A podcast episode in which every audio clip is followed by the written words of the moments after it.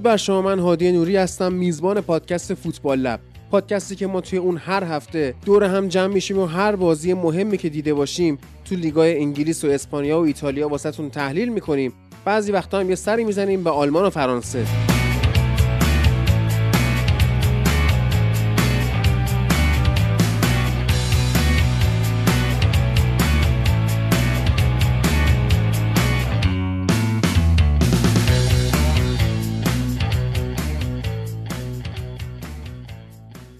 به به به به. فصل چهارم فوتبال لب شروع شد. سه سال با ما همراه بودید وارد سال چهارم شدیم و می‌خوایم لذت ببریم در کنار همدیگه. از تحلیل فوتبال صحبت در موردشون صحبت در مورد تیم‌های مورد علاقمون و تیم‌هایی که مورد علاقمون نیستن. یه سری تغییرات کرده فوتبال لب که حالا به مرور متوجه خواهید شد. مثلا اینکه موقعی که می‌خوایم بین لیگ های مختلف ترانزیشن کنیم به جای شنیدن موزیک های رندوم موزیک هایی رو گوش می‌کنیم که من خودم می‌سازم و حالا توی همین بخش انگلیس رونمایی میشه از اولیش. سعی می‌کنیم اپیزودها رو با سرعت بیشتری منتشر بکنیم و اینم می‌دونید که دیگه از این به بعد اپیزودها رو می‌تونید توی کانال تلگرام Football Lab و کانال تلگرام Tweet Sport هم بشنوید. اگر دسترسیتون به اپلیکیشن های پادکست سختره. به هر حال ترجیح ما شنیدن شما از اپلیکیشن های پادکست و اینکه توی Castbox به خصوص برامون کلی کامنت بذارید. ما توی Football Lab Extra کامنتاتون رو می‌خونیم. جواب میدیم. این قسمت آخریمون که مرور فصل انگلستان بود کلی کامنت گرفت که لذت بردیم واقعا. و یه سری کامنت های جذاب هم داشت. مثلا فکر می‌کردن که ما این بنده خدا محفل رو اذیت کردیم و تهرانی بازی در آوردیم و اینا در حالی که اون لحظه ای که ما داشتیم در مورد پسوند فامیلی آقای محفل صحبت می‌کردیم دو تا ترک رو خط بودن یه اصفهانی سیرازی و هیچ که سعی نمی‌کرد تهرانی بازی در بیاره. ما اینجا همه با هم رفیقیم همه با هم شوخی می‌کنیم. و شما مخاطب ها رو هم رفیقای خودمون می‌دونیم. بنابراین این اصلا جدی نگیرید به دل هم نگیرید دل به اصل کار بدید. حتما شبکه های اجتماعی فوتبال لب رو فالو کنید به خصوص اینستاگرام که یه سری برنامه بسیار جذاب داریم و از یکیشون هم توی همین روزها رونمایی خواهد شد. خیلی پروژه جذابی و من واقعا دوستش دارم توی این پیش ها همونجور که تیما داشتن تمرین می‌کردن ما هم داشتیم این چیزها رو آماده می‌کردیم. رو کارهای گرافیکیمون خیلی دقت بیشتری کردیم. پسترها پستهای اینستاگرام و البته این چیزی که گفتم ازش رونمایی میشه توی اینستاگرام ویدیو هست و این ویدیوها رو ببینید لذت ببرید.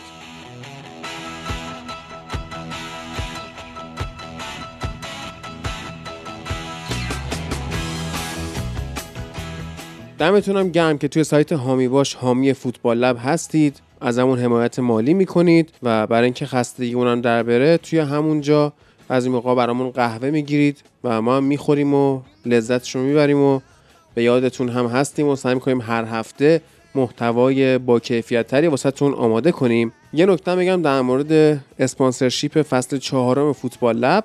اگه محصول یا خدماتی دارید که دوست دارید توی فوتبال لب تبلیغ کنید حتما با ایمیل یا تلگرام یا اینستاگرام یا توییتر ما در ارتباط باشید.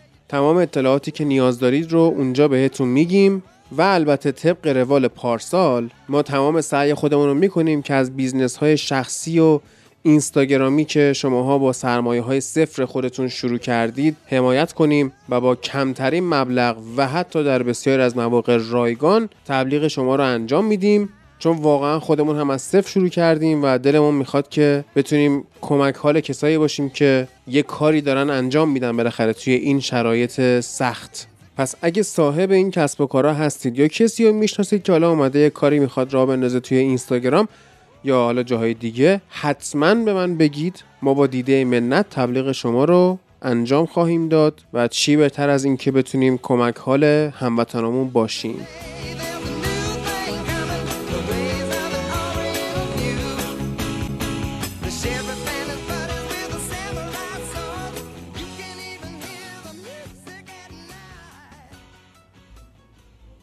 خب تو این قسمت می‌خوام یه page ی بهتون معرفی کنم.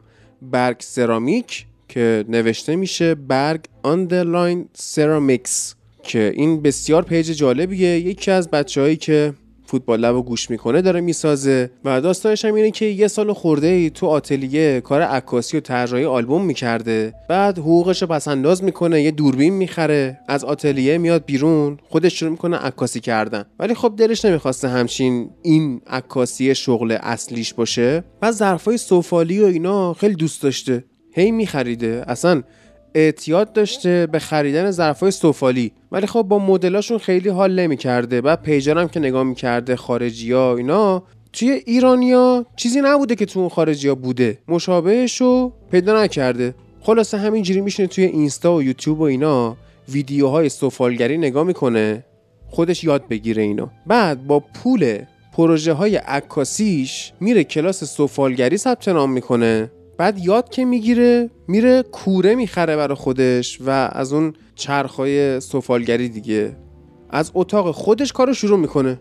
الان پنج ساله که داره این کار سفالگری رو انجام میده و دیگه کارگاشو اوکی کرده یه کوره دیگه گرفته. و داره سعی می‌کنه که این کار رو به بهترین شکل انجام بده و پیش ببره. و پیج اینستاش هم ببینید جالبه. کلا خیلی سلیقه خوبی داره. یعنی اون حالت مینیمالی که کار می‌کنه در عین مینیمال بودن خیلی هم جذابه. بعد حالا جذاب بودنش کجاست؟ من یه ماگی توی این پیج دیدم. بعد متوجه شدم که پارسال برای تولدم امید که یه دونه ماگ به من داد اینا کجا گرفته بود؟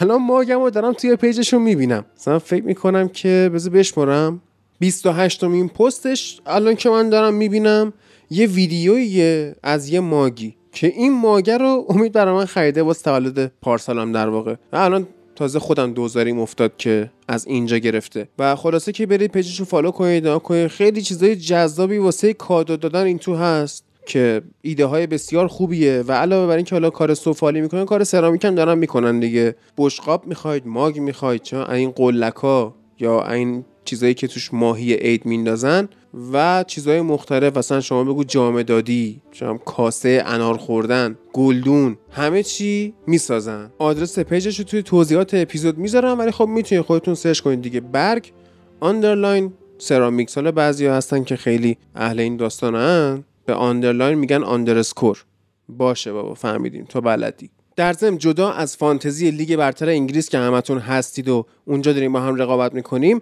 بچه هامون توی سری آ هم فانتزی سری آ رو راه انداختن که من لینکش واسهتون می‌ذارم. برید ثبت نام کنید تیم فانتزی سری آتون رو بسازید. این هفته ما سری آ نداریم. از هفته بعد که لیگش شروع میشه سری آ رو خواهیم داشت. تا اون موقع وقت دارید که تیم فانتزی اونجا رو بسازید دیگه. هم تو توضیحات می‌ذارم هم توی اینستاگرام میگم هم توی تلگرام توییتر هم همینطور. بریم الان با بخش انگلستان شروع کنیم و این آهنگ جذابه هم که گفتم اینجاست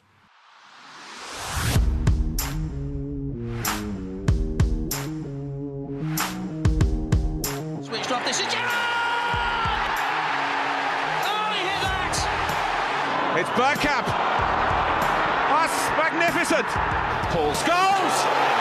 Well, that is Paul Scholes. Van Persie arriving. Oh, what a goal!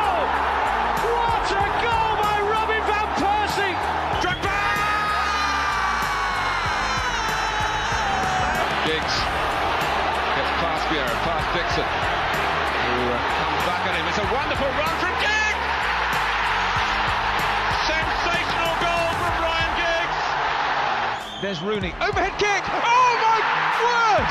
That's amazing! That's sensational! I just can't believe what I've seen! Only Wayne Rooney can produce a piece of genius like that, and it could be the win. Arjen Robin. Oh, their goal side. This is Lampard. Oh yes! Superb goal by Frank Lampard, and it's 2 0. This is Beckham.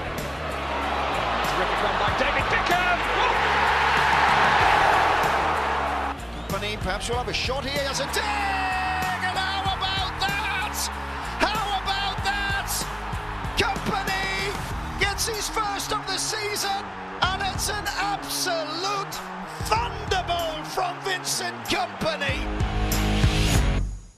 خب آقا هفته اول لیگ برگزار شد هفته که واقعا گل داشت کیف کردیم هیچ بازی توی این هفته اول مساوی نشد و منچستر یونایتد با این نتیجه 5 که جذاب اومد لیدز یونایتد رو برد و فلسفه مارچلو بیلسا رو قشنگ دیدیم و لذت بردیم ازش. واقعا اینجور افراد رو نمیشه با گلای خوردهشون سنجید. باید بشینی از فوتبالشون لذت ببری و امیدوار باشی که اینا جلوی تیمت بازی کنن. دیدن همچین مربیای واقعا خوبه. واقعا به تفاضل گل تیم های بزرگ کمک می‌کنه و امیدوارم این پنج تا گلی که یونایتد به لیدز یونایتد زد. در ادامه راه کمک حالش باشه و توی نبرد قهرمانی که انشالله شرکت خواهد کرد این تفاضل گل مثبت به کار این تیم بیاد. چلسی هم به حال تونست هیچ ببره بازی اولشو لیورپول هم تونست بازی اولشو ببره. واقعا این سه تا تیم خودشون رو خوب نشون دادن و منچستر سیتی هم که عالی بود دیگه. یعنی حالا قشنگ صحبت بکنیم در موردش که نحوه استفاده گواردیولا از گریلیش به چه شکل بود و اینها. و اما تا جایی که حالا می‌تونیم سعی می‌کنیم توی این سال کنکور از آقای ایلیا استفاده بکنیم. درود بر تو. از یک تا ده یه عدد بگو. هفت دیگه همیشه.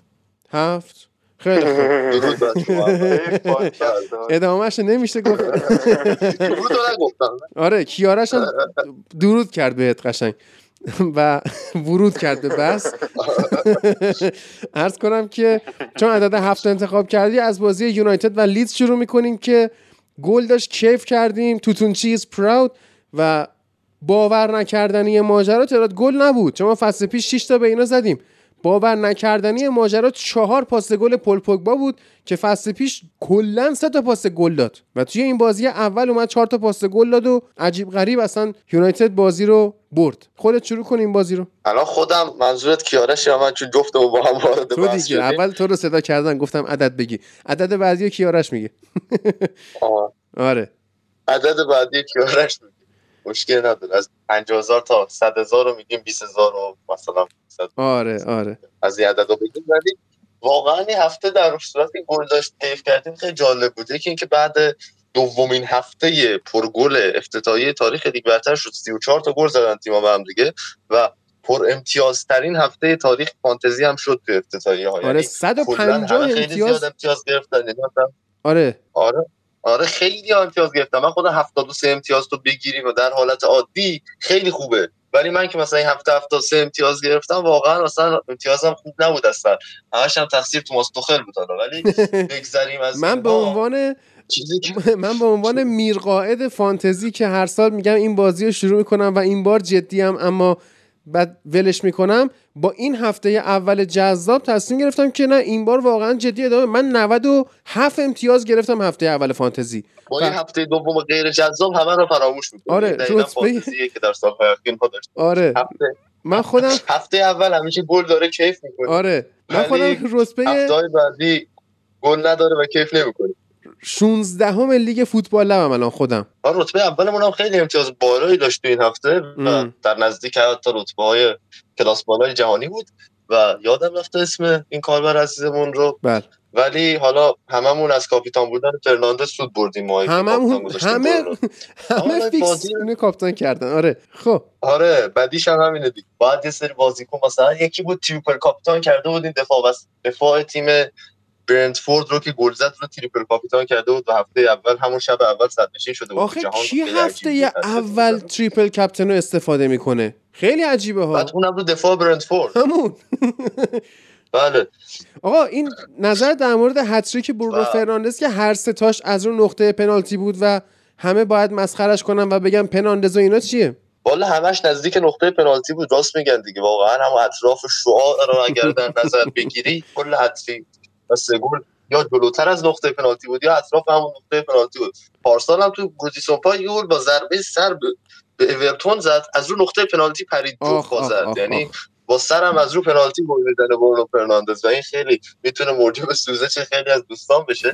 اما چیز جذابی که توی برونو وجود داشت و کل خط حمله ما توی این بازی این بود که رانین بیهایندهای وحشتناک قوی رو شاهد بودیم و اینا رو ما می‌تونیم هم از تاکتیک اوله بدونیم هم اینکه پشت محوطه جریمه و فضای بین اون یک بازیکن که خب کلوین فیلیپس بازی نمی‌کرد و خط دفاعشون خیلی آشفته بود تو لیدز و هم بیشتر از خیلی می‌تونیم تاثیر بازی بسیار خوب میسن گرین‌وود رو ببینیم فضا سازیایی که می‌کرد میومد عقب قشنگ و کاملا خودش رو فدای تیم کرد تو این بازی. حتی با اینکه گل دوم رو هم به اون شکل عالی زد یک finishing فوق العاده و یک run خوبی که داشت پشت خط دفاعی تیم لیدز یونایتد اما واقعا خودش رو فدای تیم کرد توی این بازی و حرکاتی که انجام می‌داد و حرکات ترکیبی که بازیکن داشت خیلی کمک می‌کرد به تیم منچستر یونایتد و پوگبا و برونو فرناندز که قشنگ بزنن به دل دفاع لیدز بله. یونایتد و بتونن موقعیت سازی کنن ما گلمون رو اگر ببینی حتی گل پنجم گل پنجم واقعا با عقب اومدن و پاس خوب گرین‌وود به پوگبا آغاز میشه و بعد پوگبا میاد به فرد پاس میده ما. عملکرد فوق العاده ای هم داشتیم از خط هافبک هر چهار نفر مکتامینی فرد پوگبا و برونو فرناندز کاملا بازی منطقی رو خوبی رو کردن. اسکات خیلی دوید خود اوله تو مسابقه همونطور که دیدیم اصلا انتظار اینو نداشت که با توجه به اینکه فقط 20 دقیقه پیش فصل بازی کرده بوده اسکات یک همچین عملکردی راست باش نشون بده عملکردش عالی بود. اصلا مقابل واقعا اصلا نمیشه آره، اسمشو گذاشت box to box. این box to box to box to box to box بود. یعنی می‌دیدی اون لحظه داره توی box خودمون مثلا دفع توپ می‌کنه. و چند ثانیه بعد توی box حریف مثلا پا به توپ و داره موقعیت شوت زنی ایجاد می‌کنه. عالی بود. اینم که یادت رفت نفر اول فانتزی این هفتهمون آقای پوریا داوودی بود که بهش تبریک میگیم ما این تیم خوبی که انتخاب کرد و برونو فرناندز رو کاپیتان نکرد و کاپیتانش محمد صلاح بود و خوبم کار کرد و اونم امتیازش برابر بود آره آره. به حال دمش گرم. آره. خیلی فرقی نداشته. آره. حالا اگر در مورد بازی بخوایم نکته دیگه بگیم اینه که همین حضور چیزی که تو مرور فصل کیارش می‌گفت این بود که ما کلا خیلی چپ حمله ایم و بخوایم فضاهای زیادی رو داشته باشیم و از فضاهای زیادی استفاده کنیم. نیاز داریم به یه بازیکن درستی مثل سانچو که بتونه اون فضاها رو برامون ایجاد کنه و بتونه تو فضاهای زیادتری ما بازی رو بچرخونه. و تو این بازی واقعا حالا جدا از اینکه جیمز فیکس بازی کرد اما واقعا می‌دیدیم که انقدر تحرک بازیکن ها زیاده در اطراف محوطه جریمه تیم حریف و انقدر با پترن ها و الگوهای مختلف مهاجمان تیم حرکت می‌کنن به سمت محوطه جریمه حریف. سعی می‌کنن که بزنن تو دل دفاع اوورلپ کنن یا مثلا با بازیکنهای کناری فول بک هامون مثلا تو سمت چپ کلوب بود کار ترکیبی انجام بدن که واقعا من امیدوار شدم به تیم تو این فصل و استراتژی های هجومی که اوله در نظر می‌گیره چون که واقعا توی فصل گذشته تو بعضی از بازی ما این رو می‌دیدیم مخصوصا بیشتر بازی که کاوانی حضور داشت. ما این رو نمی‌دیدیم که تیم همچین جنب و جوش و همچین انگیزه و همچین جنگندگی توی خط حمله بدون حضور کاوانی داشته باشه. میسن بود اون چیزی که تو این بازی ازش دیدیم فصل قبل کمتر ازش می‌دیدیم که بخواد انقدر تحرک داشته باشه کمتر تنبلی کنه کمتر با بازی کنه خیلی خوب بود. کم بیشتر من امیدوارم که اینا خیلی خوب عمل کرده میسن و اسکات و پوگبا محدود به این بازی افتتاحیه نشه. هرچند گلی هم که ما از آیلین خوردیم میشه. در حال ضعف پوگبا بودا یعنی نیومده بود عقب پرس کنه. قشنگ یهو اون لحظه خالی شد و اینم شوتشو زد و حال و فرد نه فرد که قطعا. ولی خب پوگبا و فرد همزمان با هم اونجا رو اشتباه کردن و دخیام که می‌دونیم بله. چقدر شوتگیر خوب شوتخور خوبیه. شوتگیر حالا اینو نمی‌تونست کار کن جاگیریش خیلی خوب نبود. و اینو نمی‌تونست کار کنه. حالا نکته هم که بود این بازی سازی بسیار خوب. حالا لیندلوف رو دیگه فکر نمی‌کنم چی پتانسیل داشته باشه. بعد از کاپیتان شدنش تو تیم ملی بخواد مثل لوکشا و به عنوان معامل محرک عمل کنه رافائل واران براش ولی پاس گل خوبی هم داد و بازی بسیار خوب فصل پیشم داده بود از اینا. البته این رو هم می‌تونیم بگیم که آره تو مقابل شفیلد داده بود جلوی گرانادا داده بود رشفورد جلوی شفیلد هم به رشفورد داده بود دو سه تا داده بود یادمه. و چیزی که وجود داره در مورد لیندلوف اینه که خب تو این بازی با مگوایر خیلی پاس دادن. حالا اگر pass map تیم رو نگاه کنیم یکی لیندلوف و مگوایر بیشترین تبادل پاس رو با هم دیگه داشتن و یکی پوگبا برونو وقتی پوگبا میاد توی این پست بازی می‌کنه که حالا تو formation winger چپه ولی خیلی جابجایی داریم بین برونو و پوگبا. یعنی مثلا وقتی تیم توی حالت دفاعی قرار می‌گیره فرناندز خیلی وقتا میره جای پوگبا یا مثلا توی ضد حمله ها مخصوصا پوگبا و برونو جاشون عوض میشه و وقتی که پوگبا توی این پست قرار می‌گیره اتفاقا خیلی به برونو هم کمک می‌کنه که بتونه بازی خودش رو انجام بده راحتتر به تو خط حمله شرکت کنه و حالا پاس رو که گفتم مگوایر و توی خط دفاع مگوایر لیندلوف بیشتر پاس رو با هم دیگه رد و بدل کرده بودن که وقتی تیم مالکیت توپ داشته باشه این چیز طبیعیه. اما توی خط حمله بیشترین تبادل پاس رو ما بین فرناندز و پوگبا داشتیم که این می‌تونه خیلی اتفاق مثبتی باشه برای تیم که این دو تا بازیکن بالاخره با هم دیگه مشغول شدن و می‌تونن لینک خوبی رو بین با هم دیگه ایجاد کنن. و تو عقب زمین چیزی که وجود داشت این بود که تیم لیدز یونایتد 4 2 3 1 تو formation اولش می‌دیدی ولی با همون 4 1 4 1 بازی می‌کرد سعی کرد که اون اتفاقی که افتاد پارسال از طرف دنیل جیمز در بخورد نیفته. دنیل جیمز رو چون وینگر راست بازی داده بود و اومد یکی از هافبک هاش رو گذاشت دفاع چپ که جواب نداد و فیرپو رو آورد و باز نیمه دوم با مشکل بدتری مواجه شد. ولی چیزی که تیم لیدز یونایتد رو اذیت کرد این بود که با همون پاتریک بنفورد دو تا دفاع منچستر یونایتد پرس می‌شدن و این کاملا هم اجازه پیشروی می‌داد که بازیکن‌ها بتونن پرسپولیسی بکنن مگوایر یا لیندروف جفتشون بتونن پا به توپ حرکت بکنن همین که پاسای زیادی رو بین هم دیگه رد و بدل بکنن. و دو تا هافبک وسط تیم لیدز یونایتد هم عملا توسط فرد و مک‌تامینی از جریان بازی خارج شدن نمی‌تونستن پرس کنن و گیج شده بود کاملا مارسلو بیلسا. با توجه به اتفاقی که تو اولدترافورد فصل قبل افتاد براش نتونست اون چیزی که تاکتیک های دفاعی خوبی که تو الند رود به کار برد دور برگشت و اینجا پیاده کنه و کاملا گیج شده بود. یعنی توی نیمه اول خب باز نسبتا بهتر بازی کرد توی خط حملهشون کم تعداد بودن. لیدز واقعا باز تیمی نیست که انقدر تو خط حمله بازیکنهای کمی رو داشته باشه و توی یک سوم دفاعی حریف واقعا کم حضور داشته باشن بازیکن هجومیش. و تو این بازی می‌دیدیم که این اتفاق افتاده و پشت شاو و وان‌بیساکا خالی می‌موند جناح میومد از کنارها حرکت می‌کردن چند بار نفوذ کردن. ولی یکی این که نبود بنفورد توی box اذیتشون می‌کرد. به خاطر حالا خصوصیت بازیسازیش عقب میومد و کمتر توی box میدیدیمش یکی هم این که خب اینا واقعا با تعداد بازیکن کمی حرکت می‌کردن تو نیمه اول. یعنی تیم اول فرصت براشون به وجود اومد که موقعیت ایجاد کنن در دروازه تیم و من از این ترسیدم که نیمه دوم با تعداد بازیکن بیشتری حمله کنن اما واقعا تیم به هم ریخته و گیجی بودن. و برخلاف افتتاحیه فصل قبل چون که جلوی لیورپول اونجوری بازی کردن اصلا نتونستن این کار بکنن. حالا باید ببینیم در ادامه فصل چه اتفاقی برای لیدز آقای بیلسا میفته که احتمالا تیم منسجمتری رو از فصل گذشته خواهیم دید ازش.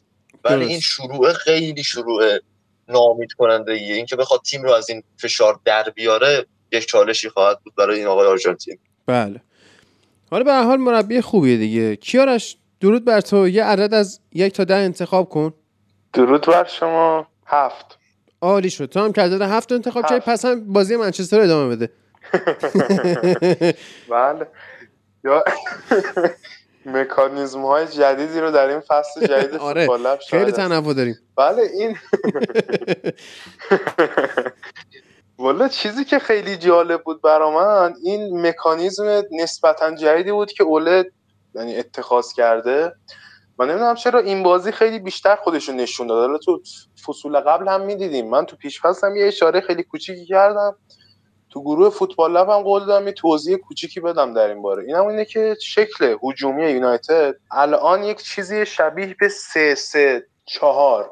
حالا فصل پیش یه چیزی شبیه به سه سه یک سه بود. به چه صورت؟ به این صورت که اون 4 2 3 که ما داریم اون دابل پیوتمون اون دوتا هافبکی که حالا دفاعی بگیم یا نیمه دفاعی هافبکمون هستن میشن فرد و اسکات تو اکثر بازی دیگه. ما بحث اینو کردیم قبلا. کاری که اینا می‌کنن توی قسمت های هجومی اینه که فرد معمولا میاد از سمت چپ به خط دفاع اضافه میشه. یه دفاع سه نفره رو تشکیل میده با مگوایر و لیندلوف. اسکات همون نقش نسبتا یه چیزی بین دفاعی و box to box تو اون وسط داره و وینگ بک ها هم در کنارش هستن. اون جلو حالا فرناندز هست و سه بازیکن هجومی. و این نقش second striker یا مهاجم دوم یا نقشی که کانتونا داشت حالا مستاقی ترش هست نقش جالبی بود که فرناندز داره تو این بازی ها برای من به شدت خیلی جالب بود. کاری که یونایتد می‌کرد این بود که با وجود فرد با وجود وینگ بک ها و با وجود اون دوتا دفاع وسط خب در کنار این که وسط زمین رو می‌داد به تیم مقابل ولی خب دفاعش جوری بود که خیلی نمی‌شد پرسش کرد. یعنی ما دیدیم تیمی مثل لیدز که یکی از aggressive ترین پرس کننده های لیگ هست. ترجیح داد پرس نکنه یونایتد رو با فشار و توی mid block قرار بگیره و اینکه شما یک لایه سه دفاعه دارید جلوش هم یک مثلا سه تا بازیکن نسبتا میانی و اون بر خالیه تا خط حمله شما باعث میشه که تیم حریف رو توی دوراهی بذاره. یا باید دفاع شما رو پرس بکنه با تمام توان. که با توجه به movement وحشتناکی که ما تو پیش فصل هم خیلی دیدیم برای مثال تو بازی اورتون از طرف خط حملمون و از طرف برونو فرناندز خب این خیلی خطرساز هست. یعنی جوری که اینا می‌تونن بین خطوط با یه پاس و دو پاس دفاع رو کامل رد بکنن و رو به دروازه قرار بگیرن خب این خیلی خطرناکه. یا باید پرس بکنن و بین خطوطشون فاصله ایجاد بکنن. یا اینکه باید بشینن وسط زمین و به دفاع وسط ها فضا بدن. که خب ما دیدیم پاسی که لیندلوف داد چقدر دقیق بود و چقدر وقت داشت برای فرستادن اون پاس. و running behind هایی که برونو فرناندز دائم انجام می‌داد و کسی نمی‌تونست track بکنه اون رو. شاید اگر کلوین فیلیپس بازی می‌کرد برای نیمکت نبود انقدر گل نمیخوردن. ولی کلا بازیکنی در خط میانیشون نبود که بتونه برونو فرناندز رو ساکت نگه داره یا بتونه track ش بکنه. و این آدم قشنگ آزاد بود. و خب یونایتد هم خیلی حالا زهردار عمل کرد تو حملاتش. خیلی تعداد گل های بالایی رو زد نسبت به موقعیت هایی که خلق کرد. خب این خودش برای من خیلی جالبه. این یه سردردی به وجود میاره راجع به همین. آره. بگو. راجع به اینکه کیو بزنیم. ولی خب می‌خوام ببینم که این پستی که برونو بازی کرد که خیلی از مقاطع بازی نقش فالس ناینو داشت می‌خوام ببینم در ادامه فصل هم تو می‌بینی اینو که ادامه بده؟ والا خیلی بستگی داره. چون این یکی از دلایلی که خیلی خوب این بازی جواب داد حضور پوگبا بود. یعنی پوگبایی که هیچ دغدغه دفاعی نداره. خیلی می‌تونه اطراف زمین واسه خودش به قولی ول بچرخه و بازی سازی انجام بده. می‌تونه بیاد عقب زمین توپ بگیره. می‌تونه مثل اوایل بازی مثل موقعیتی که با هوش سرشارش از دست داد بیاد کنار آره. مهاجم و با فیزیکش running behind بکنه. یعنی این خیلی جالبه. یعنی خیلی خیلی سیستم dynamic یه. و خیلی option های زیادی میده یونایتد و اصلا قابل پیش بینی نیست. ما می‌بینیم تیمی که در حال آقای بیلسا ما هر چی نتونیم راجبش بگیم اینو می‌تونیم راجبش بگیم که پرس میگم پرس. می‌تونیم اینو راجبش بگیم که آنالیز خوب می‌کنه حداقل. یعنی حداقلش اینو می‌دونه شما چیکار قرار بکنید.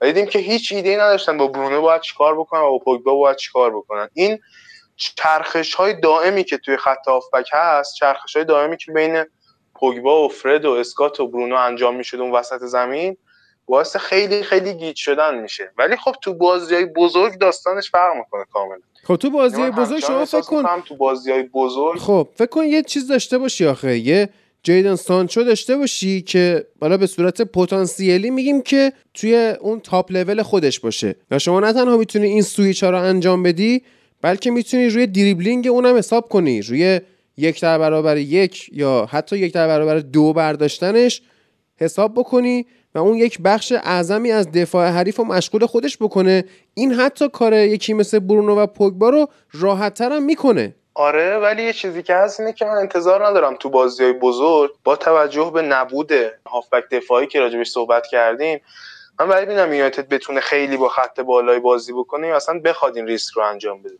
یعنی این چیزی که من راجبش صحبت کردم این که شما چهار بازیکن رو می‌ذاری جلوی خط دفاع حریف وسط زمین یکم خلوته شما تو عرض دو تا وینگ بک دارید و واحد دفاعیتون این وقتی جواب میده که فاصله بین خط دفاع شما و اون خط دفاع حریف یه فضای خیلی کوچیکی باشه. یعنی شما بتونید به قولی توپ رو برسونید دیگه. اینش جالبه برای من که اگر مثلا جلوی سیتی ما بازی بکنیم که قرار ما رو پرس بکنه آیا با نبود اون هافبک دفاعی پرس ما انقدی قابل خواهد بود که بازی رو تو زمین پر سیتی نگه داریم؟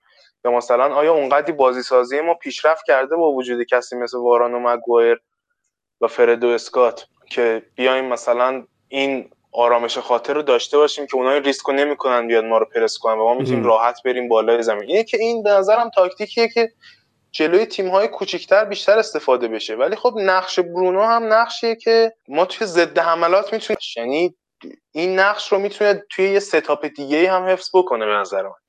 یعنی می‌تونه بازیکنی باشه که مثل پاس گلی که به کاوانی داد بیاد مستقیم توپ رو دریافت بکنه. جلوی برنلی توی اولین بازی که هوادارا نصف نیمه برگشتن.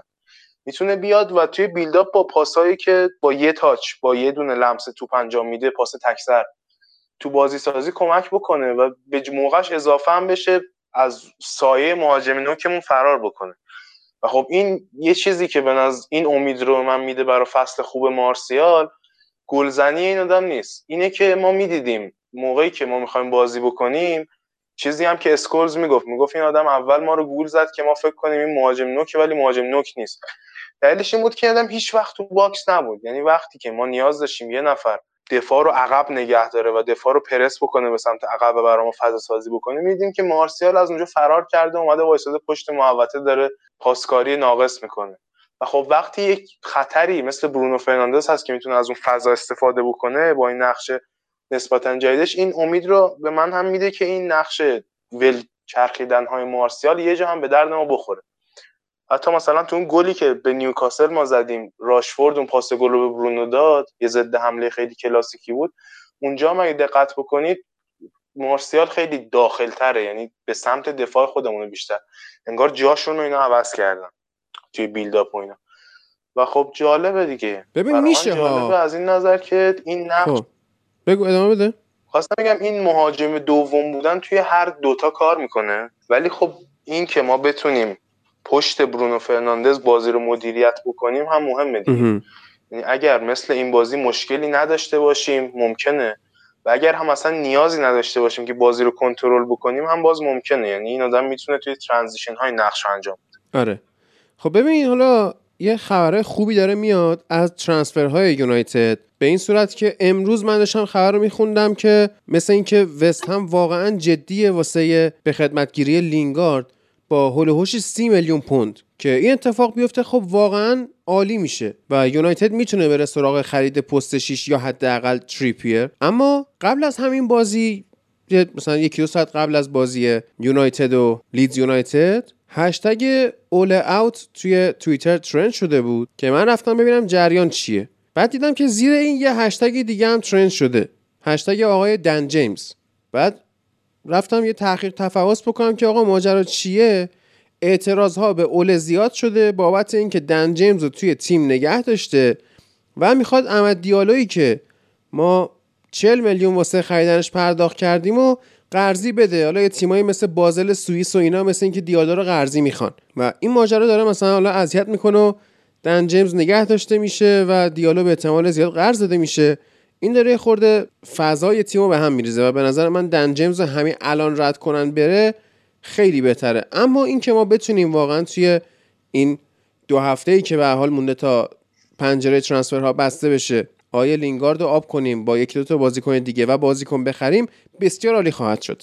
پریرا هم لینک شده به فلامینگو و این اسطوره تیکی تاکا بخواد که برسه به squad برزیل بر جام جهانی. و از این دلیل علاقه هم داره برگرده فلامینگو اون ورم یه خبرهای خوبی به گوش می‌رسه. ولی یه چیزی مسئله هست. اونم اینه که من این برنامه ریزی رو تو یونایتد نمی‌بینم که از الان به دنبال ما خریدامون کلا اینجوریه که خیلی طول می‌کشه. یعنی اینجوری نیست که من غیر از حالا فندبیک که صبح تصمیم گرفتن شبش بازی کنه یونایتد بود. ما خریدامون معمولا یه پروسه دو سه ماه هست. یا مثلا حداقل چهار پنج هفته طول می‌کشه. و اینکه شما بگید اوکی الان لینگارد مثلا فروش رفت الان پریرا فروش رفت تو این دو هفته اینا قراره یه هافبک دفاعی بخرن برای ما رو این برنامه ریزی من تو یونایتد نمی‌بینم. چرا؟ به این دلیل که والا خبرهایی که الان میاد اینه که فعلا پرونده این هافبک دفاعی بسته شده تا بعد. یعنی ما تا انشالله لحاظ حقوق مثل اینکه اول تا انشالله دقیقا.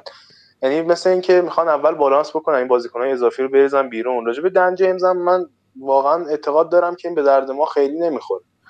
یعنی بازیکنیه که خیلی سخت کوشه تو بعضی بازی ها ممکنه به درد بخوره ولی بازیکنی که پیشنهاد مثلا سی 40 میلیونی که خیر ولی خب 20 25 30 میلیونی داشته باشه و شما نگهش دارید چون به درد می‌خوره نیست. اون این مشکلی که هست اینه که اینکه دیالو رو ما قرضی میدیم بره به خاطر اینه که دیالو یه دیولپمنتی باید داشته باشه تو بازیش. یعنی بازیکنی استعداد خیلی خوبی داره ولی دقیقه باید بهش برسه. بین سن مثلا 17 18 سالگی که اینا اولین بازیشون انجام میدن تا 22 سالگی اینا مثلا 100 تا بازی لیگ رو باید انجام بدن تا به پختگی برسن. خب دن جیمز شما بذارید تهم بگیره خیلی فرقی تو بازیش نمی‌کنه چون کل خصوصیت این آدم ورک ریتشه سخت کوشیشه و دوندگیشه. و خب می‌دیدیم هیچ تکنیکی با پاش نداره مثلا هیچ دریبلینگ خاصی نداره هیچ سانتری نداره آخه یه چیزم هست در مورد دیالو.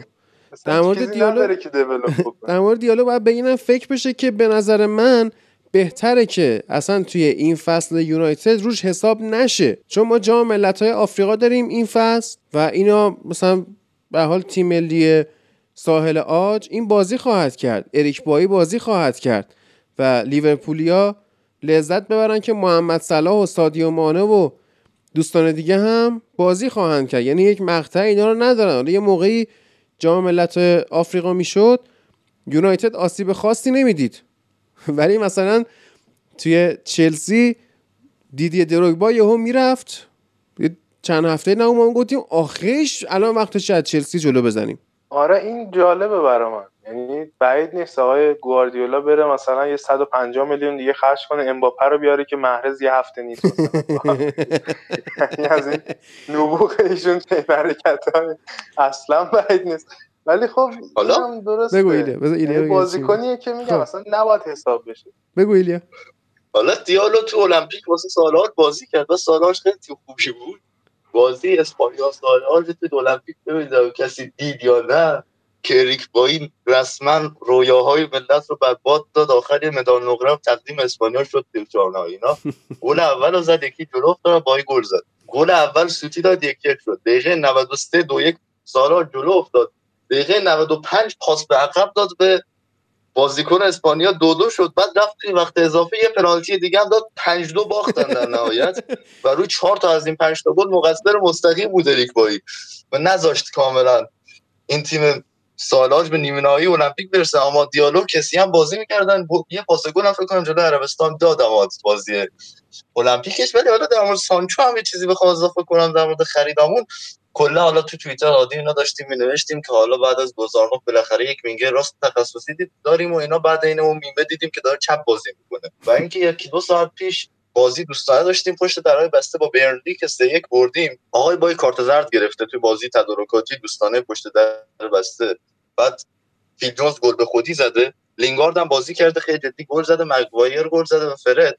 و چیزی که از ویدیوها دیدیم این بود که سانچو تو اون بازی هم داره وینگر چپ بازی می‌کنه حالیشه به عنوان وینگر چپ فعلا حداقل تا زمان بازگشت رشفورد روش حساب کرده. یعنی این خصوصیتی که فکر کنم دنبالش هست سانچو آخه می‌تونه دیگه. تا زمانی که فکر کنم رشفورد از این آره تا زمانی که رشفورد از این مسئولیت برگرده شاید بخواد همزمان استفاده کنه توی ترکیب از پوگبا گرینوود کاوانی برونو و سانچو و همشون باشن. حالا بین فرد و اسکات شاید یکی بذاره کنار شاید هم نه. البته خصوصیت مناسبی که پوگبا تو این بازی داشت و کیارش هم اشاره کرد که خیلی کمک کرد به برونو. این بود که خب خیلی هجومی داشت بازی می‌کرد خیلی نزدیک به محوطه بود و همونطور که خود اوله هم توی محوت خود کنفرانس خبری بعد بازی گفت گفت که ما بهش آزادی عمل رو دادیم که آزاد باشه راحت باشه و بتونه هر جایی که میره سرک بکشه و در نهایت چهار تا پاس گل داد که واقعا هم پاس با کیفیتی بودن.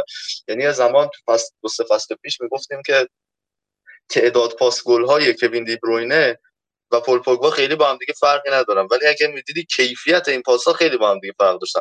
اما واقعا این چهار تا پاس گلی که آقای پوگبا تو این بازی داد واقعا پاسای با کیفیتی بودن و گل داشت کیف کردیم. بله. عرض کنم که حالا هفته آینده من یونایتد با تیم دیگر مربی تاکتیکی و بزرگ و فخر زمان لیگ انگلیس بازی خواهد کرد آیا آزن هوتل و تیم گرانقدر همتون که توی همین روزها یانیک وستگارد رو هم به لستر سیتی فروخ به خاطر مصومیت فوفانا و دنی اینگز رو هم که گفتیم از دست داده و رفته استون ویلا. ببینیم که چه اتفاقهایی رقم خواهد خورد. این یک شروع فصل یعنی قرعه شروع فصل بسیار عالی واسه یونایتده به همین صورت که تیم های دیگه هی با هم بازی می‌کنن امتیازات دست میدن یونایتد می‌تونه همین اول فصل جایگاه خودش رو محکم بکنه به عنوان صدرنشین. که صدرنشینی رو از تیمی گرفت که 80 90 روز بی رقیب صدرنشین لیگ انگلیس بود. درود بر تو متین از یک تا ده یه عدد انتخاب کن. سلام من هم عدد 6 رو انتخاب می‌کنم. عدد 6 شروع می‌کنیم با بازی آرسنال و برنتفورد افتتاحیه لیگ انگلیس که باعث شد آرسنال صدرنشینی رو قبل از صدرنشینی یونایتد از دست بده و بعد از 80 90 روز با اوت دستی با schoolboy defending از جانب آقای بن وایت که یارو اوت دست سر گل دوم. اوت دستی ها انداخت بن وایت گفت اه اه آه گل خوردیم. و چطوری؟ گل اولم عملا همینطوری بود مرسی من که خوب نیستم. حالا بریم جلو ببینیم چی میشه دیگه. چرا خوب نیستی؟ خیلی تیمتون خوبه. خریده خوبی داشتید. آرتتا شاید اولین اخراجی فصل. خوبه که؟ آره خب از از این لحاظ اگر که شایعه ها کم کم اینقدر خیلی شایع بشن که تو جو قرار بگیریم و اخراجش کنیم خب می‌تونه خوب باشه. هر چه زودتر جلوی ضرر رو بگیری چی میگن؟ از همین منفعت ولی خب در حالت عادی هم شاید اگر ما توی شرایط آماده هم با این تیم بازی می‌کردیم وضعیتمون بهتر از این نبود. به خاطر اینکه اینا تیمی که خب هم تمام نقاط ضعف آرسنال نقاط قوت اوناست. حالا اگر که بخوایم وارد توضیحات و بحث فنی بازی بشیم خیلی از لحاظ دوئلای هوایی تیمی که واقعا قوی و از این لحاظ خیلی مطمئن عمل می‌کردن وقتی که می‌خواستن آرسنالیا رو از جلو پرس کنن. یعنی وقتی که مثلا فرض بگیر می‌خواست آقای مهندس لنو بازی رو شروع بکنه. اونا خیلی ساده فهمیده بودن که آرسنالیا رو اگر پرس بکنی نمی‌تونن بازی رو با پاس شروع بکنن و اصرار آرسنال دقیقا همیشه بر این هست و بوده. تو این بازی هم همینطور بود. و از طرف دیگه چون می‌دونستن که بازیکنای قد بلندی دارن و حالا تقریبا بازیکنای قلدری دارن می‌تونن توی دوئلای هوایی برنده باشن مطمئن بودن که اگر دارن پرس می‌کنن توپی اگر به وسط زمین آورده بشه آرسنالیا نمی‌تونن بزنن و واقعا هم همینطور بود. خیلی یعنی من, من هر چی که بخوام بگم توی مسائل فنی مربوط به این بازی به آرسنال همش دارم پراکندگویی می‌کنم. به خاطر اینکه یکی و دوتا نیست. تمام دوئلای هوایی اونا میبردن چه وسط زمین چه توی یک سوم ما چه توی یک سوم خودشون. و از طرف دیگه آقای آرتتا عملا لیگ برتر رو با المپیک اشتباه گرفته بود. یازده تایی که میچینه میره توی زمین بجز ژاکا و لنو باقشون بی... زیر 24 سالن. من معذرت می‌خوام که واسه نیکولاس پپه چیز زیر 24 ساله انقدر پول دادید که بیاد اینجوری بازی کنه. من عذر می‌خوام بابت خرید پپه. خب الان این یه نفر درسته. نه من که نمیگم که اصلا دفاع می‌کنم از این قضیه که. ولی داره حالا این توی برنامه های مختلف هم آقای فکر کنم مارتین کیون بهش اشاره کرد که داره یه سری مسئولیت هایی رو روی دوش بازیکنهای بسیار جوونی می‌ذاره که این اشتباهه. یعنی اون بازیکن ها نمی‌تونن چنین مواردی رو هندل کنن. وقتی شما تعویض می‌کنی و ساکا رو میاری داری فشاری ناخودآگاه روی این بازیکن می‌ذاری که تو گیم چنجر منی. خب نمی‌تونی چنین اتفاقی برات بیفته. یعنی از قبل از اینکه این بازیکن بیاد توی زمین شما داری خرابش می‌کنی.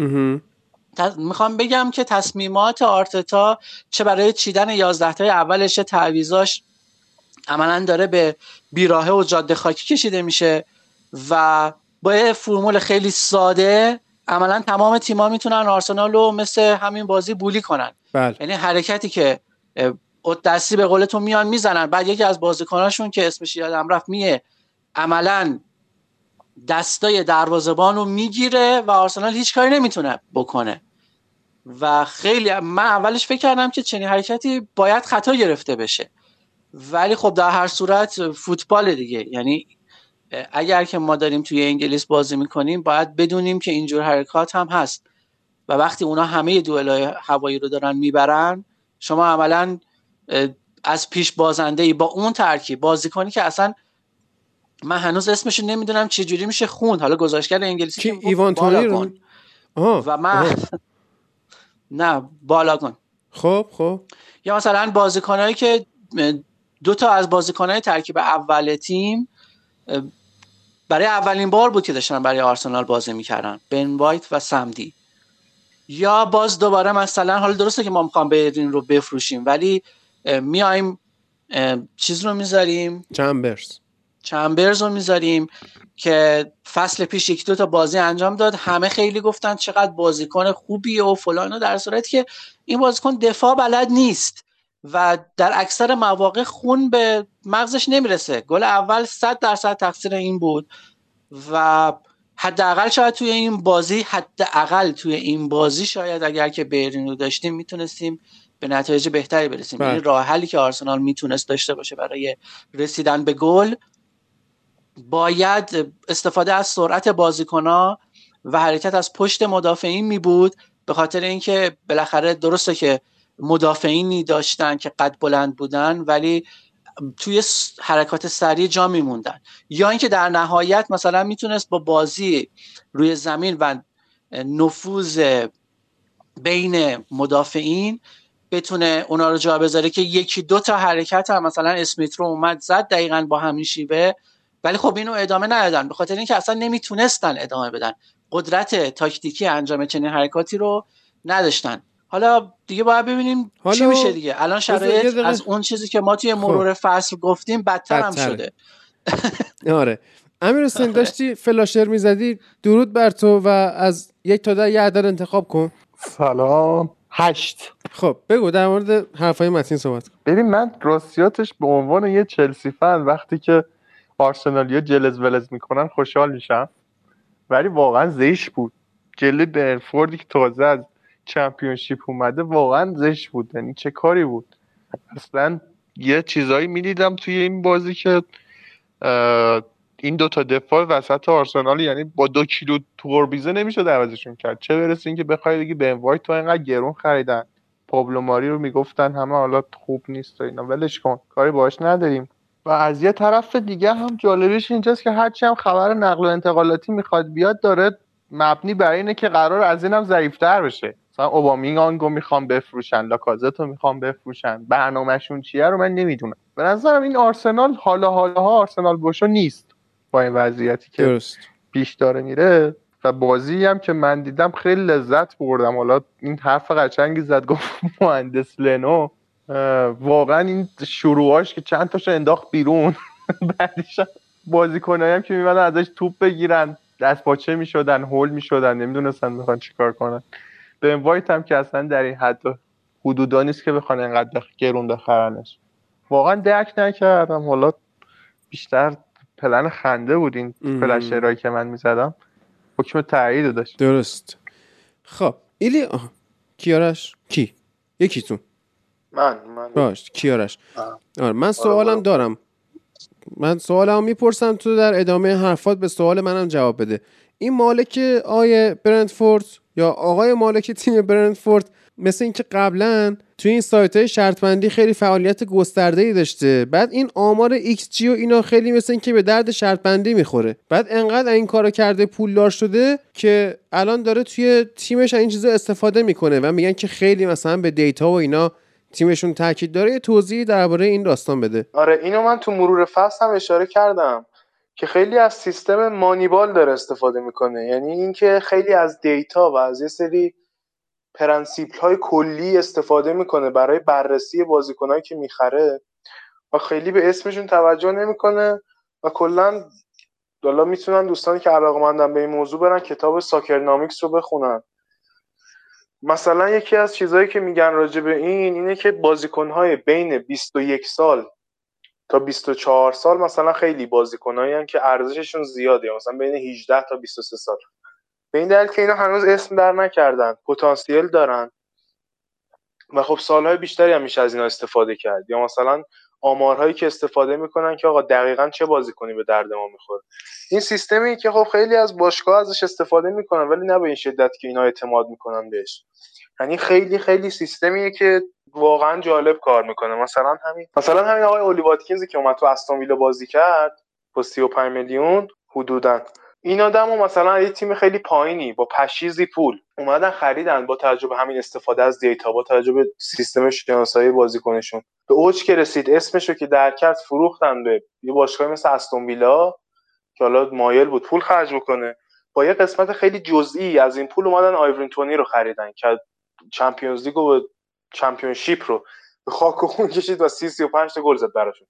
خیلی سیستم جالبیه یعنی سیستمی که خیلی از باشگاه استفاده می‌کنن. در حد خیلی کم راجع به لیورپول صحبت کردیم قبلا. مثلا ما میشنیدیم اخبارشو که یونایتد می‌گفت ما 200 تا بازیکن شناسایی کرده بودیم وقتی می‌خواستیم ون بیساکا رو بخریم. ولی خب می‌دونی اسم رو خیلی توجه نمی‌کنن بهش. خیلی شرایط توجه نمی‌کنن. ولی کاری که می‌کنن که مثلا شما یه هافبک دفاعی می‌خوای که رجیستا باشه مثلا بازی سازی بکنه برای شما برای مثال. میگردید بین بازیکنهای مثلا زیر 25 سال و بالای 18 سال یه هافبکی رو پیدا می‌کنید که حداقل مثلا 91 درصد بالای 89 درصد دقت پاس داشته باشه در طول 90 دقیقه. مثلا تعداد پاس هایی که این آدم فرستاده به یک سوم نهایی تعداد پاس هایی که از 15 متر بیشتر تیم رو جابجا کرده پاس های پروگرسیوش پاس های رو به جلوش. اینا رو پیدا می‌کنن. دقیقا پروفایل بازیکنی که آقا ما چی می‌خوایم. بعدش خیلی چیزای جالبی به دست میاد. مثلا از لیگ دست دوم سوم می‌تونن یه بازیکنی رو پیدا بکنن که خیلی بدون نام و نشانه ولی خب اون کار رو برای شما انجام خواهد داد و بازیکن سازی می‌کنن با این متد. و خب خیلی خیلی همین آدم سرمایه گذاری کرده روی تجهیزات و آخه نمیشه که فهمید که یه بازیکنی که تو سطح پایین مثلا بیاد چون تو لیگ وان. یه همچین آماری رو ثبت کنه جلوی چه تیمی داره آخه این آمار رو ثبت می‌کنه؟ تو بیا مثلا یه بازیکن جلوی چه می‌دونم جلوی ایپسویش تاون مثلا توی اون لیگ داره بازی می‌کنه بعد آمار خوبی هم داره. بعد میاری اینو مثلا می‌خوای بذاری جلو چلسی اینو می‌خوای بذاری جلو لیورپول. خیلی متفاوته سطح رقابتی که این توشون آمار رو ثبت کرده. نمی‌تونی همینجوری اتکا بکنی که. آره ولی خب میگم این یکی از دلایلی که این تو تیمایی تو لول برنتفورد جواب میده و مثلا تو یونایتد و چلسی و لیورپول اینا جواب نمیده اینه که خب برنتفورد این به عنوان تیمی که می‌خواد با نقل و انتقالات حالا معیشت خودش رو در لیگ تعمین بکنه این ویژ... چی میگن؟ این قابلیت رو داره این اعتماد رو می‌تونه بکنه بازیکن که اولا بازیکن رو بخره و دیولپ بکنه. و دو هم این که ریسک می‌تونه بکنه. شما به جای که مثلا 50 میلیون بدید به بن وایت برای مثال چیزی که امیر حسین هم اشاره کردش می‌تونید مثلا 5 تا 10 میلیون خرج دفاع های بینامو نشون بکنید. حالا 10 میلیون هم خیلی زیاده نسبتا برای این کاری که برنتفورد داره می‌کنه. مثلا 10 تا 5 میلیون خرج دفاع های بیخودی بکنید و از اون مثلا سه تا دفاع خوب در بیاد همونا رو دوباره دونه 50 میلیون بفروشید یا مثلا 65 میلیون بفروشید. اینه که مسئله مسئله اینه که میگم بهترین ارزش رو بیشترین ارزشی رو که شما نسبت به پولتون می‌تونید پیدا بکنید رو کجاها می‌تونید پیدا کنید مثلا بازیکنی که این آمار رو جلو ایپسویچ تاون داره یه ویژگی هایی رو داره دیگه به هر حال. یعنی بازیکنیه که روحیش و اون ذهنیتش و اون دیدش به فوتبال کنترل کردن بازیه کنترل کردن تمپوی بازیه. و حالا مثلا یه تکنیکی داره که بالاخره تو اون لیگی که قرار بازی بکنه که حالا لیگای پایینتر معمولا فیزیکی تر هم هستن. می‌تونه توپ رو حفظ بکنه. یعنی یه کیفیتی نسبت به بقیه بازیکنای دورش داره که این همه touch داره تو زمین. این چیزها رو هم بررسی می‌کنم. مثلا دیتا خالی واقعا کافی نیست. ولی خب میگم نسبت به اون اتمسفر دورش میسنجن دیگه بازیکن رو. و اینم باید در نظر بگیریم که بالاخره وقتی این بازیکن یه لول میاد بالاتر فرهنگی که شما تو باشگاه دارید باید باعث بشه که این بازیکن رو هم بتونید یه لول بکشید بالاتر.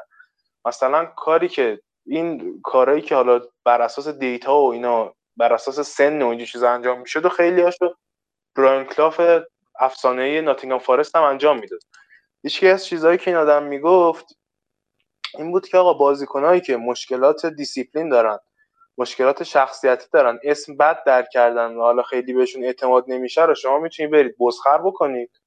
از اینا آدم بسازید مثلا. می‌گفت اگر جورج بست بازیکن من بود کاری که می‌کردم این بود که یه خونه اجاره می‌کردم. کل کابینتاش رو با شیر پر می‌کردم. دو نفرم میذاشتم دم در رو ببینم این چجوری می‌خواد الکل بخوره.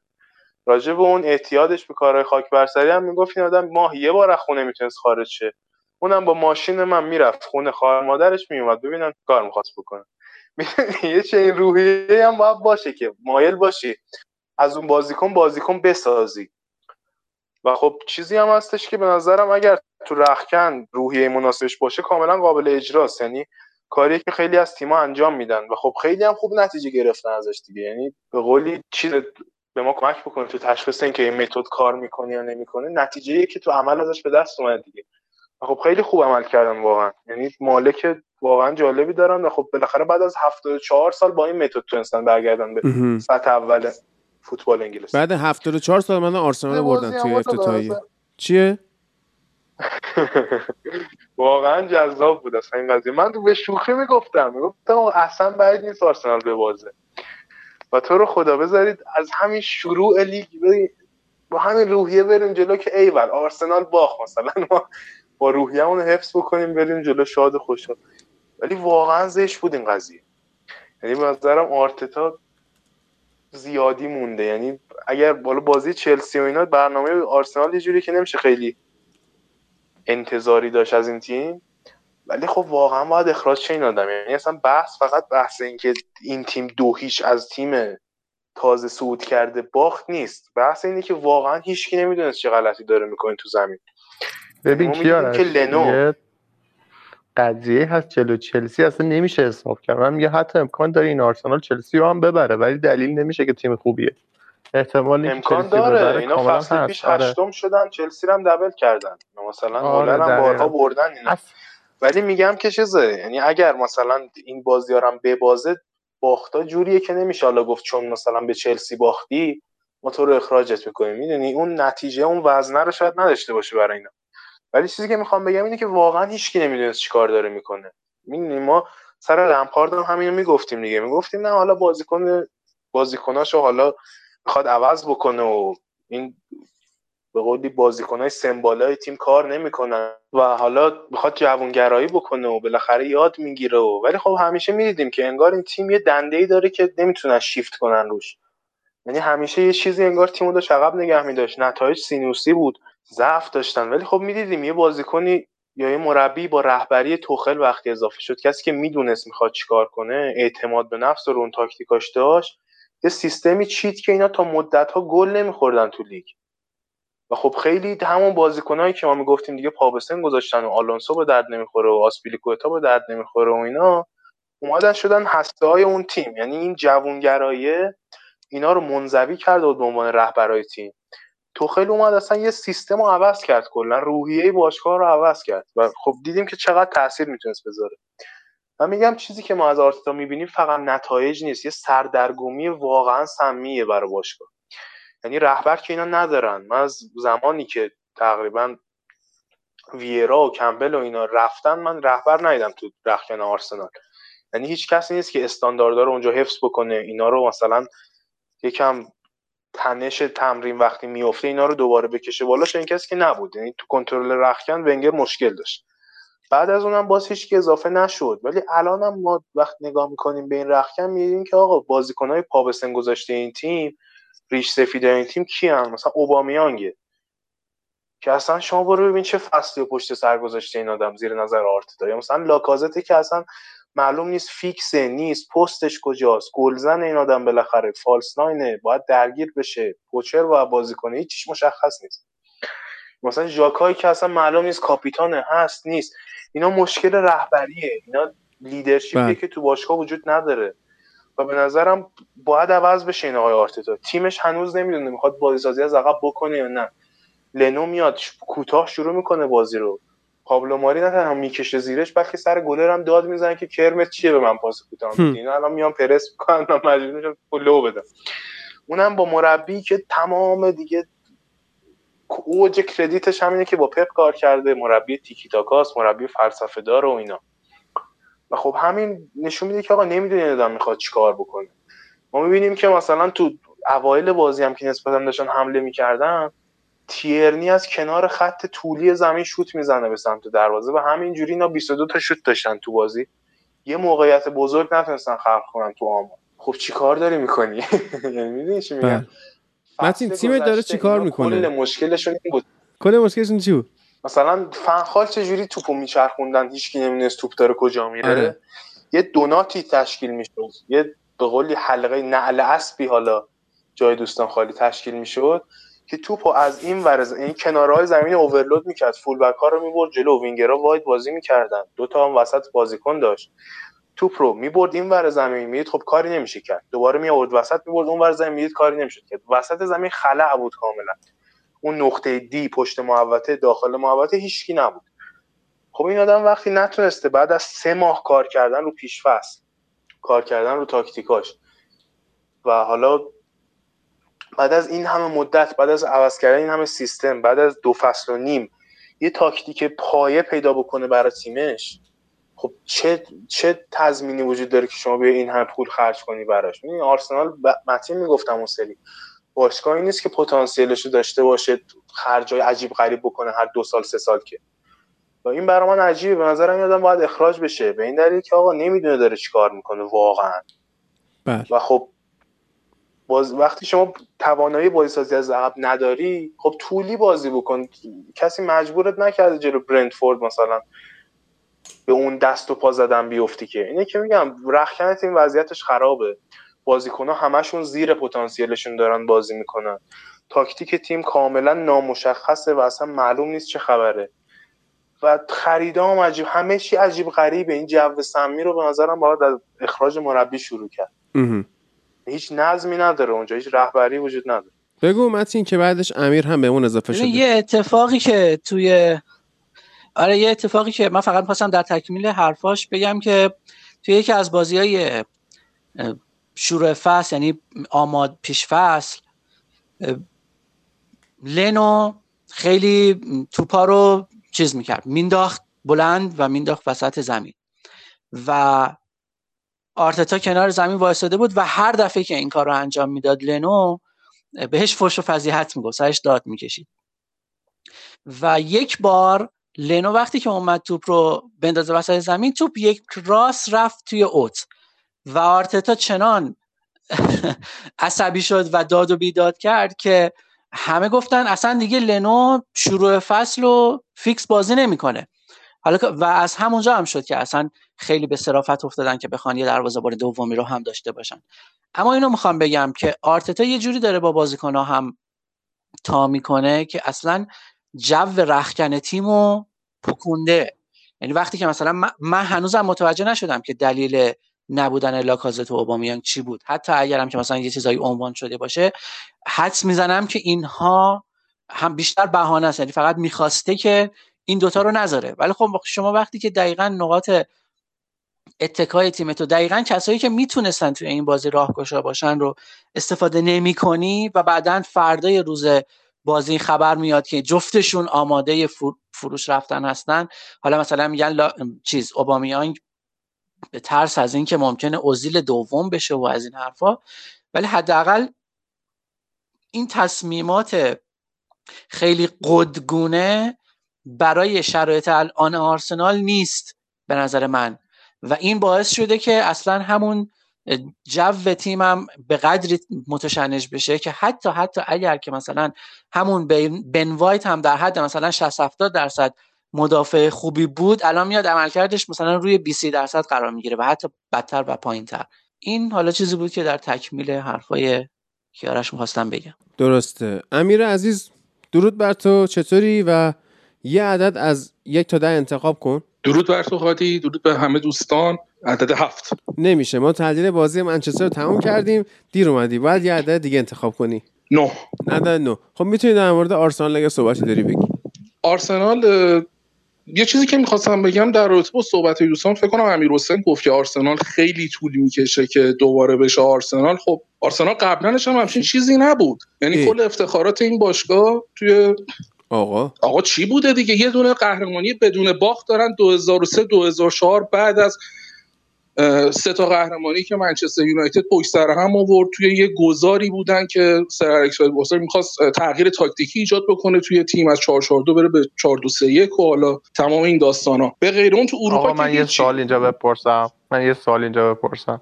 بپرس. از شما یه سوال دو تا. از ساتنهام بهتر بود یا نبود؟ آره خب مسلما. خب از خب اگه در اون حد بخوای حساب بکنی که آره به عنوان به عنوان تیم دوم به عنوان تیم دوم انگلستان آره. خب همیشه زیر منچستر یونایتد تمام می‌کرد. یه در واقع دستگرمی بود برای لیگ برتری که هنوز قدرت داشت آره آره, آره. از این منظر بخوام نگاه بکنیم چرا چرا اینجوری می‌کنی؟ آقا آرسنال آخه بزرگ بوده. واقعا افتخار دیگه ای نداشتن. کلا توی اروپا که دستشون درد نکنه. افتخاراتشون رو بخوای نگاه بکنی یه دونه جام برندگان جام اروپا 92 93 دارن. یه دونه Inter-Cities Cup سال 69 70 یعنی به غیر اون حتی تو تورنمنت دوستانه هم حتی نبودن که بخوایم بگیم قهرمان شدن. تو انگلیس هم که یه عمر زیر منچستر یونایتد بودن. حالا نمی‌خوایم با منچستر یونایتد کل کلشو بکنیم. خب آرسنال نهایتا می‌تونه نه نه نه, که اصلا fact دارم میدم همون. fact دارم میدم. باشه. واقعا نه چیزی نبوده. شبیه فکت نیست. اصطلاح 13 تا لیگ برده. سیز راست میگه. چرا این حرف؟ آقا از سال 2004 به این ور به تیم بدی تبدیل شدن در نهایت که تا اومدن ونگر اوور پرفورم هم می‌کردن با اسکوادشون و توی چارتای برتر همیشه بودن. مشکل اصلی اینا می‌دونی هادی چیه در هست اون زمانی بودش که فکر کردن باشگاه بزرگی هن. فکر کردن بایستی حالا هر سال برای قهرمانی بجنگن. در صورتی که نمی‌دونستن همین که هر سال دارن توی چارتای اول تموم می‌کنن و حداقل سهمیه لیگ قهرمانان رو می‌گیرن خب این براشون بهترین حالته. و روزی که اون کار رو با آرسه ونگر کردن من خودم همیشه مثلا مقایسه می‌کنم فکر کن خدایی نکرده روزی ما مثلا میومدیم فرگوسن آوت می‌دادیم توی اولترافورد خب اصلا فکرش هم اذیت می‌کنه آدمو. ولی اینا این کارو کردن اینا با اسطوره باشگاهشون این کارو کردن. و من احساس می‌کنم الان اون تلسمی که برای باشگاه بنفیکا هستش بلا گوتمن مربیشون موقعی که اینا رو قهرمان اروپا می‌کنه اخراجش می‌کنن سر یه مقدار اندکی که تقاضای حقوق بیشتری می‌کنه اون اونجا تلس می‌کنه که تا 100 سال دیگه هم بنفیکا قهرمان نمیشه. الان یه چیزی دولاش 60 سال گذشته و بنفیکا هم قهرمان نشده.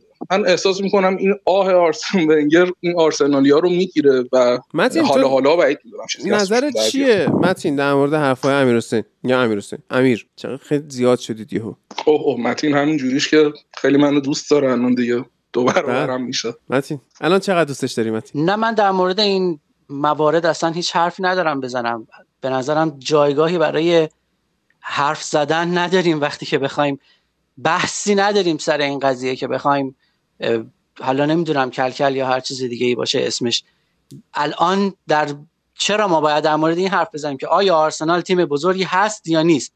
اصلا نیست. خب بعدش چی؟ بفرمایید. متین عصبانی کرد ببین این که من اصلا من اصلا حالت کلکل نگفتم.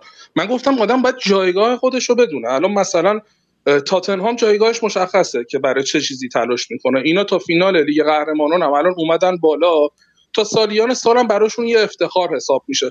هیچ وقت نمیان برای قهرمانی بجنگن. جایگاه تیمشون اینه. من میگم آرسنال موقعی به مشکل خورد که طرفداراش جایگاه واقعی تیم درک نکردن و فکر می‌کردن که حالا این جایگاه خودش به هزاران مسئله مربوطه از رویکرد مالک باشگاه تا پیشینه تیم تا برنامه ریزی خود باشگاه تا فلسفه باشگاه تمام اینا حالا درگیرش میشه. ولی میگم روزی به مشکل خورد که جایگاه واقعی خودشون رو گم کردن و به ونگری که براشون اون همه تلاش کرده بود اون همه اینا رو اینا رو از هایبری ورزشگاه دم دستی 7 هزار نفری رسوند به یکی از بهترین استادیومایی توی لندن یکی از بهترین استادیوم توی کل اروپا. ولی خب اینا اومدن اونجوری باش تا کردن. من میگم اون روز اینا جایگاهشون رو گم کردن و الان هم با توجه به چیزایی که داریم ازشون می‌بینیم هیچ آینده خوبی پیش بینی نمیشه واسهشون. من اصلا خارج از کلکل تمام حرفامو زدم. فقط واقعیت رو گفتم آخه ببین پیشینه آرسنال پیشینه آرسنال میای میگی شما یه سرچ ساده بزنی 13 تا لیگ اینا بردن 14 تا FA Cup بردن دو تا League Cup بردن و 16 تا Community Shield. خب نمی‌تونی بگی این تیم کوچیکیه که. قبلا قهرمان اروپا شده. باشه دلیل نمیشه که. یه بار حالا قهرمان جایگاه امروزشون جایگاه جایگاه امروزشون اینه. کیارش آخه این چیزی که میگید مال وقتیه که مثلا آرسنال قبل از آرسن ونگر باشگاه کوچیکی بوده باشه نبوده. یعنی قبل حالا لیورپول اون موقع شاید یک کتاز بود تو زمینه افتخارات ولی به هر حال آرسنال هم خیلی افتخار داشت نسبت به اون موقع. وقتی که حالا لیگ برتر داشت شروع می‌شد این یه چیزی. دوم آقا جایگاه واقعی آرسنال ترکیبی بود که برکمپ و آنری نوکش بودن. ویرا توش بازی می‌کرد. نمی‌دونم فردی لیونبرگ توش بود سول کمپل توش بود. اون ترکیب طلاییشون بود جایگاه واقعی آرسنال. باشگاهی بود که دوم یا سوم می‌شد حداقلش. لیگ می‌برد بعضی وقتا فینال سیل می‌رفت. وقتی که شما اون ترکیب رو از دست میدی می‌رسی به امثال حالا نمی‌دونم فن داره یا نداره ولی بازیکنهایی با حداقل رفتار حرفه‌ای مثل اوزیل و نمی‌دونم شک... شکودران مصطفی و اینجور چیزا خب قطعا هوادار باید احساس کنه که آقا این باشگاه جایگاه واقعیش نیست. مثل اون آقا شما بگی که مورینیو رو شما با اون هم افتخارات و مورینیوی که سه تا سیل برده رو دارید هوم می‌کنید از ورزشگاه میگید اخراج شه در حالی که بازیکناتون فیل جونز و اسمالینگ و روخوان ربطی نداره آقا. مربی اونجاست که مدیریت بکنه. آقا جایگاه مورینیو توی منچستر یونایتد با ونگر توی آرسنال یکی بود؟ آقا ونگر توی آرسنال شما بگو خداوند روی زمین هستن. مثلا اینجاست وقتی این آدم افسار داستان رو از دست داده و مدیریت داره اینجوری برخورد می‌کنه من واقعا بی احترامی شد به ونگر توسط هواداراشون. درسته این. ولی ونگر منم همین با هم می‌رفت. مثلا اینجا ونگر دورانش تمام شده بود. قبل از این دوران با هم می‌رفت. و مثلا اینجا بود که آقا اون مدیریت آرسنال این باشگاه رو به خاک سیاه نشوند. و خب این اعتراضات در نتایج مثلا اینجا شما وقتی تیمت مدیریت مشخصی نداره یه مالک داره یه مربی داره شما وقتی می‌بینید تیم خرج نمی‌کنه فشار تو به مربی بیاری مربی به مالک فشار بیاری دیگه. وگرنه اون وسط کسی پاسخگو نیست که معلوم نیست پولا چجوری خرج میشه. من میگم آقا فرگوسن مقصر بود در تیمی که دیوید مویز تحویل گرفت. این آدم پروژه رو شروع کرد برای جدید کردن اسکواد. نتونست ببره جلو به هر دلایلی. وسط ول کرد رفت. و من خودم معتقدم اگر این آدم می‌دونست که ما خرج خواهیم کرد و بیل و رونالدو و این اهدافی که می‌خواست شدنیان شاید اونقدر راحت خدافزی نمی‌کرد خب؟ ولی مسئله اینجاست که آقا هر چقدر فرگوسن برای ما عزیز این اشتباه این آدم بود. اینکه به جای اینکه ما لیستی داشته باشیم ما مربیمون نزدیک 4 از سال 2001 به این ور قراردادهای فرگوسن یه سال یه سال تمدید میشه به جای اینکه ما لیست داشته باشیم این آدم زنگ بزنه به دیوید موس شب بره دم خونهش این آدم اصلا نمی‌دونست داره میاد یونایتد. نگران شلوار جینی که پاشوت بود و اینا اینا همش اشتباههای فرگوسن هم هست. یعنی ما اینم باید در نظر داشته باشیم که آقا نه فرگوسن نه ونگر بوت نیستن اونجا. و خب وقتی هم اسکواد به اون وضع افتضاح رسید ما می‌بینیم که آقا اونای امری قبل از آرسنال اونقدر موفقه بعد از آرسنال هم موفقه. یعنی فرهنگ باشگاه به یه جای افتضاحی رسیده که اصلا اونجا محیط سمیه. با اون محیط باید تغییر بکنه. اگر ونگر تو چهار سال پنج سال نمی‌تونه اون تغییر رو به وجود بیاره هر چقدر به لحاظ تاکتیکی و مدیریتی خوب عمل بکنه مثلا اینا رو تو همون چهارم پنجم و اف بردن نگه داره ببینیم که آقا ونگر حالا یا توانشو نداره یا اختیارشو نداره اینا رو ببره به اون سطحی که قبلا بودن برای لیگ میجنگیدن هر سال. خب این چه اتفاقی باید بیفته؟ مثلا همینجوری باید میشستن نگاه می‌کردن ونگر تیمو بشونه به خاک سیاه که مثلا بی احترامی نشه بین آدم. همونطور که ما میگیم هیچ بازیکنی از مربی بزرگتر نیست و هیچ بازیکنی از باشگاه بزرگتر نیست هیچ مربی هم به حال از اون باشگاه بزرگتر نیست. اینکه بیایم بگیم چون حالا با ونگر برخورد بدی کردن دیگه اینا سطحشون همین بوده و کلا تیم دم دستی بودن اینا رو من قبول ندارم. چون آرسنال همیشه تیم بزرگی بوده. یعنی حتی قبل از شروع لیگ برتر و قبل از شروع دوران آرسن ونگر همین تیم تیم بزرگی مگه ونگر چند تا لیگ برده آخه؟ برگشتن به جایی که بودن قبلا ونگر مگه چند تا لیگ بود برای... خب دیگه برای اینا الان آقا هادی من بعد از من بعد از پنج ثانیه search کردن به یک سری عدد رسیدم که فقط هم یه چیزشو میگم. بفهم. تعداد trophy که باشگاه های لیگ برتری تا الان بردن در طول تاریخشون. لیورپول 44 تا منچستر 42 تا آرسنال 30 تا چلسی 25 منچستر سیتی 22 بله. اگر که شما داری میگی فکت چرا وقتی که با 5 ثانیه سرچ کردن میشه به چنین نتیجه رسید به تحلیل ها و آنالیز های دیگه می‌رسی. اگر که اگر هم که داری در مورد بحث منطقی حرف می‌زنی و میگی که کلکل نیست پس این نمی‌دونم تلسم و ونگر آوت و اینجور چیزا از کجا میاد؟ یعنی این کاملا یک برآمده از یک ذهن پر از اختشاشه که فقط می‌خواد یه چیزی بگه که آره حالا مثلا آرسنال اون هم نبود که حالا مثلا شما دارین میگید چرا بر نمیگرد.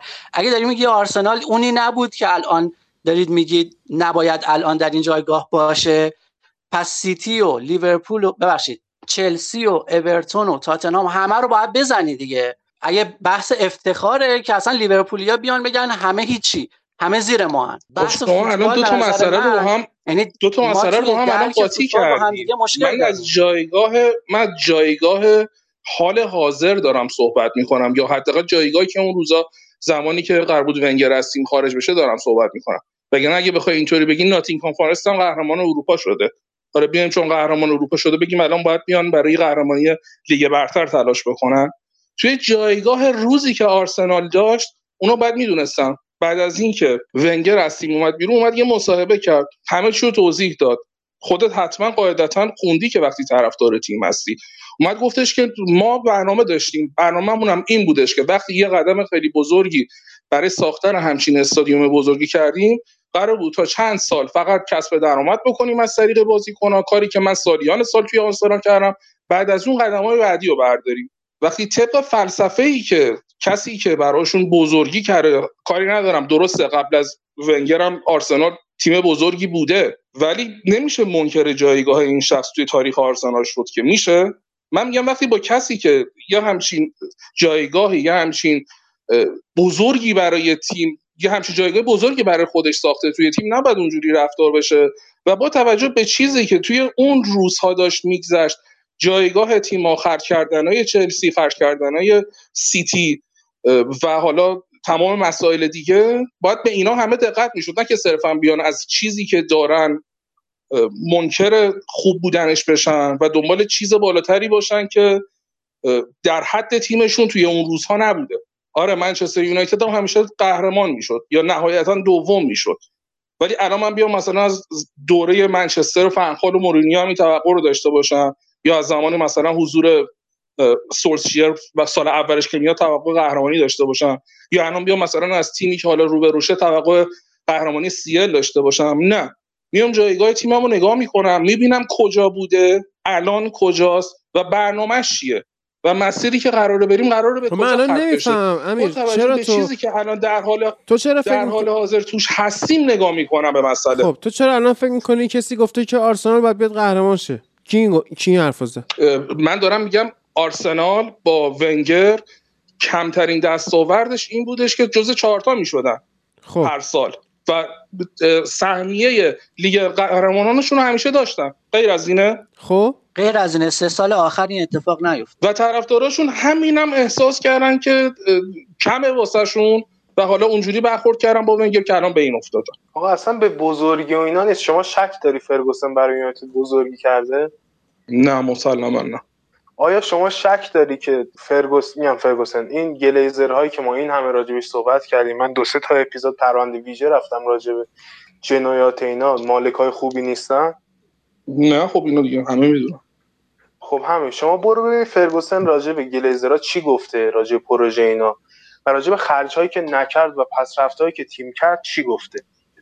یعنی اینکه شما بیا یه مصاحبه رو بذارید بر حسب اینکه آقا این دیگه مثلا وحی منزل اینا این از نظر من غلط یه چیزی. دومی که میگم فقط مشکل اینا از ونگری نبود که قهرمان نمیشه اون سال که. مشکل این بود تیم به وضوح داشت پس رفت می‌کرد. یعنی هیچ برنامه برای رو به جلو بودن باشگاه اعلام نمیشه یه ذره با ریتم تندتر. یعنی این چیزی که ما مثلا ده سال آره این که مثلا شما بگید ده سال مثلا ما قرار کسب درآمد بکنیم. حالا تیم سقوط هم کرد کرد. ما از سوم چهارم اومدیم شدیم ششم هم مشکلی نیست. خب این برنامه نیست که. این یه چیزی که مشخصا به ونگر هم تحمیل شده. بگن نه اصلا مسئله نیست. من موندم کی برنامه میریزه که نداره. ما مثلا ده سال یهو از جایگاهمون بیایم پایین که مثلا پول این استادیوم رو بدیم بعد دوباره قدم های بعدی رو خواهیم برداشت. اون قدم های بعدی به دردی نمی‌خوره که شما عملا یک دوره‌ای که هم ازش فرار می‌کنن رو تحمیل می‌کنی. باشگاه صرفا به خاطر اینکه پول اون استادیوم رو با درآمدت بدی. مثلا وام نگیری یا برنامه بلند مدت نشینی. وگرنه چندین و چند باشگاه استادیوم ساختن تا حالا. تاتنهام هاتسپر هم خرجاش کم شد. ولی مثلا اینجا بود که آیا مثلا اینو می‌گفت که ما قرار ده سال خرج نکنیم. نون و انگور بخوریم مثلا تو خونه. که این دو... بله. ما کیارش الان دست دادیم. و نهایتا می‌خواست بگه که نون و انگور بخوریم تو خونه تا این ورزشگاه ساخته شه و اینا. الان من یه که نمی‌فهمم اینه که خب دوره ونگر سالهاست تموم شده و امری اومده رفته آرتتا اومده و داره میره و الان من نفهمیدم که امیر به طور کلی چرا بحث ونگر رو اصلا مطرح کرده. ما داریم در مورد شرایط امروز آرسنال صحبت می‌کنیم و شرایطی که توی این بازی به خصوص با برندفورد داشتن و امیدوارم که متین هم متین ناراحتیت رفت شد الان؟ ناراحت شدی؟ نه من بر چی باید از این حرفا ناراحت بشم آخه؟ یه چیزایی میگی. بله. من ادامه صحبت رو اومدم هادی گفتم که وقتی گفتن مطرح شده بود که اومدم ادامهش رو گفتم و حرفم این بودش که می‌گفتم جایگاهی که آرسنال توش بود آیا الان با رفتن ونگر به مسیر درستی رفت یا به مسیر غلطی رفت؟ به نظر خودت اگه ونگر میموند با توجه به جایگاهی که تو تیم داشت خیلی بهتر نمی‌تونست با مالکین برخورد بکنه تا یکی از جا اومدن یکی مثل حالا آرتتا یا نه. اونای امری؟ نه. چون مشکل از مالکیت تیم این آقای کرونکه به طرز وحشتناکی داره منابع این تیم رو نابود می‌کنه. آرسنال گرونترین بلیت فصل داره. برای بلیت فصل شما باید 800 پوند هزینه کنی. واسه یونایتد باید 300 خورده پوند هزینه کنی یا 500 پوند اینا. و این داره رست این باشگاه رو می‌کشه. بگو. ببین حالا مسئله مدیریتی اونا کسی چی آرسنال فکر کنم از فصل 2014 2015 همین الانش از مدیریت بگیر تا سرمربی تا بازیکن‌ها همه دارن فصل 4 5 تا اشتباه بزرگ می‌کنن که بعدا داره به ضررشون میشه. یعنی تو نمی‌تونی مشکل آرسنال یه دونه در نظر بگیری. یعنی هر فصل داره مدیریت و حتی سرمربی اشتباهات بزرگی می‌کنه چه از لحاظ اداره کردن منابع مالی باشگاه چه از نقل و انتقالات چه اینکه مثلا توی بازی های بزرگ چیکار کنی چه اینکه واقعا روی کی حساب کنی توی نقل و انتقالات چه بازیکنی رو جذب کنی. در تمام این موارد آرسنال داره اشتباه می‌کنه و تیم های لیگ برتر انگلیس دارن بهترین مدیریت رو انجام میدن حداقل نسبت به چیزی که ما داریم توی لالیگا می‌بینیم مثلا.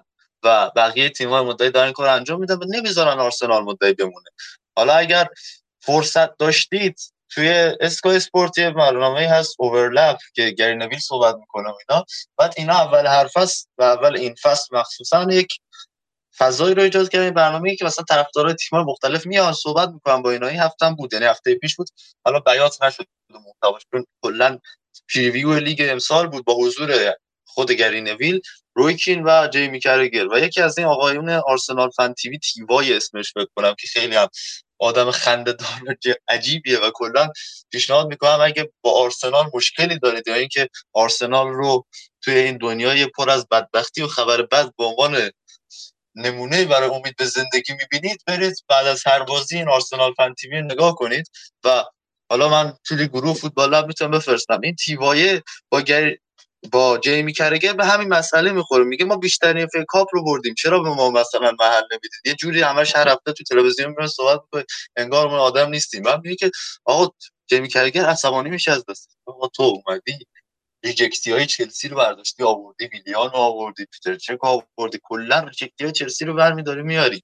بعد ازشون استفاده درست هم نمی‌کنی حتی. و الان تیم رو نگاه کن مقایسه کن با تیم دیگه. آره شانسی برای لیگ داریم.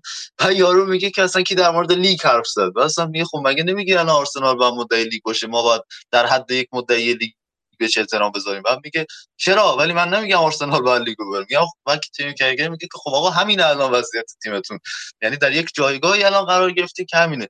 و مسئله هم که طرفدار آرسنال دارن همینه. واقعا باشگاه بزرگی بودن. از آرسن ونگر بگیر تا دوره‌ای که بین هربرت چپمن سرمربی قدیمیش بوده تا خود آرسن ونگر اینا باشگاه بزرگی بودن. ولی الان به یک جایی رسیدن که شاید یک باشگاه بزرگی باشن که تموم بشه. خیلی از باشگاه بزرگ برمیگردن. یک دوره افتی رو پشت سر می‌زنن اما آرسنال داره مسیری رو میره که یک تبدیل بشه به یک باشگاه بزرگی که دیگه سرپا نخواهد شد. مثل خیلی از باشگاه بزرگی که توی سطوح پایینتر فوتبال انگلیس حضور دارن. آرسنال وضعیتش همینه و الان داره به همین شکل جلو میره و به نظرم اگر حالا چون خرج خوبی کردن توی نقل و انتقالات به نظرم با بن وایت مثلا بازیکن خوبیه. بن وایت خیلی امسال اذیت خواهد شد. سر اینکه یکی اینکه خب قیمت بالایی داشته.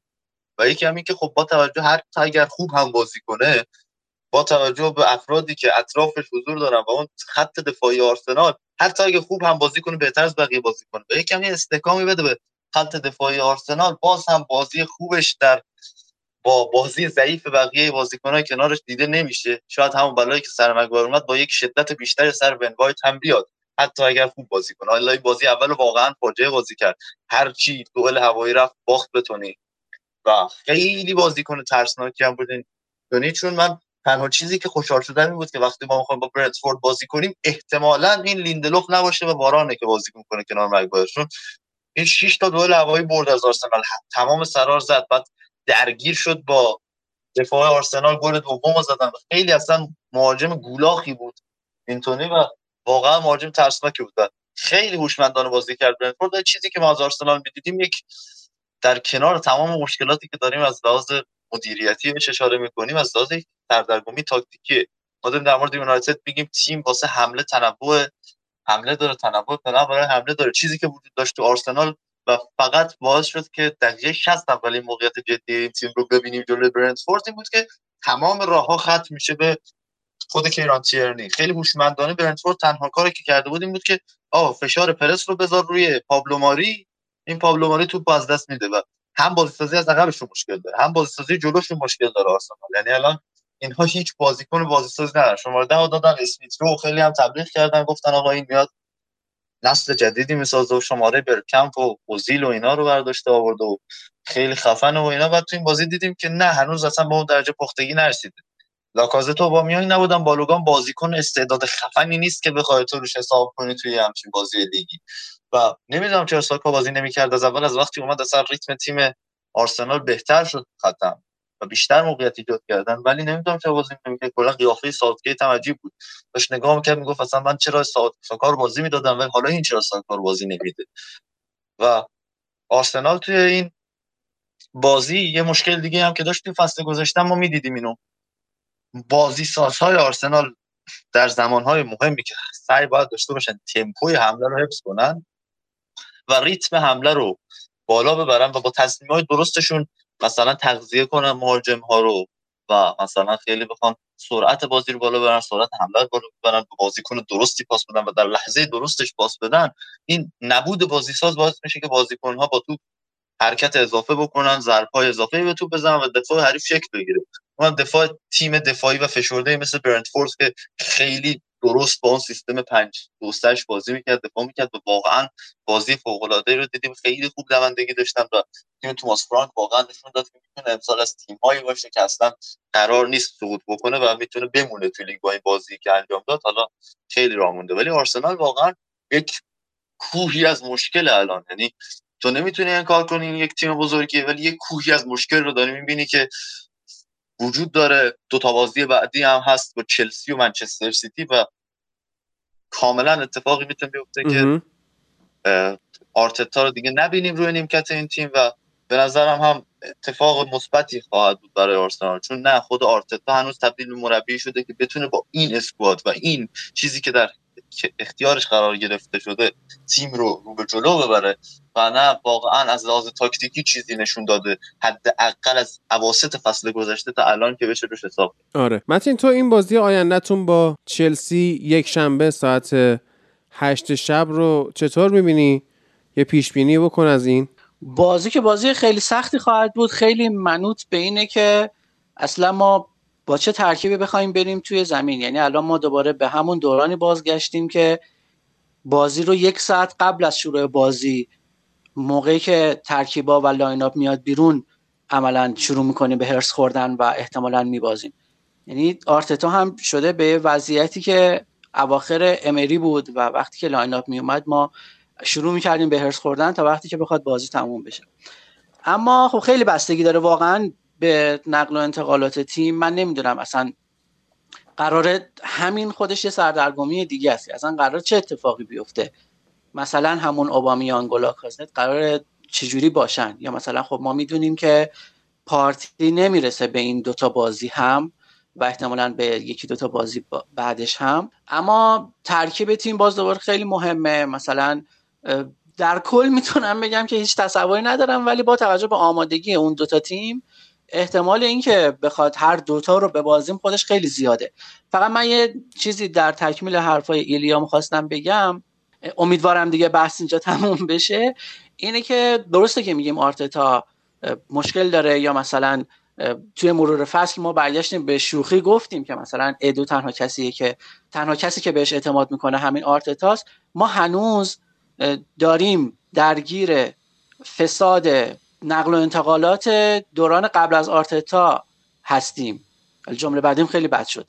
ولی فهمیدین که چی می‌خوام آره آره. یعنی اینکه ما مربی مربی رو قبل از آرتتا و تیم مسئولین رو قبل از ادو تجربه کردیم که هنوز درگیر زیرمیزی هایی هستیم که اونا توی نقل و انتقالات می‌گیرن می‌گرفتن.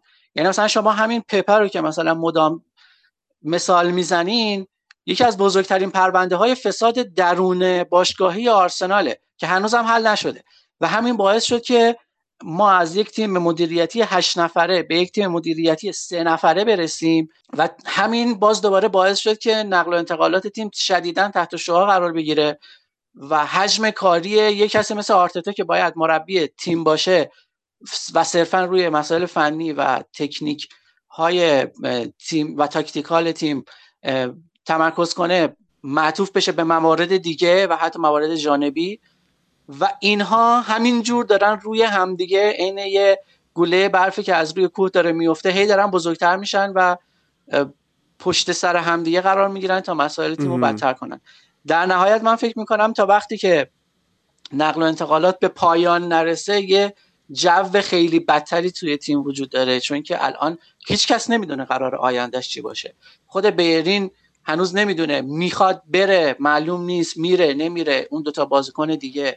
یکم خیلی همه چی قاراش میشه و توی این شرایط عملا هیچ کدوم از بازی آرسنال نمیشه. روش حتی امید این که بخواد تساوی بگیره. اون هم با چلسی و منچستر سیتی داشته باشیم با اون مربی های بزرگی که دارن.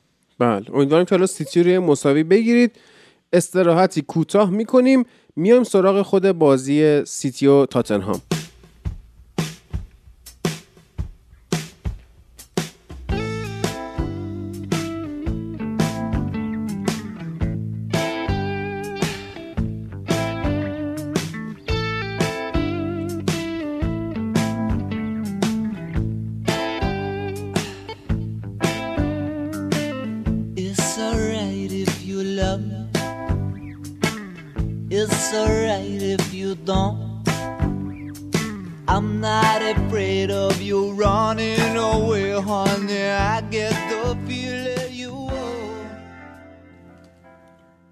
گواردیولا در اولین قدمی که توی این فصل لیگ انگلیس داشت جلوی تاتنهام بازنده بود. اول فصل پیش هم جلوی تاتنهام باخته بود بازی رو. اون موقع تاتنهام مورینیو بود.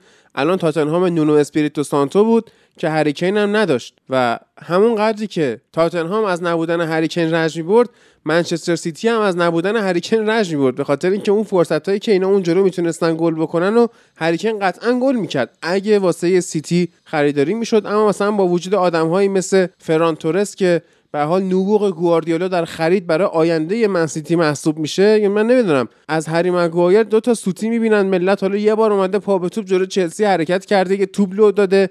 این همه مسخرش می‌کنن میشه flop transfer.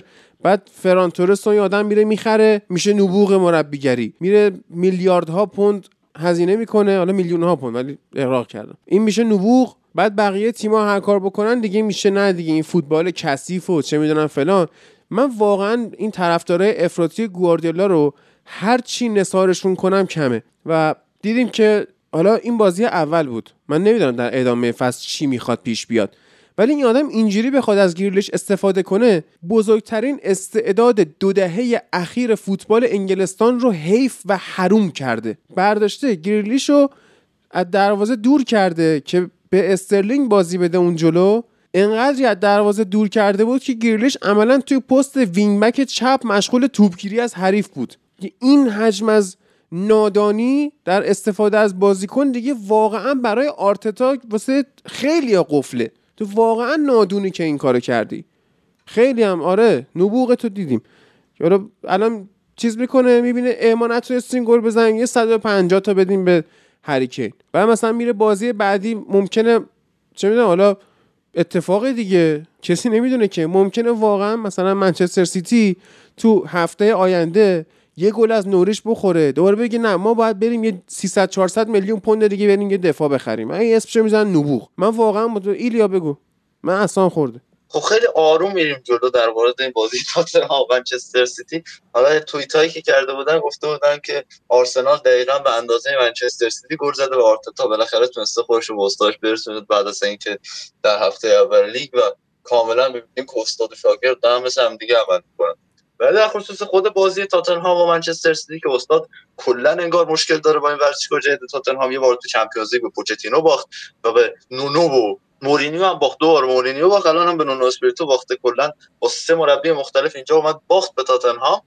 ولی بازی بسیار خوبی بود از لحاظ تاکتیکی چیزی که دیدیم از تیم تاتنهام نونو. بازی که خب توی ترکیبش ما می‌دیدیم که 4 2 3 که خیلی انتظار این رو داشتن. خیلی واقعا که بیایم با همون سیستم سه دفاعی که توی برد تیم از نونو بازی کنه و شروع کنه لیگ با. حداقل مقابل منچستر سیتی که وقتی با پنج نفر حمله می‌کنه شما خیلی وقتا نیاز به این پیدا می‌کنی که یک توازن در تعداد نفرات تو عقب زمین و عمق ایجاد کنی. اما بازی رو با سیستم 4 3 3 4 3 پیش برد که اصلا عریض نبود. یعنی عمق زمین رو بسته بود و عرض زمین رو کاملا در اختیار سیتی قرار داده بود که این 4 3 که بازی کرده بود خیلی تاثیرگذار بود توی این نتیجه که پیش اومد. حالا اگر بخوام جدی تر نگاه کنیم چیزی که وجود داشت این بود که دل علی می اومد عقب اضافه می‌شد به خط هافبک. دل علی و هویبرگ با هم دیگه این گریلیش رو مهار می‌کردن و گندوغان رو که گریلیش تو سمت چپ گندوغان تو سمت راست پاس از نیم فضا استفاده کنن. و کلا پلن گواردیولا روی این بود که از روی نیم فضا بخواد به نتیجه برسه با کارهای ترکیبی که انجام می‌دادن استرلینگ و گریلیش سمت چپ سمت راست هم محرز و گندوغان که این حضور مؤثر دل علی و هویبیرگ و همچنین الیور اسکیپ. اگر تو میانگین استقرار بازیکن‌های تاتنهام رو نگاه کنی می‌بینی که الیور اسکیپ عقب‌تر از هویبیرگ داره بازی می‌کنه. چون اون پست شیش ایستا رو اون داشت تقریبا اجرا می‌کرد بازیکنی که پرس نکنه چون هویبیرگ و دل علی در کنار اینکه گندوغان و گریلیش رو به خوبی مهار کرده بودن. پرس می‌کردن این inverted full back های تیم منچستر سیتی رو که مندی و کانسلو باشن که حالا به اینا می‌رسن. ولی چیزی که وجود داشت بود که الیور اسکیپ کاملا اون zone 14 رو مهار کرده بود و اصلا تو نمی‌دیدی که تیم منچستر سیتی بخواد از اونجا نفوذ بکنه. و فقط 21 درصد از حملات تیم منچستر سیتی رو می‌دیدی که از یک سوم از میانه زمین نفوذ کرده. بیشتر حمله سیتی در کنارها بود. اینم به خاطر نوع پرس خیلی خوبی بود که تیم تاتنهام ایجاد کرده بود. اون جلو هم که برخواین مورا و سون بودن که با سه نفر داشتن دو تا دفاع وسط سیتی رو هم خوب پرس می‌کردن. و هم اتفاقی که افتاده بود این بود که بسته بودن مسیر فرناندینیو اینکه فرناندینیو بخواد توپ بگیره و بازیسازی رو انجام بده کار براش سخت شده بود. حالا با وجود اینکه آمار خوبی تو نیمه اول از خودش به ثبت رسوند فرناندینیو اما چیزی که تو این بازی بود واقعا به اون بازی سازی توانایی بازی سازی و توانایی و به تحرک بیشتر رودری به نظر بیشتر نیاز بود برای منچستر سیتی توی این بازی تا فرناندینیو. چون مشکلی که ایجاد می‌کرده توی این سیستم دو سه پنج دقیقا با همون سیستم داشتن بازی می‌کردن. نونو نقطه قوت فصل پیش سیتی رو توی این بازی تبدیل به نقطه ضعفشون کرد و باعث شد یکیش ببره. با همین عریض بازی نکردن پرس میانه زمین گرفتن میانه زمین ازشون و همینطور پرس کردن مناسب روی خط دفاع منچستر سیتی. یعنی خیلی خوب کانسلو و مندی رو پرس می‌کردن. مخصوصا خود هویبیر که مندی رو پرس می‌کرد مندی خیلی توانایی پرس کمتری داره. نسبت به ژائو کانسلو توی اون سمت راست و خیلی فرصت حمله زیاد داد و ضد حمله زیاد داد به تاتنهام و اتفاقی که افتاده بود این بود که عقب اومدن لوکاس مورا برخواین خیلی تاثیرگذار بود تو ضد حمله های این تیم.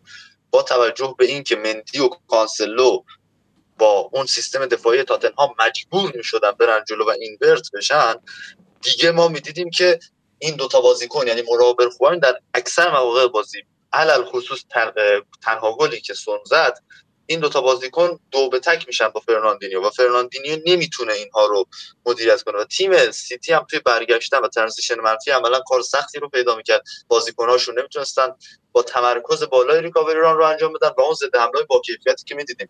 برخواین و مخصوصا لوکاس مورا خیلی بیشتر از برخواین بازی موثری رو داشتن توی حمل توپ توی دریبلینگ و واقعا بازی فوق العاده رو نشون دادن از خودشون توی ضد حمله کاملا شبیه اون چیزی رو دیدیم از تیم نونو که دو سال پیش به فصل 2019 2020 تو اتحاد با ولوز انجام داده بود. آداما تراوره دو هیچ برد منچستر سیتی و یکی از نقاط عطف اون فصل بود برای قهرمانی لیورپول و فاصله گرفتن آفرین. آفرین. من سوال دارم. همون تاکتیک بله. آره. من سوال دارم. آیا شما به عنوان آدمی که این همه روز حساب میشه و این همه بهت کردیت میدن و این همه هم میای خرید می‌کنی و رکورد نقل و انتقالات بریتانیا رو جابجا می‌کنی یه مربی که یه بار دو سال پیش مثلا با یه تاکتیکی تو رو حریف شده بعد میاد توی تیم جدید. اولین بازیشو توی تیم جدید میاد انجام میده. با یه اسکواد جدید. بازیکنایی که صرفا مثلا 5 6 هفته است اینا رو در اختیار داره داره باشون تمرین می‌کنه. میاد با همون تاکتیک دو سال پیش شما رو می‌بره. اون وقت این چی میشه؟ این میشه نبوغ گواردیولا. من اینو جا میندازی واسم؟ این چیه؟ ببین این یک مشکلیه که گواردیولا داره در برابر مربیایی که منطقی و با آنالیز کامل دفاع کردن و بلدن. خب تو برای بردن گواردیولا یک شیوهی وجود داره که توخل استفاده کرده مورینیو استفاده کرده نونو استفاده کرده کنته استفاده کرده و این اوله اوله. اوله هم استفاده کرد. و این ضعفیه که گاردیولا نشون داده. اصلا ربطی هم نداره به اینکه اهمیت بازی چی باشه در هفته اول لیگ باشه فینال Champions League باشه فینال کوپا باشه هر چی باشه.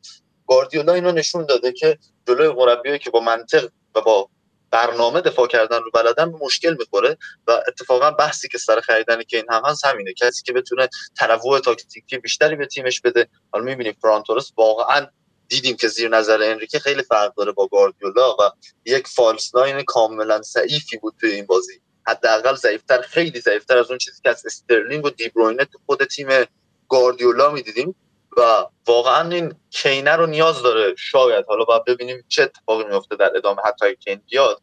حالا امروز هم انگار تمرین کرده با تیم اول تاتنهام که اتفاق جالبی بود. همه نوشته دادن خبر فوری کین با تاتنهام تمرین کرد و یه دم اومده خبر فوری اینه که یک نفر واسه کاری که داره کاری رو انجام داده بالاخره بعد از مدت ها که داره واسه حقوق می‌گیره. و اینم نکته جالبی بود در هری کین ولی همین بحثو داره گواردیولا. مشکلی که وجود داره اینه که خب آنالیز وقتی میشه و بلد یاد می‌گیرن چطور جلوش دفاع کنن باید خیلی خوب دفاع بشه. من این کردیت رو به گاردیولا میدم. برای بردنش باید شما یک بازی بینقص رو ارائه بدید که تمام بازیکن‌های تیم فوق‌العاده باشن. یعنی من الان گفتم این اعتبار رو دادم به دفاع تیمی تیم تاتنهام نونو که چجوری اومد برس می‌کرد با همون 4 3 خودش. بعد بازیکن‌های جلوی یعنی خط اول پرسش خیلی خوب این میز بلاک رو تشکیل می‌دادن. سعی نمی‌کردن از جلو پرس کنن منچستر سیتی و ولی می‌تونیم در کنارش به نقاط قوت خط دفاعی فردی تاتنهام هم برسیم که تانگانگا فوق العاده عمل کرد. عالی بود. تانگانگا واقعا یکی از بهترین مدافعای این هفته بود. یعنی عملکردش عجیب آره بود. واقعا. واقعا عجیب بود. تا حالا من ندیده بودم چه عمل کردی از تانگانگا. آره بعد دل علی داشت واسه تیم بازی می‌کرد. دوندگی خیلی خوبی رو داشت تو خط یعنی یک بازی رو نوع بازی رو از دل علی دیدیم که کمتر دیده بودیم. در مورد لوکاس مورا و صحبت کردم. و همچنین حتی با وجود اومدن کریستیان رومرو از آتالانتا همه انتظار این رو داشتن که داوینسون سانچز و اریک دایر تو این بازی ضربه بزنن به تاتنهام. اما دیدیم که از لحاظ دفاع فردی خیلی خوب تو موقعیت های مهم و فرصت هایی که سیتی سعی می‌کرد ایجاد کنه از کنارها دفع توپ رو انجام می‌دادن ضربات سر اول رو می‌زدن و واقعا بازی کاملی رو دیدیم از تاتنهام برای بردن این سیتی. اما با اومدن هری کین شاید این مشکلات سیتی درست بشه و با حتی بیشتر جا افتادن بازیکن ها تمرین کردن بیشتر گریلیش با کلا هنوز نمیشه گریلیش رو قضاوت کرد. شاید هم یک رول و نقش متفاوتی رو در ادامه فصل پیش بده گاردیولا اما یکی از مخاطبامون کامنت داده بود با کیارش صحبت کرده بود نقش حرف درستی می‌زد. به نظرم دقیقا اتفاقی که برای محرز افتاد برای گریلیش هم میفته اون ستاره فوق که ما در تیم قبلی دیدیم نخواهد بود. اما به عنوان یک وینگر عادی در یک تیم کامل و تیم مدعی قهرمانی میاد و آمار خوبی رو از خودش در یک فصل ثبت می‌کنه احتمالا و میره سراغ فصل بعدی گیریش توی منچستر سیتی. یعنی اون چیزی که اصلا ربطی هم به منچستر سیتی و گاردیولا نداره. یعنی قرار بود چیزی که ما از گیرلیش ببینیم اینه که اگر رفت به یک تیمی بزرگتر از استون ویلا دیگه همه کاره اون تیم نباشه. دیگه اون عملکرد وحشتناک فرازمینیش نبینیم که همه کاره اون تیم همه کار می‌کنه. تو همه چی خوبه قطعا گیرلیش قرار نیست توی تیم بزرگتر از استون ویلا این شد از خودش ارائه بده. اما هنوز زود کلا برای قضاوت کردن تیم منچستر سیتی و همینطور گاردیولا خب اینا از فصل 2010 2011 تمام بازی اولشون رو برده بودن. و فقط هم منچستر که توی سه دوره بازی اول رو باخته بوده و قهرمان شده. هیچ تیم دیگه نتونسته این کار رو انجام بده. و اتفاقی که میفته اینه که هفته بعد اینا با نوریش در این یک بازی دارن که می‌تونه یک آرامشی بهشون بده بعد از این شکست تلخ و سختی که داشتن و شروع بعدشون. و بعدش بازی های سخت تیم منچستر سیتی گاردیولا شروع میشه. با توجه به دو تا بازی که مثلا آرسنال پارسال جلو منچستر سیتی کرد آرتتا که یکی جفتش در اومد و واقعا فشار آورد منچستر سیتی. من میگم آرسنال خیلی بازی سخت در میاد و برنامه بازی های بعدیشون هم اگر نگاه کنیم برنامه بسیار بدی بعد نوریچ با آرسنال بازی می‌کنن با لستر ساوثهمپتون چلسی لیورپول. و این شروع فصلی که گواردیولا خواهد داشت. کاملا پرچالشه و باید ببینیم چه جوری ازش در میاد. در مورد بازی اول همین می‌تونم بگم که اون نقطه قوتی که فصل پیش داشت نشون می‌داد واقعا تبدیل به نقطه ضعف شد و آنالیز وحشتناکی کرده بود نونو سانتو. واقعا فوق العاده بود بازی تاکتیک تاتنهام ولی می‌تونیم بگیم ادامه فصل جذابی رو در پیش خواهد داشت منچستر سیتی. و واقعا مشتاقم ببینم چی کار می‌کنه گاردیولا با این تیمش برای درست کردن سیستم جلو افتادن از همین ابتدای فصل. بله. به طور رندوم من کیارش انتخاب می‌کنم. نفر برای در مورد سیتی صحبت کنم والا راجب سیتی من دو تا چیز می‌تونم بگم. یکی اینکه این بازی خیلی حالا ما میگیم همه این بازیکن‌ها 5 میلیون خرجشون شده ولی خب اون ترکیب اول آقای گواردیولا نبود. آره چون 470 میلیون پوند روی نیمکت بوده. آره جالبه که گرونترین ترکیب تاریخ گواردیولا اصلا ترکیب اولش نبود. یعنی ما دیدیم ده دقیقه یه رو به اول خیلی خوب حمله کردن بعد ریتمشون افتاد. یاد یه میمی افتادم. بعد بازی یه پیج انگلیسی هست. من میمامو از اونجا نگاه می‌کنم. زده بود که تانگانگا بعد از این بازی یکی از پولدارترین آدمای بریتانیا شد. 100 میلیون پوند نقد تو جیبش داشت. گریلیشو گذاشته بود تو جیب.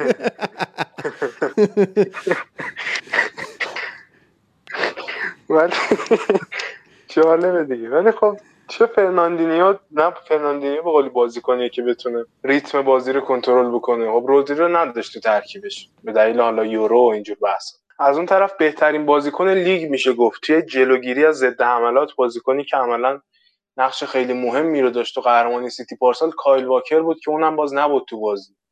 یعنی ما چقدر راحت اینا ضد حمله می‌خورن و تاتنهام چقدر موقعیت داره. این یکی از مسائل بود. و مسئله دیگه این بود که مثلا گوندوغان هم باز در کنار یکی مثل فرناندینیو بازیکنی که می‌تونه یه سری از کارهای به قولی کثیف ها رو انجام بده مثلا درگیر بشه می‌تونه در حد خوبی پاس بده. ولی ما بازیکنی هم نیست. دوباره چی میگن؟ رهبر ارکستر نمی‌تونه باشه تو اون تیم. گریلیش هم دوباره همینطوره یعنی اینا بازیکنایی هستن که در کنار دیبروین و رودری جواب میدن. خب اینا رو با هم اگر قرار استفاده بکنه نباید پلنش همون پلن این باشه که ما 90 دقیقه توپو نگه میداریم تو عرض پاسکاری می‌کنیم ببینیم خدا چی می‌خواد. این یه چیزی.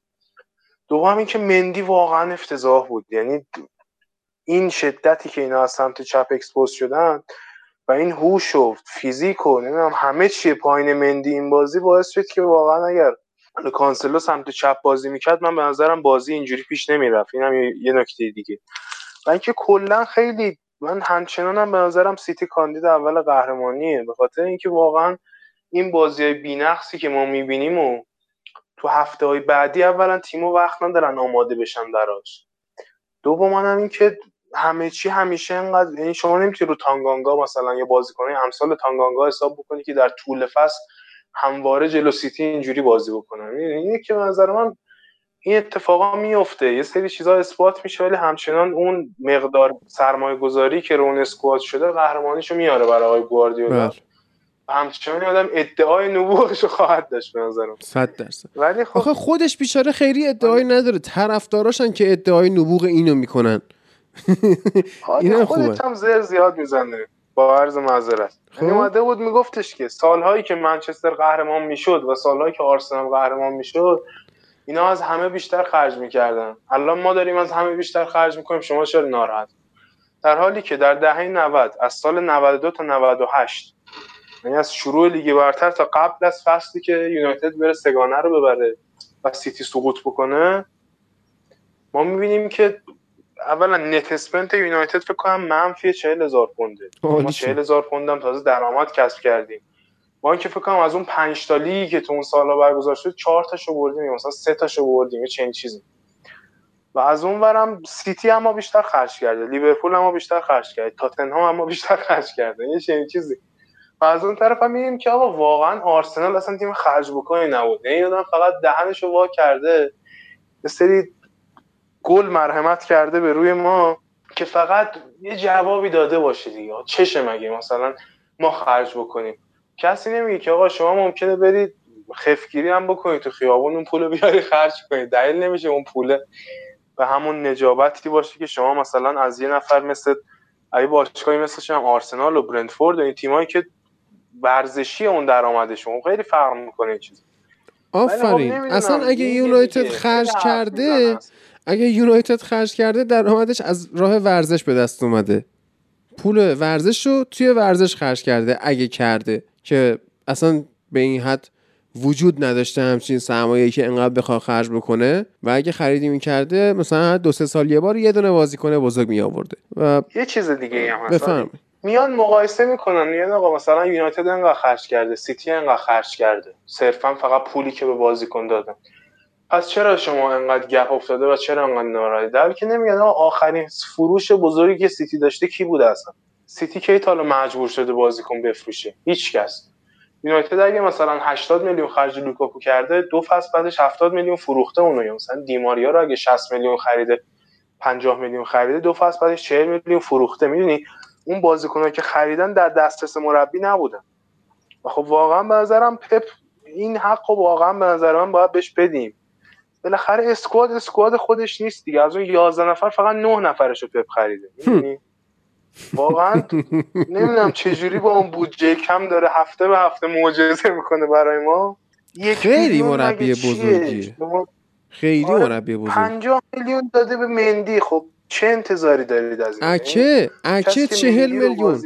بیچاره اون اکه بابا یعنی شما فکر کن اتفاقی که برای مندی بگو. حالا من اتفاقی که برای مندی افتاد قشنگ این همینه که دارم حرف می‌زنم میگه آقا باختیم برو اینو بردار بیار. یعنی اومد تو به موناکو باخت توی چمپیونز لیگ بعد گفت آقا برناردو سیلوا و مندی رو بردار بیار خوشم اومد. بعدم هیچ وقت نتونست درست از این مندی استفاده کنه تو کل این چند فصل. فقط با مدال عکس می‌گرفت و الان اومده به بازی افتضاحی کرد. مثلا 5 میلیون اینا کسی نمی‌دونه. مثلا پارسال تو منچستر سیتی تو یک پنجره دیازو اکر رو بیاری و اگه تو همه بازی های بارسا زنان داره بد بازی می‌کنه. یعنی از پارسال تا همین الان تو اکثر بازی مهم بد بازی کرده. چه می‌دونم تو بازی لستر بد بازی کرده پارسال امسال باز با لستر کامیونیتی شید بد بازی کرده. این بازی هم که بد بود. یعنی واقعا نمی‌دونم چرا کسی گیر نمیده به اینا ولی باید گیر داد به حال. حالا ما خیلی ضد گاردیولا و اینا محسوب میشیم گیر میدیم و آدم هستیم که متوجه نمیشیم ولی به هر حال گیر رو باید اصلا وقتی یه نفری اینجوری هزینه می‌کنه و اینجوری دهنشو باز می‌کنه و نمی‌دونه که چی داره تناول می‌کنه باید هم در موردش صحبت کرد. باید اتفاقا با تیغ تیزتری بری سراغش. آدمی که کل کل نکنه میگه حالا یه گوشه نشسته برای خودش.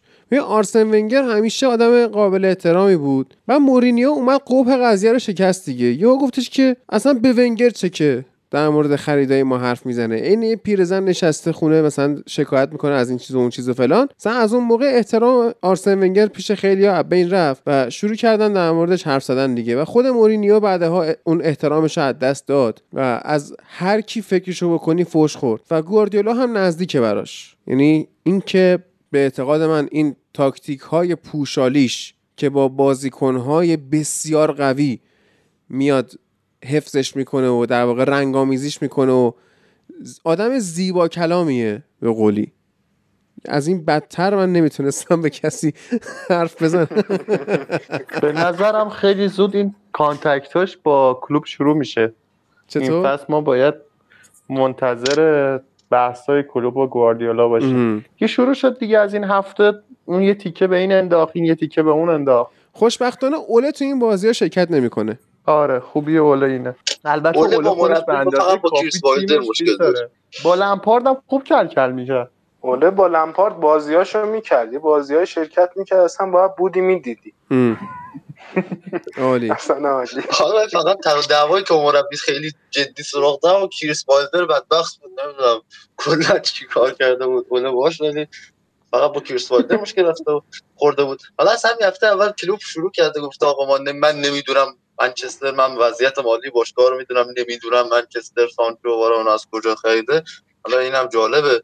بعد گفته بود آقا منچستر سیتی به منابع فلانی واسه و اینا خرید بزرگ می‌کنه اما نمی‌تونیم چیز کنیم. باز گواردیولا جوابش داده بود. اصلا این حرفایی که در مورد منچستر آرسنال زده بود در جواب به حرفای کلوب و کلا گواردیولا البته کلوب آدم باهوشیه ها. فشار رو می‌ذاره رو بازیکن‌ها. یعنی قبل از اینکه بخواد بازی شروع شه توی کنفرانس خبری ها دو تا تیکه میندازه. فشار رو مثلا می‌ذاره روی گریلیش می‌ذاره روی حالا هر بازیکن جدیدی که هر تیمی بخره الان لوکاکو. احتمالا قبل از بازیش با چلسی. فشار رو می‌ذاره. فشار گذاشت رو داورا سر پنالتی های منچستر. بله. آره. آمار پنالتی های قبل و بعد از اون رو برید نگاه کنید در پریمیر قبل و بعد مسابقه کلوب متوجه فشاری که گذاشت و تاثیر که گذاشت هر چقدر آره. هم کم میشید. یعنی واقعا تاثیر بعد برونو مجبور شد بیچاره دیگه از اوپن پلی هم گل بزنه دیگه.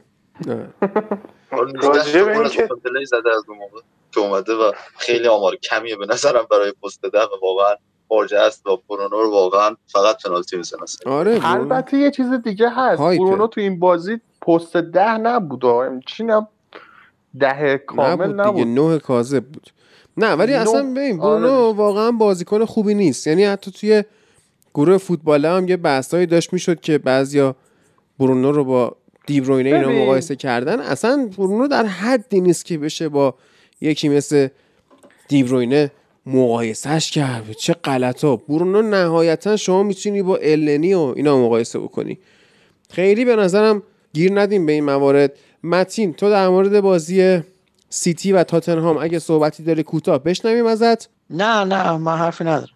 عالی شد. محفل عزیز درود بر تو. یه عدد بگو. یک تا ده. سه. بله. سه. عدد سه اگه در مورد بازی تاتنهام و سیتی حرفی داری می‌تونی بزن. کوتاه حرف خاصی ندارم فقط اینکه الیور اسکیپ تو تاتنهام خیلی خوب بازی کرده این فصل پیشش تو نوریچ و نورویچ هم خیلی لازمش داشت که نداشتش همین هفته. خب خیلی بازیکن خوبیه. انشالله بازی بیشتر خوب ازش ببینیم. لذت بردم. بله. خب الان بریم سراغ بازی های بعدی. ببین چند تا بازی داریم که به ترتیب اهمیت من براتون میگم. بازی اورتون ساوثهمپتون چلسی کریستال پالاس نوریچ لیورپول و وست هم و نیوکاسل که از همه مهمتره. این وست هم نیوکاسل رو یا حتی نیوکاسل وست هم و سریع ایلیا برامون بگه که بعد بریم سراغ بازی بسیار جذاب واتفورد و استون ویلا. به وست هم نیوکاسل بازی جذاب شد. شد و گل داشت کیف کردیم. ولی از لحاظ تاکتیکی هم بازی جذابی بود. نبرد استیو بروس و دیوید مویس توی سنت جیمز پارک.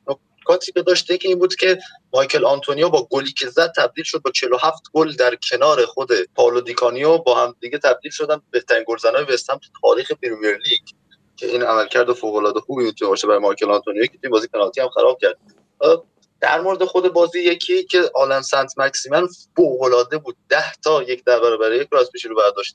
کارهای عجیبی می‌کرد. یعنی مثلا تو ببین مثلا یه سری از پرفورمنس های خیلی خوب یک بازیکن در مقابل یک تیم رو اگه بخوام مثال بزنی مثلا میای میگی رونالدو یه بار جلو آرسنال همچین بازی کرده مثلا رونالدو جلو یوونتوس مثلا علی کریمی جلو آلمان هم یادشون میاد چه بلایی سر دفاع آلمان آورد حتی آورد که ایران بازی باخت.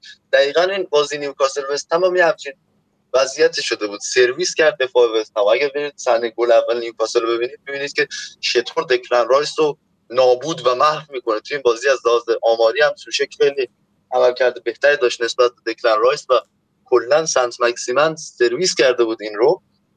یه نکته دیگه هم که داشتیم بود که خب بازی دو دو شده بود وست هم خیلی خوب داشت بازی می‌کرد یه پنالتی شد که به رحمار زدن اما کاملا توی تصویر آسته مشخص بود این بدبخت توپ زده و اصلا پنالتی نبوده.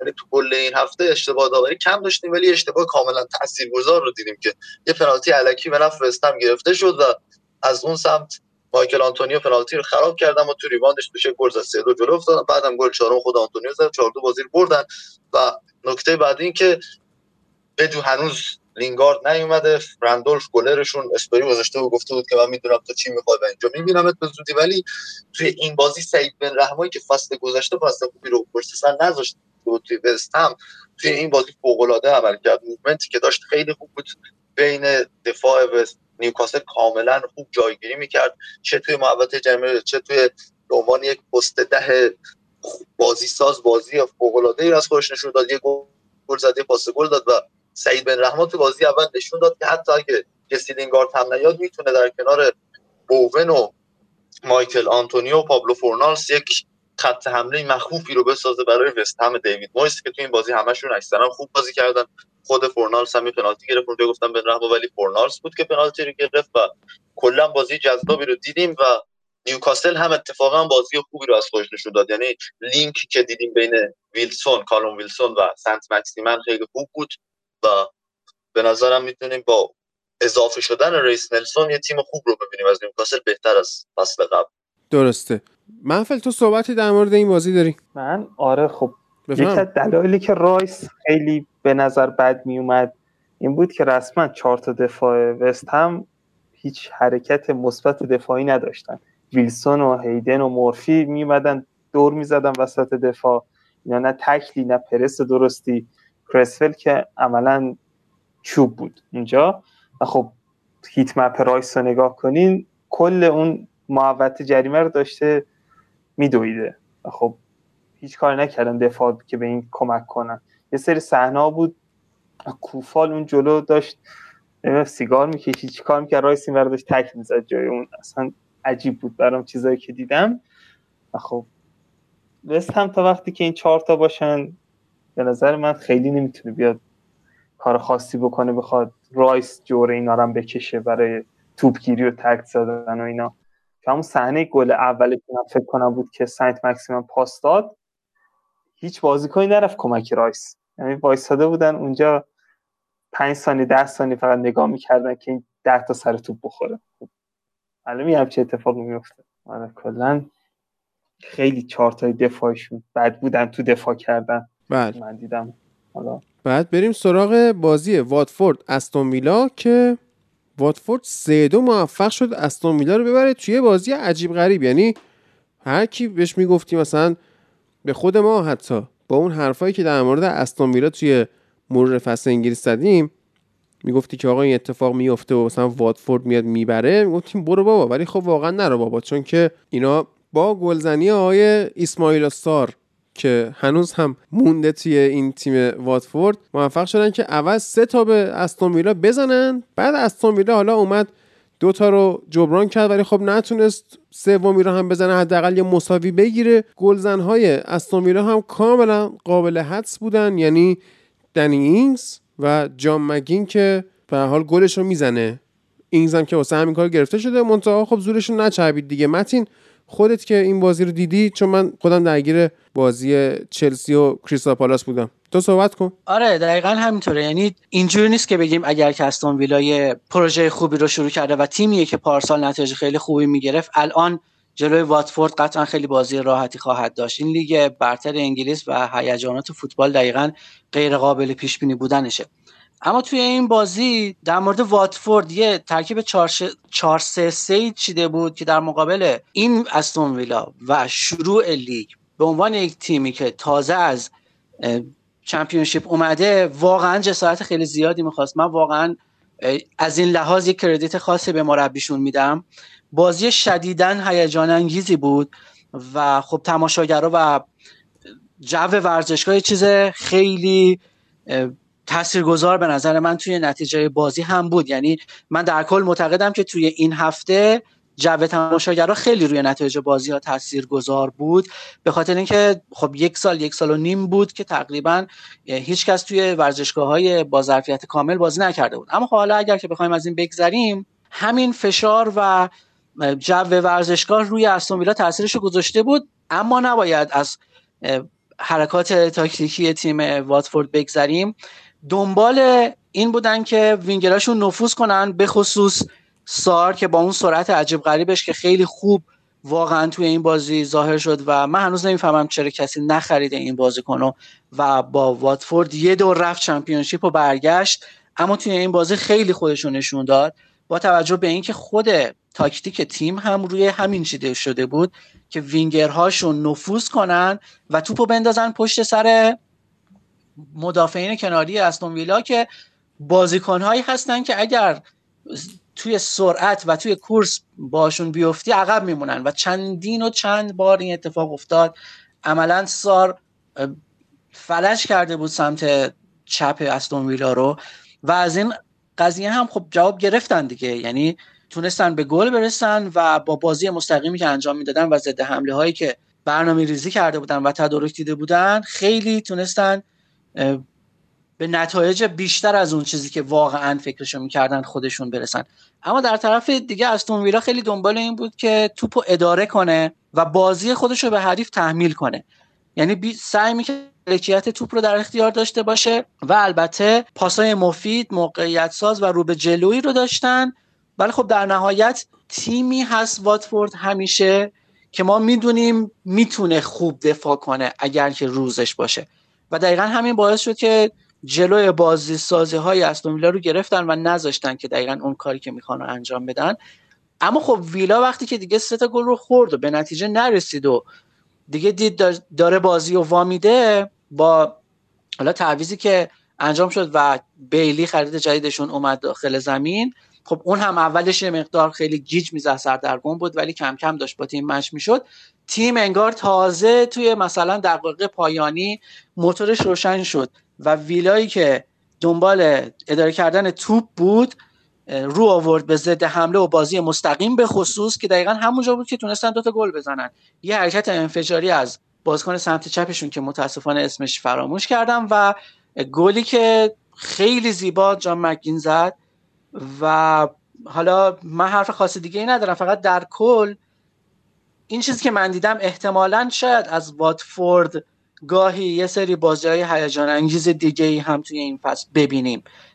ولی خب باید به ویلا اجازه بدیم با توجه به خریدهای جدیدی که کرده کم کم اینا بیان جا بیفتن آروم آروم با هم دیگه مچ بشن. ولی می‌تونیم امیدوار باشیم که از ویلا بازی های خیلی جذاب و به خصوص تاکتیکی دیگه ای هم توی این فصل ببینیم. من در کل علیرغم اینکه باختن این بازی رو ولی بهشون امیدوارم و به شخصه به عنوان کسی که این تیم رو زیر ذره قرار دادم و بازیاشون رو می‌بینم بازی بدی نکردن. ولی خب متاسفانه یه مقدار هم بد شانس بودن و البته ضعفاشون رو هم باید بپذیرن دیگه. در کل ولی فکر می‌کنم بازی هایشون که در آینده خواهیم دید در طول فصل ازشون بازم بازی های جالب و خیلی خوبی ازشون خواهیم دید.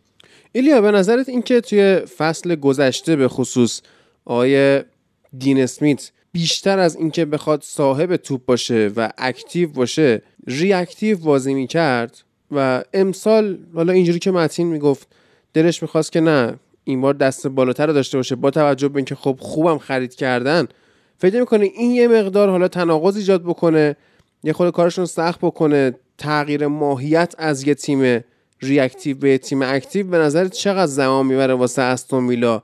چقدر طول می‌کشه ما قدرت واقعی این تیم رو ببینیم squad ی که این تیم داره هم رو نیمکتش هم توی ترکیب اصلیش واقعا توانایی این رو داره که هم active و هم reactive این تیم بازی کنه. و نکته ای که وجود داره اینه که واقعا اون مثلا نوع reactive ی که تو از تیمای مثل نیوکاسل می‌بینی مثل نوریچ می‌بینی اون نوع reactive رو نداشت از ویلای دین اسمیت فصل گذشته یعنی سعی می‌کرد دفاع رو سریع شکل بده سعی می‌کرد نظر فضاها رو بگیره و مقابل تیم های بزرگ همچین بازی رو انجام بده. اما این انتقال توپ های سریع و همینطور توپ پخش کردن و چرخش توپ خوبی رو دیدیم از تیم دین اسمیت. یعنی اینجوری هم نبود که بخوایم بگیم که نه واقعا اینا تیم دفاعی بودن نه. و در مالکیت تو بک تیم بودن هم چیزای خوبی رو می‌دیدیم. کما اینکه تو این بازی هم دیدیم. البته که ژیسکو کاملا تاکتیک درستی رو برای این بازی آورده و کلا مربی جالبیه. به نظرم یه مربیه که می‌تونیم زیر ذره‌بین قرارش بدیم. این فصل چه از لحاظ تاکتیکی و چه از لحاظ رفتاری. خیلی هم انگار دوستش دارن تو واتفورد و تو این بازی واقعا خوب عمل کرده بود. اما تیم استون ویلا رو قبول کنم هنوز به squad کاملش نرسیده. بود دنی اینگز چند روز بعد از اضافه شدن به تمرینات تیم مجبور فیکس بازی کنه. چون اولی واتکینز مصدومه.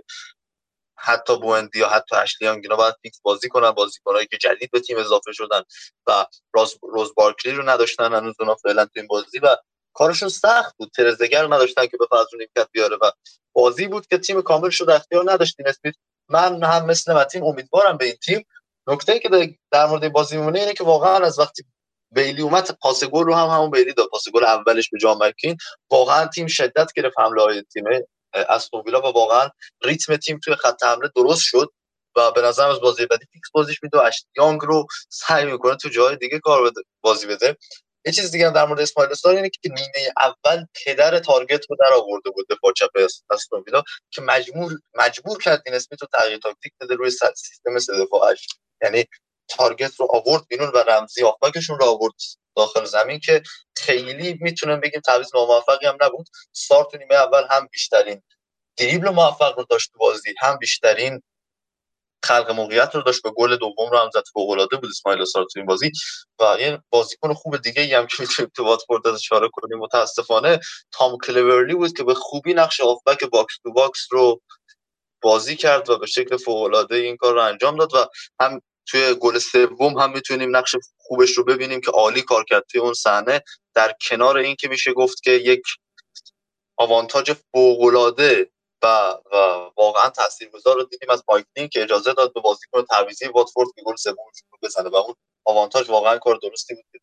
داد اما می‌تونیم ببینیم تام کلورلی به عنوان یک هافبک box to box می‌تونه عملکردش عملکرد خوبش تو این بازی نکته جالبی باشه. آره حالا این بازی رو دانلود کردم نشستم دیدم دیروز یه سری نکاتی که نگفتن. اینکه کوکا و اتبو خرید جدید واتفورد که این پس گرفتن.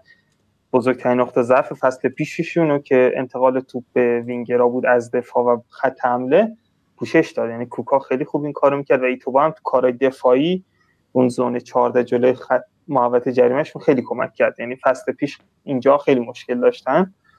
و خب ایتو و دوندگی خوبی داشت به نسبت جایی که بازی می‌کرد. کوکام پاساش دقتش خیلی بالا بود. اگه درست یادم باشه. خب خیلی کمک کردم به پیشرفت تیمشون نسبت فصل پیش. و اما الان بریم سراغ بازی لیورپول با نوریش که من سعی کردم الان امش رو بیارم رو خط که نشد نبود حالا به هر دلیلی.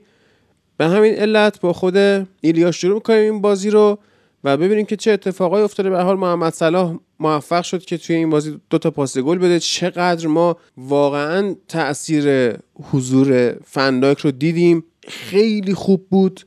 یعنی قشنگ تیم رو جمع کرد از اون عقب.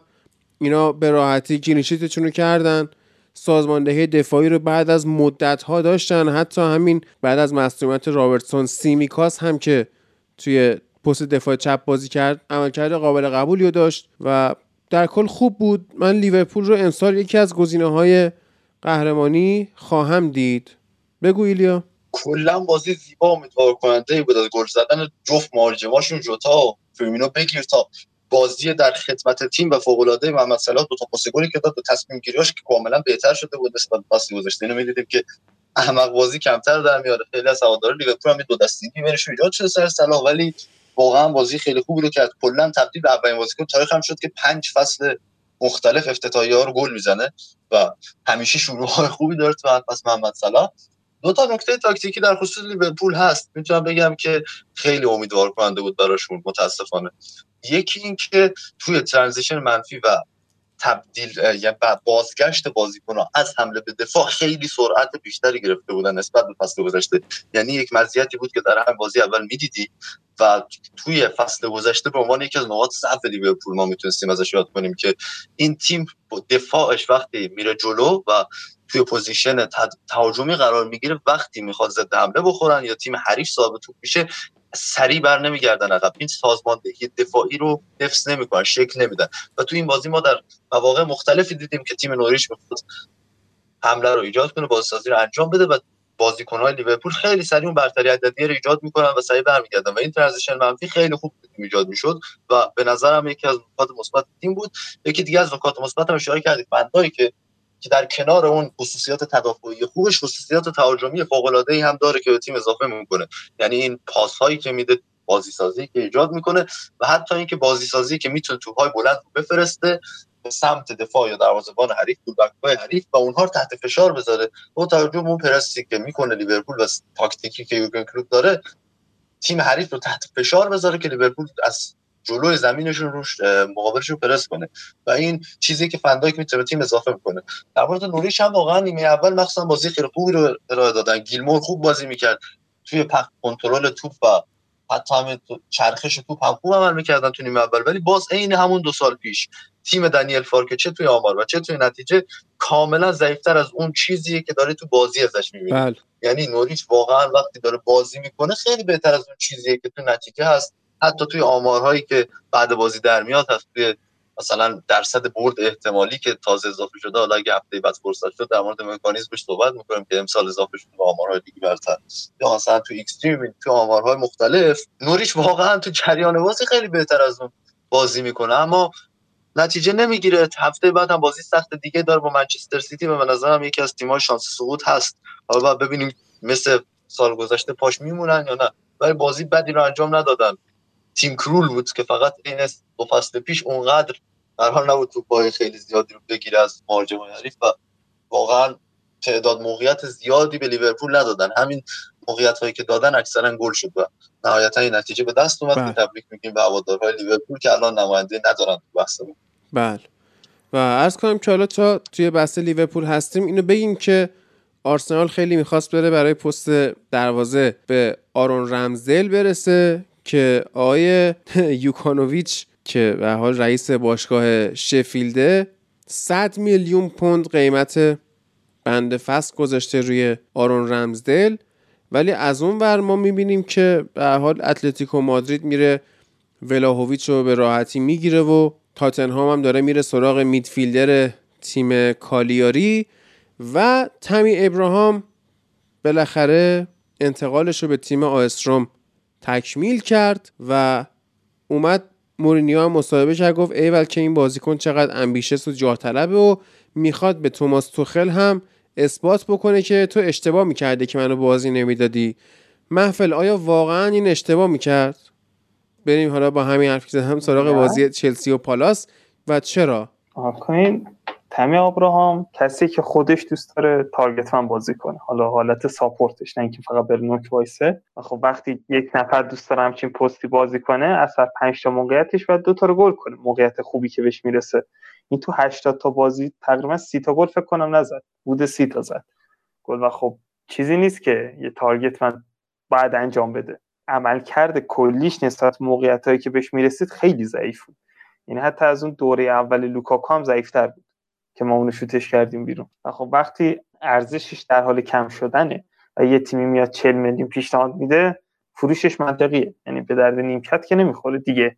چون ورنر هست می‌تونه وقتایی که لوکاکو نباشه و هاورتس پوشش بدن جاشو. حالا سه تا چهار تا بازی لازم بشه. خب تمی آبرام به صرفه بود فروختنش. حالا یه بند بازخرید 80 میلیون یورویی هم داره. اگه یه وقت لازم شد رونالدوی از توش در اومد می‌تونیم دوباره خودمون بگیریمش. بذار من اول از بازی لیورپول شروع کنم که کلوب طبق معمول بازی رو قبل از اینکه بخواد بازی شروع بشه شروع می‌کنه. فشارش رو گذاشت روی بازیکنی که از چلسی حالا اومده گیلمور. و گفت که قبل از بازی گفت این بزرگترین استعدادیه که حالا اسکاتلند داشته توی 60 سال گذشته در صورتی که کاپیتان تیم ملی اسکاتلند بهترین بازیکنشون تو تیم خودش داره بازی می‌کنه. الان هم هستم.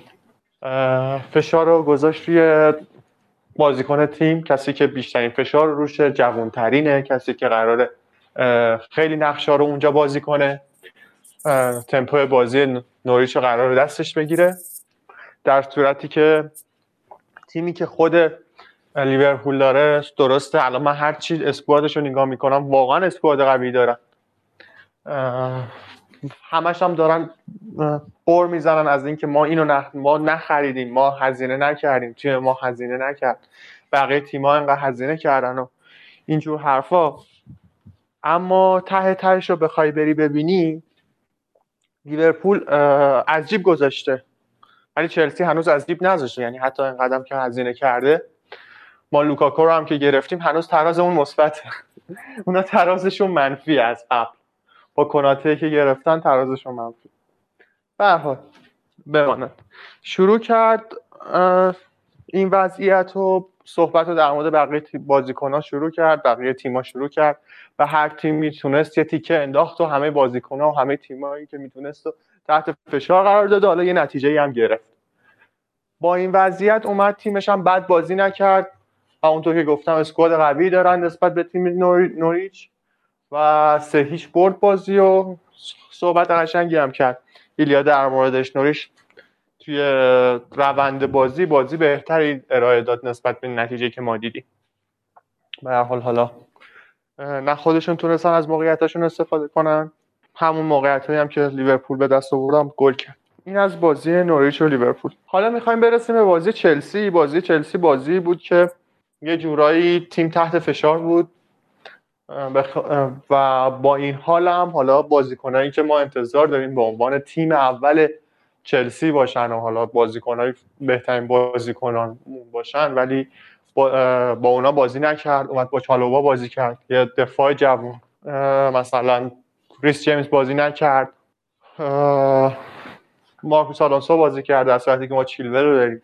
و حالا و بازی هم با ترکیب حالا درسته که کانتم یه ذره مسئولیت داشت. با ترکیب کوواچیچ و جورجینیو شروع شد. و با همون رخوت همیشگی ادامه پیدا می‌کرد.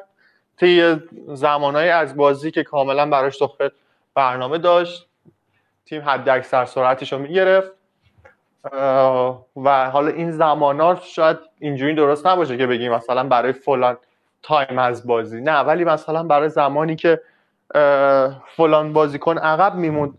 از ماونت براش برنامه داشتن یا من برای زمانی که موفق می‌شد آلونسو اولین بازیکن رو رد کنه براش برنامه داشت.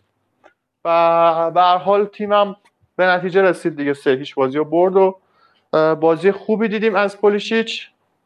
با اینکه زود خسته شد و نشون داد که بدنش هنوز هنوز که هنوزه در سطح بازیکنی نیست که بتونه توی لیگ برتر 90 دقیقه بازی کنه.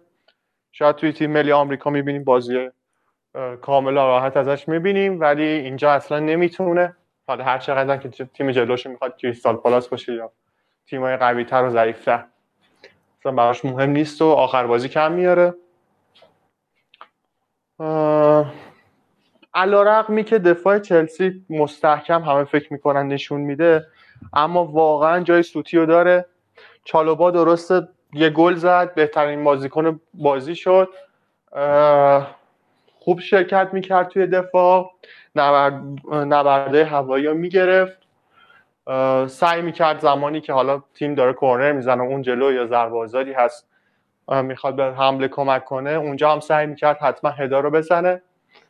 اما خیلی هنوز خامه. واقعا خامه. ریکاوری رانای خوبی نداره جا میمونه و من انتظار دارم که حالا خیلی از مربی های تیم های دیگه تحت فشار قرارش بدن و ازش استفاده کنن. به هر حال لوکاکو هم به تیم اضاف شد و تمرین ها امروز شروع شد و میریم برای بازی بازی هفته آینده با آرسنال که امیدوارم اون بازی رو ببریم. من بازم میگم تیم آرسنال با اینکه خیلی ضعیف بود جلوی برنفورد ولی جلو چلسی هیچ وقت دست و پا بسته نیست.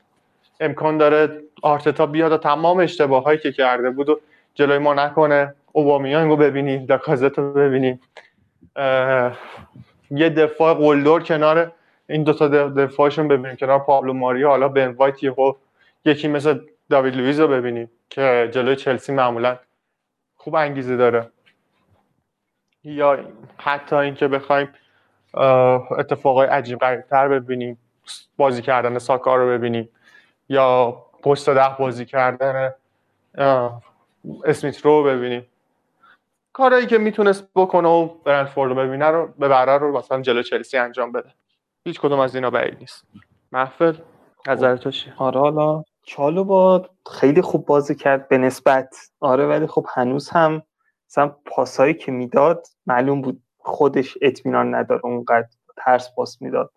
حالا بازی اولش هم بود طبیعیه ولی خب یه فایده که داشت پاس های خیلی سالم تری می‌داد و کم ریسک تری می‌داد نسبت کسی مثل زوما.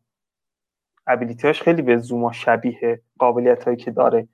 ولی خب زوما این مشکل خیلی گنده ای داشت پاس دادن بود و خب چالوبا که اومد جلو کسی مثل ماتتا یا شلاپ که پرس می‌کردن دفاع برامون وقتی داشتن حمله می‌کردن یا توپ دست دفاع بود خب خیلی کاربرد بیشتری داشت. پاسای نزدیک می‌داد به کریستنسن می‌داد به آسپیلیکوتا می‌داد.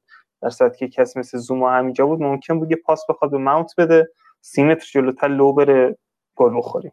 خب این نکته مثبتی بود که داشت ولی هنوز قد اطمینان نداشت پاس دادنش. اون پاس اشتباه و رودیگر داد برامون. پذیر کار بده دستم میترسید. اشتباه داره. ولی رودیگر که کلا طبیعیه پاسای اشتباهش. خب دلیلی که بود این بود که روزاها تمرکز داشته باشه تو پار ازش بگیره جانم.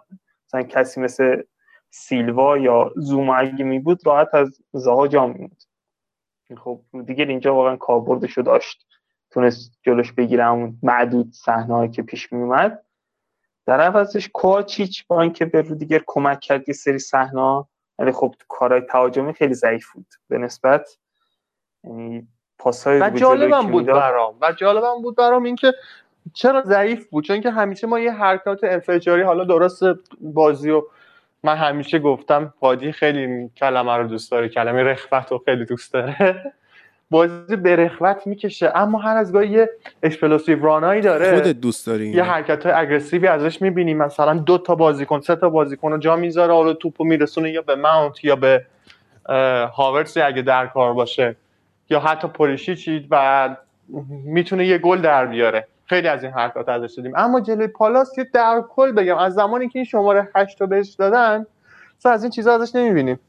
آره دیگه کلا انشالله که اینا بفروشیم یه سی چل تای 50 تای راحت شیم. بازیکن بهتر بیاریم. آره چون بازیکن تک بودی این شکلی من به شخص خوشم نمیاد. حتی جورجینی هم یکی از دلایلی که من خودم خوشم نمیاد همین. مثلا این بازی دقت کنین بالای 60 درصد پاساش به کریستنسن. خب بازی که جای کریستنسنی که مثل زومای رو دیگه اون وسط می‌خواد بازی کنه حداقل 6 تا ارور ما داریم. چون اونا کسا نیستن که بتونن پاسو بگیرن و مثل الان کریستنسن اینقدر راحت با اطمینان کنترل کنم پخش کنم بازی رو تو پخش کنم. خب که نکات مثبت کریستنسن هم همین بود. با اینکه توپ خیلی بهش می‌رسید ولی خب خیلی راحت با اطمینان با دقت بالا پاسا رو پخش می‌کرد. ببین این برنامه است البته. یه این چیزی هم که هست توی ناپولی حالا همین کار رو با کولیبالی می‌کرد و حالا بیشتر تو ارز. اما توی چلسی این یه برنامه است. یه برنامه اینه که بازیکن ها سر تایم بندی دقیق به جایی که لازمه برسن. مثلا این پاس وقتی که هم از پرس فرار می‌کنن با این پاس رو به عقب همین که یه زمانایی باید ببینه رودیگر یا حتی خود کریستینسن ببینه بازیکنهای جلو رو. حالا می‌تونه آلونسو باشه سمت چپ و ماونت یا مثلا سمت راستمون حالا تو این بازی پولشیچ بود و هر از گاهی هم خود چیز پخش آسپیلی می‌رفت جلو. یه زمانایی باید ببینه.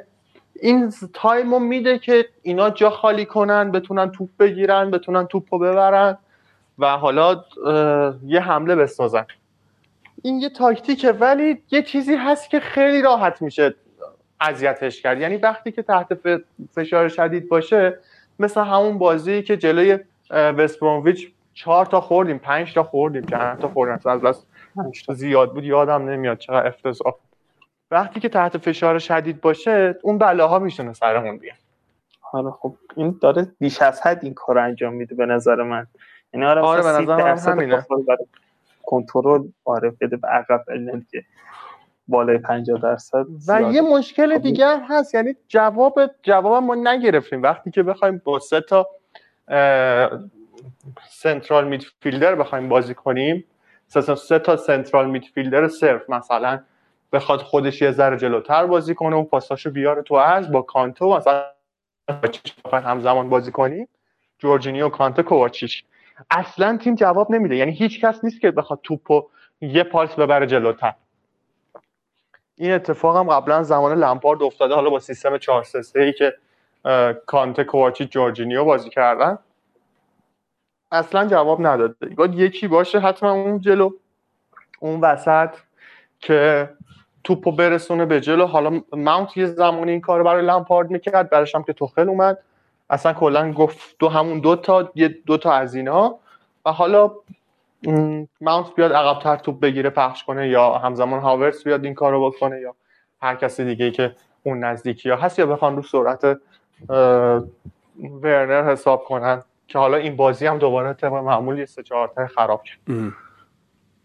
آره خب همین که ماونت تو اشاره کردی حرکت خیلی خوبی که زده بودن تو فاز تهاجمی تیم عملا 3 4 1 2 می‌شد که پولیشیچ و ورنر اون دوتای جلو بودن. ماونت میمد پشتشون توپا رو می‌گرفت که سزار و آلونسو می‌رفتن کنار. یه بین چهار نفر پخش می‌کرد بازی رو با سازی انجام می‌داد. خب خیلی بهتر بود از حالتی که 3 4 3 صرف باشه من فقط یه طرف سمت راست حالا سمت چپ رو کنترل کنه روونتر بازی می‌کرد تیم تیم بازی. یه مشکل دیگه هم که داشتیم پولیشیچ بود که وقتی تیم جلو بود کامل توی یک سوم دفاعی حریف رسما حذف بود از بازی هیچ کاربردی نداشت. یعنی نه رانای درستی انجام جدیدن دیریب نمی‌تونه بزنه عجیب شده. دریبلای آره کلا اصلا ندیدیم جلوی کریستال پلاس که بتونه یه تک یک به یکو بخواد برداره. درست و سالم. بدون کمک کس دیگه حالا دو تا حرکت ترکیبی خوب ازش دیدیم اما تک به تک برداشتن و می‌بینم که از بازیش حذف شده. حالا می‌تونه حتی روی تمرین های توخل باشه. اما دلش آره. می‌خواست از این حرکت ها انجام می‌داد. توپ و میذاشت پا تکون می‌داد یه رقص پایی میومد ولی به هیچ جایی نمیرد نمی‌رسید. این حرکت ها ادا بود همش آره حالا ویرا یه کار خوبی که انجام داد این بود که یاخیم اندرسون رو اوورد داخل. به عنوان لیبرو بازی داد. وسط نیمه دوم و خب بازیکنی که قابلیت شبیه کریستنسن توپ پخش می‌کنه و توپگیری خیلی خوبی هم داره. برخلاف کریستنسن که همچین چیزی نداره. تو تیم ملی دانمارک هم کنار هم بازی می‌کنن و خب وقتی اومد اونجا یکم برای ماونت مشکل ایجاد کرد برای بازی سازی و کوواچیچ و خب یکم بازی گیر کرد اونجا. خب خیلی حرکت قشنگی بود. من کیف کردم با این کاری که دفاع وسط رو اوورد تو آفک بازی داد که بتونه جلوی همچین کاری بگیره. و یه مشکل دیگه هم که داشتن گوهی بود. که از خودمون خریدن. حتی درست نمیزن خیلی بود. یه بار دیگه اسم اینو میگی این من فکر کنم اشتباه گفتی. همون نه درست گفت. همون گوهی. دو حالت داره. هم گهی تلفظ میشه هم گوهی. یعنی دوتاش درسته. باش. هر کدوم. آره. همون چیزی که شنیدی درست بود. آره واقعا همون بود. خیلی بد تک زد. خیلی جاها ممارکش هم افتضاح بود بعضی وقتا. بعد ورنر رو می‌گرفت. خاطر این تقریبا دقیقه سی اینا. نمی‌دونم مربی گفت یا خودشون تو زمین تصمیم گرفتن. کویاتا اومد ورنر رو بیشتر می‌گرفتن که گوهی بخواد این کار انجام بده که رانا رو نظر انجام بده. خب واردم دفاع راستشون. اونم خیلی خوب تکل می‌زد. توپگیری خوبی داشت از پولیشیچ و لذت بردم. کار دفاعی کویات و وارد خوب بودن. برعکس گوهی و میچل که سمت چپ بودن. اونا بد بازی کردن به نسبت. و شلاپ هم که دیگه جز بازیکنهای خوب کلی کریستال پالاس فرسا رو خوب انجام میده توپگیری خوبی داره. سانتراش هم خوب بود ولی توپ آنچنانی دست کریستال نبود که بخواد بازیکن مثل شلاپ یا آیه یا زاها اون خلاقیتش رو به خرج بده کاری انجام بدن. خب چیز بدی بود که آخر نیمه دوم هم داشتن فشار می دیدیم که می‌تونن خطر شدید ایجاد کنن. که خوشبختانه گل نخوردیم. به نظر من تارگت من خوبی نداره کریستال پالاس. اگه داشتن گل میخوردیم. این تارگت من حالا خوشبختانه نداره آره اگه داشتن صد درصد گل میخوردیم. ولی حالا نه یکی مثل بنتکر دارن هنوز مگه ندارن؟ آره اومد داخل زمین. آره اومد داخل زمین. آره کمک کرد. ولی اگه از همون اول یکی مثل بنتکه بود احتمالش گل بخوریم. آره تو پاش همش تو دست مندی بود. خیلی دقت آنچنانی درست حسابی نداشت. و اینکه بعد از اینکه امرسون هاورتس همزمان داخل زمین اومدن تیم عملا برگشت همون 3 4 3 فلت که سه تا مهاجم کنار هم بودن. آره. که هاورتس هم می‌تونه کمک ماونت بازی سازی انجام بده. جمع کنه کنه. و یه چیز دیگه یه خبر دیگه که امرسون هم داره میره. خدا رو تقریبا با لیون به نتیجه رسیده. نظرت چیه؟ من کاملا مثبت. امرسون آلونسو برم من خدا رو شکر می‌کنم. خب الان که خوب ترجیح نمی‌دادی؟ ترجیح نمی‌دادی که آلونسو بره به جای امرسون؟ حالا هر چقدر می‌خواد ضربه ایستگاهی خوب بزنه. حالا از اونجایی که سه چهار سه بازی می‌کنیم نه. چون امرسون اون جلو خیلی نمی‌تونه کمک کنه کار تهاجمی. حالا مثلا بازی جلوی سیتی چیلول مصدوم باشه امرسون از آلونسو بهتره. یعنی خب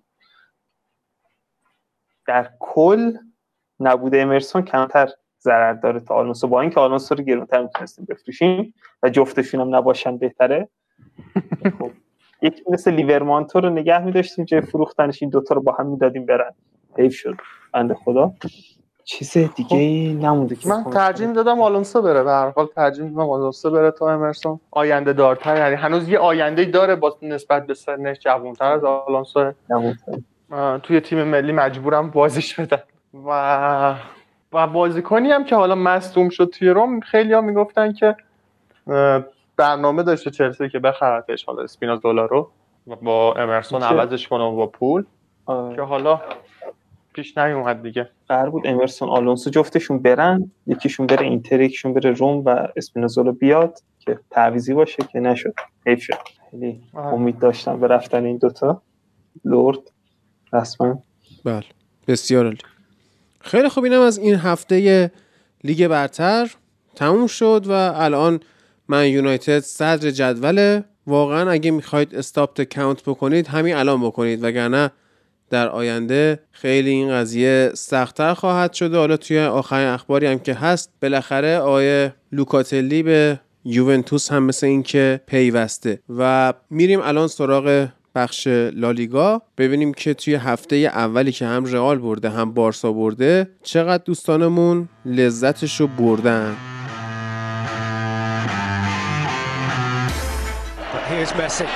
away from two, three, four. Wonderful, wonderful, wonderful. How good is he? Number of good saves in the second period. Messi. Oh my goodness. Oh my goodness. Just when you think he's done everything, he comes up with something even more special to catch Allison out and to make it 3-0. El cuero lo tiene Cristiano, le puede pegar Cristiano, el golpeo de Cristiano, qué golazo. ¡Gol! Modric takes. It's a header from Sergio Ramos.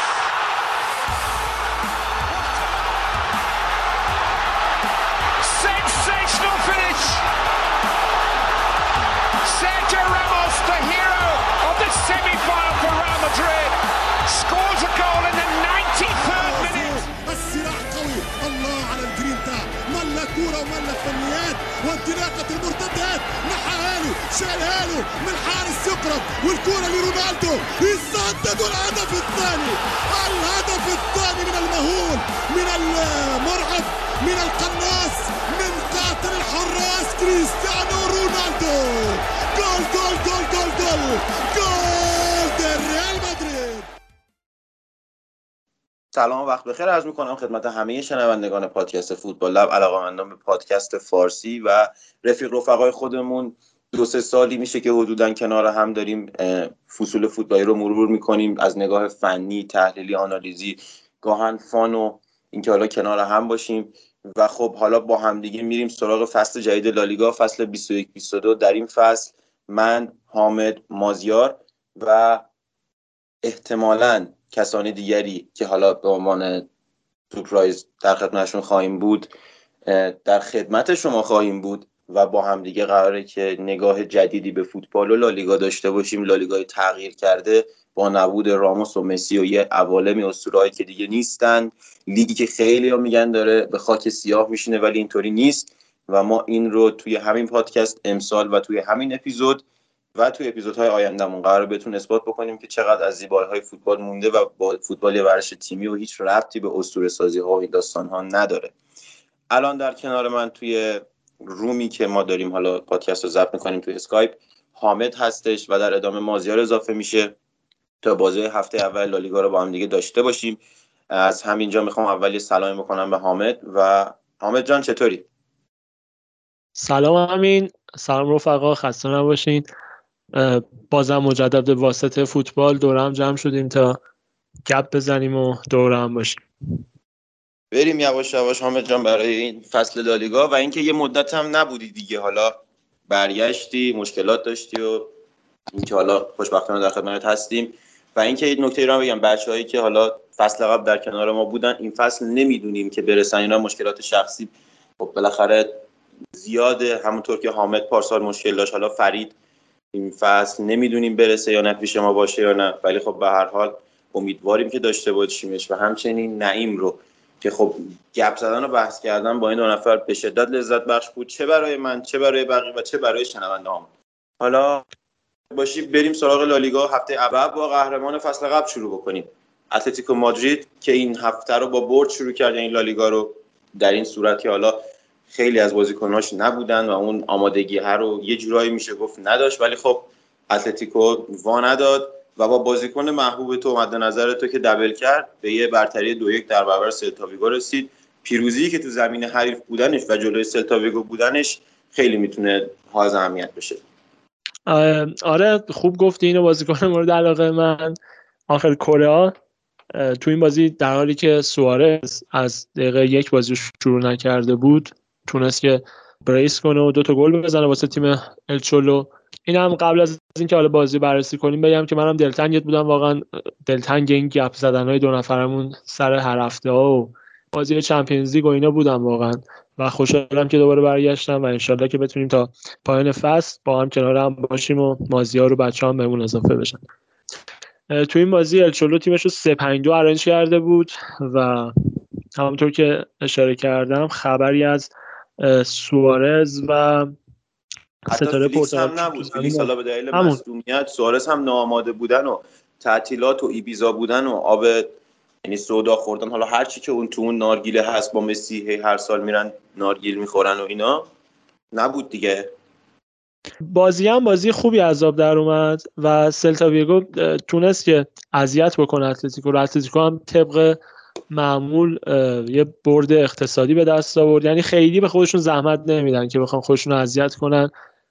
به موقع ضربهشون رو می‌زنن و دفاع خوبی هم می‌کنن و به برتری می‌رسن. فرمولی که فصل قبل جواب داد و تو فصلی که رئال و بارسا آماده نبودن تونستن که قهرمان بشن با همین فرمول این فصل رو هم شروع کردن تا ببینیم به کجا می‌رسن. این بازی حاشیه هم کم نداشت من دقایق آخر بازی رو دیدی یا نه؟ یه آره، درگیریایی شد که اصلا ما رو یاد دربی خودمون اخراج از هر تیم و این یعنی تیمی یه اخراج و کاپیتان سلتاویگو بره بزنه تو هرموسو و این داستانه که جفتشون اخراج شدن. ولی خب آره بازی بازی بسیار فیزیکی هم بود. همونطوری که گفتی خب بالاخره بازی های تیم سیمونه همیشه بازی های اقتصادی و فیزیکی هستش و همین که سیمونه و تیمش گل اول رو توسط کره می‌زنن عقب میشینن و منتظر حالا حملات حریف و ضد حمله وای میستن. ولی خب تو همون اوایل بازی 3 5 2 خوب داشت کار می‌کرد. فقط یه نکته ای که بود این 3 5 2 کلا wing back ه یعنی wing back که پستش هم wing back باشه نداشت. یعنی بازیکنایی تو wing back داشتن بازی می‌کردن که اصلا کارشون و وظایفشون تو دفاع خلاصه نمیشه. شما با کاراسکو یا حتی لمار یورنته اینا هیچ کدوم wing back نیستن. و این می‌تونه مشکل خط دفاعی سیمونه تو چنین بازی هایی باشه. وقتی که گل اول سلتاویگو گل مساویشون روی اون حالا اتفاق پنالتی یا بازپاس هستش و حتی بعد از گل دوم کوررا که اتلتیکو جلو میفته قلب دفاع اتلتیکو انقدر خالی میشه که به خاطر اینم به خاطر همون دلیلی که wing back اختصاصی درستی نداره و جایگیری داشته باشه. هرموسو و استفان ساویش که چپ و راست اون دفاع سه نفر هستن مجبورن بازتر بازی بکنن. بیا کنده و همین باعث میشه که اون قلب دفاع خالیش خیمنز تنها باشه. آسپاس اگر یک درصد دقتش رو بیشتر کرده بود الان قهرمان فصل قبل این فصل رو برد شروع نمی‌کرد. موقعیت آخری که دروازه‌بان هم دریب کرد و بیرون زد. ولی خب همه چیز دست به دست هم داد تا خط هافبک خوب اتلتیکو این بازی رو براشون در بیاره. دقیقا خوب اشاره کردی. این نبود وینبک های تخصصی که از ابتدا بازی شروع نکردن یه جاهایی از بازی یقه اتلتیکو رو گرفت و از وقتی هم که تریپیر و اون یکی بازیکنشون رنال لودی از اون ور. به بازی اومدن الچولو فهمید که اشتباه کرده و تیم یه مقدار بهتر کار کرد و تونستن روند بازی رو در اختیار خودشون قرار بدن. آره و خب تریپیر هم بالاخره تا فینال یورو رفته و اونجا باخته. حتی رنالدودی هم تا فینال آمریکا رفته و اونجا باخته و رو اشتباه رنالدودی اصلا باختن. حالا اینا رو بذاریم کنار. این دو بازیکن تو تورنمنت بودن و خسته بودن. و خب این می‌تونه از دلیلی باشه که به اینها بازی نداده. حتی سوارز و دیپاول رو هم ما دیدیم که بر میانه بازی به زمین آورد و این خب نشان از این میده که می‌خواست یکم به استراحت بازیکناش برسه. ساولی که نرفت با تیم ملی اسپانیا فیکس بود و از اون طرف تنها بازیکنی که به نظرم فیکس بود و می‌تونست استراحت کنه همون مارکوس یورنته است و بقیهشون بازیکنهایی نبودن که آنچنان بازی کرده باشن یا بخوان به استراحتی داشته باشن. ولی در کل لیگ رو جوری شروع کرد که می‌تونیم این قهرمان ها همیشه اینجوری خیلی نرم و یواش و آروم میان بالا و می‌تونه تیم خوبی رو تحویل بده. این فصل هم با توجه به خرید خوبی هم که کرده در میانه میدان رودریگو دیپاول می‌تونه خیلی کمک بکنه به خط آره حالا بذار یه چند بازی جلوتر بره. فکر کنم که خودش رو به ترکیب 11 تا برسونه فعلا اوایل فصل میشه نظر من. دقیقاً درسته آره. از اون دسته بازیکن هم هست که استایل خود سیمونه یعنی حالا نه سبک بازی ولی استایل بدنی و فیزیکی و بازیش همون شکلی هارش و یکم سیمونه پسنده. می‌تونه جایگزین خوبی باشه واسه این پسری که رفت آرسنال که الان هم همش مصومه آه توماس پارتی. توماس پارتی آفرین. من آره. حضور ذهن نشم وقتی هم که رفت لندن آره. وقتی هم که رفت لندن مصومه ولی خب وسط رو یه رهبر وسط خوبیه. مثلا می‌تونه که کوکر رو راحتتر بذاره با آره. بازی خودش. آره این هم می‌تونه اتفاق بیفته. کلا ساول و کوکه این فصل می‌تونن آزادانه تر بازی بکنن. بازی خوب توماس لمار حرکات اینورتد خود لمار از سمت چپ وسط زمین یکی از نکاتی بود که خب تو این بازی باید نشون می‌داد برای فیکس شدنش توی ترکیب 11 نفره. و این کارو هم کرد یه پاس گل هم به کرا داد. و از طرفی اشتباه مارکوس یورنته پنالتی که داد نوید این رو داد به سیمونه که آقای محترم این بچه رو نذار تو دفاع. همون جلو خوب بود. اگر تو دفاع می‌خواست جواب بده تو رئال جواب می‌داد دیگه. هافبک دفاعی و چون box to box و این داستانا برای یورنته نیست. بذارش پشت مهاجم اون کارشو می‌کنه. ولی خب تو همون سمت هم تمام سعیش رو می‌کنه. یعنی که بهترین بازیاشو انجام بده آره. مذبوحانه ایه به مثلا اونجا تو جای دیگه بهتری برو اون بازی این دیگه برمیگرده مربی که حالا آره. فعلا فکر کنم تصمیمش برای اینه که همونجا بازی بده. مربی حرفای ما رو گوش نمیده. و نکته دیگه واسه این بازی که یواش یواش بریم ببندیمش بریم سراغ پرونده بازی بعدی اینه که توی این بازی حالا بیشتر آمارها به سمت سلتا بود. همونطوری که انتظار می‌رفت آمار دست سلتا و سه امتیاز توی جیب آقای سیمونه تا در ادامه ماجرا ببینیم که بازی های آینده حالا ما بازی آینده رو تو آخر اپیزود بررسی می‌کنیم که چه بازی های تیم ها در پیش روشون دارن و قراره که چه جوری نتیجه بگیرن پیش بینی هم خواهیم کرد. یه نکته هم که یه نکته هم که راجع این بازی میمونه دو تا تیم از کناره ها مدام حمله می‌کردن و خیلی درصد کمی از عمق دیدیم که بخوان حرکت رو انجام کلا حامد این فصل لالیگا انگار اینجوریه. حالا میریم جلوتر بازی بعدی انگار کناره ها و این دفاع کناری که این فصل قرار خیلی اذیت بشن داستان اصلی لالیگاست دقیقا. و قرار تعیین کننده باشه. آره به شدت. حالا بریم سراغ تیم چهارم فصل قبل. از یک بپریم چهار. سویا و رای وایکانو بازی که توی دبیو اریک لاملا این بازیکن موفق میشه دبل بکنه. و همون حرف هادی توی اپیزود مرور فصل که گفت این خیلی واسه سویا قراره که بازیکن خوبی باشه. و همین اتفاق افتاد. اول بازیکن مورد علاقه حامد گل می‌زنه و بعد هم حالا دبل لاملا. یوسف النصری که آره. تونست یه گل یه یه گل یه پاس گل بده. عملکرد خوبی داشت خودش. لاملا چه ورودی داشت. ترکون دو تا آره به پاپا گومز نشون داد که اینطوری باید وارد بشی. نه که اونطوری. آره. و اصلا آره. you do it. این اینجوری گفت و خب کارش کرد. البته که حالا پاپا گوم... میگم پاپا گومز لاملا خودش به عنوان بازیکن تعویزی میاد و ده دقیقه بعد گل می‌زنه چند دقیقه بعد دبل می‌کنه و این همش نشان از این میده که این بازیکن خوراکش لالیگاست. و یه نکته عجیبی که این بازی داره اخراج پسر زیدانه که همون آره، اوایل بازی لوکا زیدان. تیمو به باد داد و اذیت کرد. آره دیگه. خب بالاخره وقتی توی وایکانو بازی می‌کنی و پسر زیدانی. دقیقه 16 اخراج میشی پنالتی میدی. کلا چیز دیگه. و همین در نظر شدن باعث شد که همه آمارها کلا به نفع سویا باشه. بازی کرده وایکانو به هم اصلا بعد آره کلا بازی. طرفه ای بود. آره و خب انتظار هم میره دیگه. تا وقتی دقیقه 16 گل اخراج میشه کار دیگه ای نمی‌تونی بکنی. و مجبوری که حالا بری سراغ اینکه بازیکنات رو از جلوی زمین کم بکنیم. ما دیدیم که اتفاقی که افتاد این بود که مهاجم نوکشون. اسکار ترخو از زمین خارج میشه. کاپیتان تیم رو از زمین خارج می‌کنی تا ترکیب بشه 4 2 3 فقط همین و یک نداشته باشی. خب در کل آندونی ایراولا به نظرم میشه ازش انتظار بهتری داشت در ادامه فصل. حالا درست اسکواد خیلی خوبی نداره ولی خب این بازی شانسی آورد. و شروع خوب لوپتگی. آفرین. و یه نکته دیگه ای هم که باز هم باقی میمونه گلر محبوب تو تو دروازه سویا قرار گرفته بود. بله بله آقای دیمیتروویچ که پاشده رفته سویا. و امیدوارم اینجا دوباره روی نقطه پنالتی این بار به اون یکی تیم شهر مادرید گل بزنه. یعنی خطاب. چون ما اصلا رئال حساب نمی‌کنیم. عجب عجب. یه چیزی که هستش بازی قبلی هم من توجه کردم بازی اتلتیکو و این بازی هر چهار تا تیمی که تا الان بررسی کردیم میانی سنیشون 27 سال بوده و این نشونه خوبی نیست. میانی سنی بالایی به حساب میاد 27 سال آره بالاست ولی می‌رسیم بارساش می‌کنیم. آره آره. آره اونجا لذت می‌بری اونجا هم خب کودک آزاری می‌کنن دیگه. اون بچه الان اون ابیوز دیگه تو 18 سالگی کلی با تا اینیستا شده با خودش کلی. آره بنده خدا 74 تا بازی پشت هم. یعنی خیلی من من نمی‌تونم. من خودم به شخصه ها این استراحت نمی‌کنه؟ خسته نمیشه آرایشگاه که میره. چه می‌دونم. چرا پس شبیه پاندفه؟ آره بعد تولدش نبوده تو این یه سال. ما یادم مثلا موقعی که دبیرستان اینا می‌رفتیم یه روزایی رو خودمون به زور خودمون رو می‌زدیم به مریضی که نریم. بعد مثلا آسنسیو رو دیدی سر یه ماجراهای مصدوم میشه که اصلا نمیشه گفت.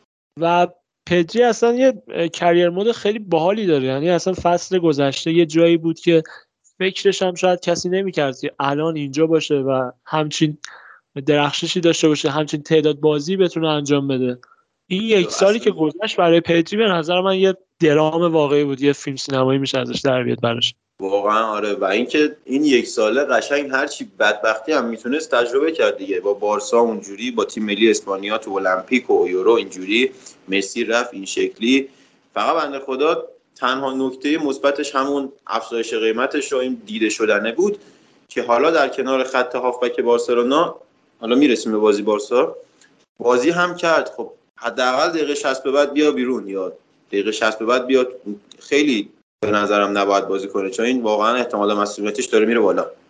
و هم اینکه احتمال مسئولیتش میره بالا همین که تو این سن به نظر من بار تیم رو روی این بازیکن می‌خواد قرار بدی خیلی زوده هنوز. یه یواش یواش باید یکی جای مسی رو بگیری آخه تو 18 سالگی پدری زوده براش حالا بریم سراغ سویا تو بارسا میریم سراغ پدری. سویایی که این بازی رو حالا یه جورایی با سه دفاع شروع کرد. یعنی حضور کریم رکیک یا حتی رکیک. ولی خب کریم صداش بزنیم. در خط دفاعی یه اتفاقی بود که آکونیا و خصوص نواس رو شیفت داد به جلوی خط. و این بازیکن‌ها با و خود رکیک در کنار کارلوس و جولس کنده جولس کنده اگر بخواد تو 3 5 2 دفاع راست اون سه نفر بازی بکنه بهترین جایی که می‌تونه این فوتبال بازی کنه. یعنی واقعا هم می‌تونه بره جلو و خراب نشه دفاعه هم می‌تونه وایس عقب و خوب دفاع بکنه. به چلسی هم نمیره قطعا چون 117 میلیون میدی لوکاکو می‌خری دیگه 60 نداری بدی جولس کنده بخری. و خلاصه این پس موندنیه در سویا همینطور. تو این بازی هم با اینکه یکی از اون دفاعی سه نفره بود ولی دفاع سمت راست به حساب می اومد کنده و heat map ش رو اگه نگاه کنی کلا تو رفت و آمده. آره یعنی تقریبا تا یک سوم حریف هم می‌رفت. آخه تو بازی که حریفت کلا 25 درصد مالکیت داره. چهار تا شوت کلا می‌زنه سه تا شانس می‌سازه. یعنی این آماره ایکس زیر نیم. و پول برق را جدا می‌دهند آب را جدا. خب این بازی واسه خوراک کندست دیگه. پاشه بره اون جلو هی بره بیاد واسه خودش عشق کنه. دقیقه 16 گلر حریف اخراج شده. و انتظار هم میره که سویا توی یک چنین بازی 21 شوت بزنه. چه می‌دونم سه و نیم xG ش باشه 75 درصد مالکیت بشه. وایکانو رو تحقیر کنه خوارشون و خفیف کنه. بعد خب بیاد اینجوری ببره دیگه. بازی اسکار رودریگز رو هم داشتیم. و اوساما ادریسی که آنچنان عملکرد خوبی نداشت. من فکر می‌کنم که نفرات نیمکت توی فصل جانشین این خواهند شد. حالا چه لوک دیانگ چه مونیر چه آلخاندرو گومز و اریک لاملا همشون بازیکنهای خوبی هن. و در کل حضور فرناندو و خوان جردن هم در کنار هم باز هم اون double pivot خوب رو تشکیل داد. تا سویا یه سهمیه‌ش راحت داشته باشه و مدعی جورایی از الان خودشون نشون دادن دیگه. آره هفته اول کلا یه جورایی به کام صدرنشینا بود. یعنی صدرنشینا که حالا نمیشه گفت پس الان به کام تیمایی بود که می‌شد حدس زد از قبل بتونن بدرخشن. آره کاملا این اتفاق بود. و یه نکته دیگه قبل از اینکه ما بریم سراغ اتفاقات دیگه رو یه لحظه بریم رو جدول و این رو داشته باشیم که کلا پنج بازی برنده داشت توی هفته اول لالیگا. و اون پنج بازی هم خب والنسیا و اتلتیکو و بارسا و سویا رئال بردن. و از اون طرف همین تعداد بالا مساویا آره نگران کننده است. این اصلا خوب نیست. تو به پریمیر لیگ نگاه می‌کنی و رنج می‌کشی.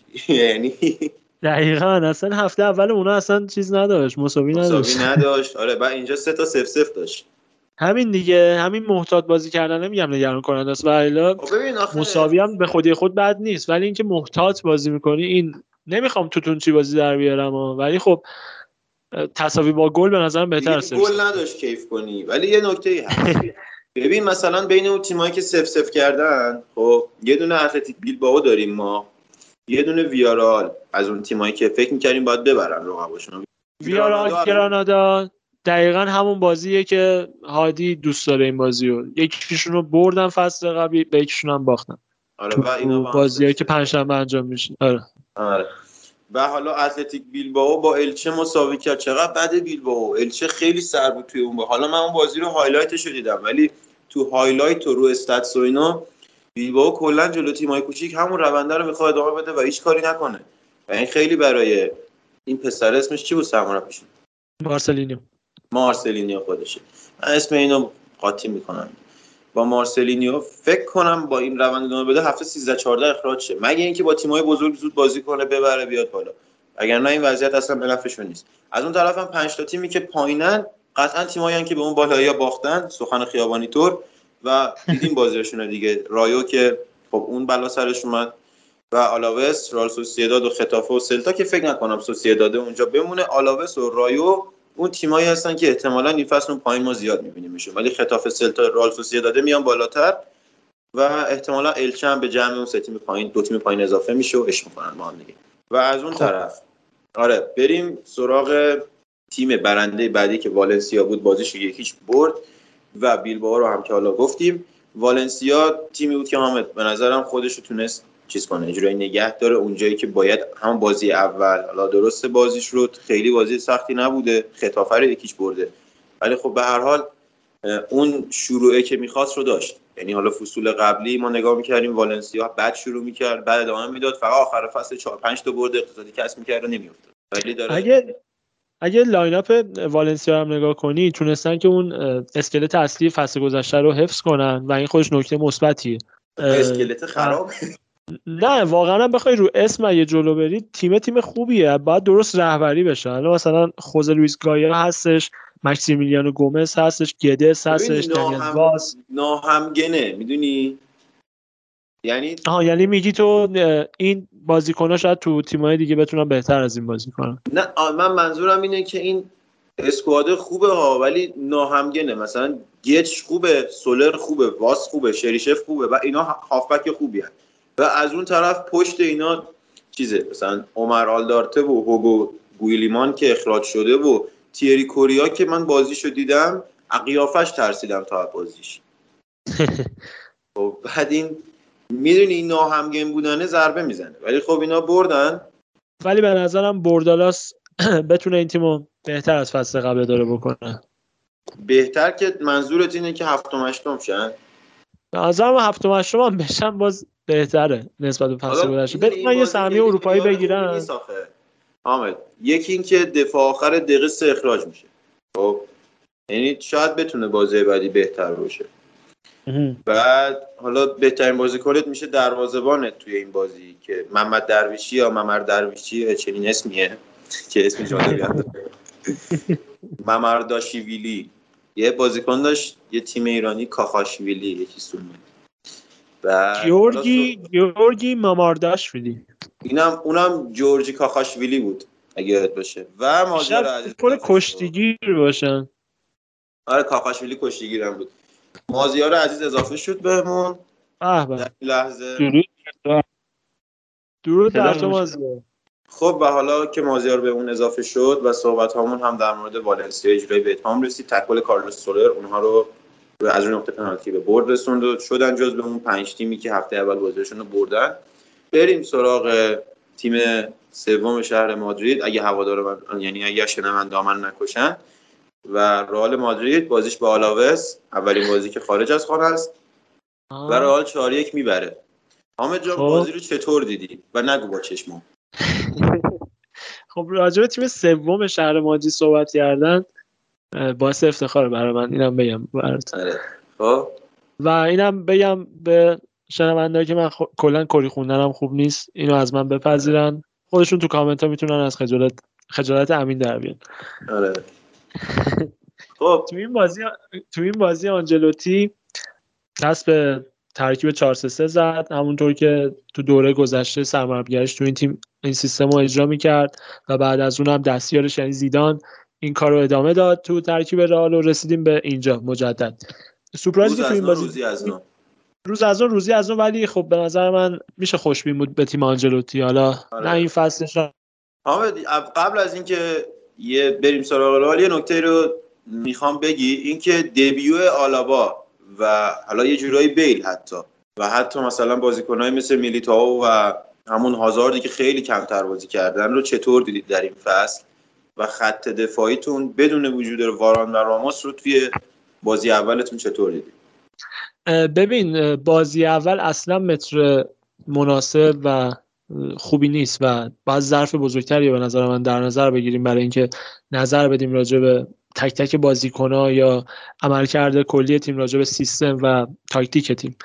ولی می‌خواستم همین رو اضافه کنم که آلابا با حضورش تو دفاع چپ آنجلوتی جوری ما رو سورپرایز کرد و فکر نمی‌کردم من حقیقتش بخواد تو پست تخصصی آلابا رو بازی بده در حالی که می‌دونیم این تابستون تابستون درست حسابی نبود واسه رئال و دو تا از دفاعی اصلی شاید دست داد.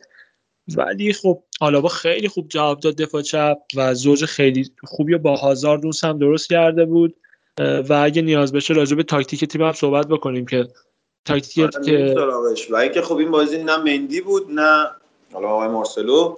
و این دلیل اینکه آلابا دفاع چپه و اینکه ببین حالا می‌رسیم بهش ولی میلیتائو واقعا این بازی بازی خوبش هم نبود انصافا یعنی این نوید رو می‌تونه بده که ما واقعا آلابا رو بذاریم جا میلیتائو در ادامه فصل با اضافه شدن فرلامندی احتمالش هست با توجه به اینکه قدرت پا به توپ بالایی هم داره آلابا و آگاهی محیطی بالایی داره و حتی قدرت شوت خوبی هم برخوردار هستش و تو حملات می‌تونه به تیم کمک بکنه احتمالش هست تو دفاع وسط هم بتونیم ببینیمش. میلیتائو هم بازیکنیه که صفر و صد بازی می‌کنه. یه بازی می‌بینی که خیلی خوبه یه بازی می‌بینی که مثل همین بازی پر اشتباه ظاهر میشه و باعث میشه که گلر تیم پنالتی بده و گل بخوریم و متاسفانه نتونیم کلینشیت بکنیم.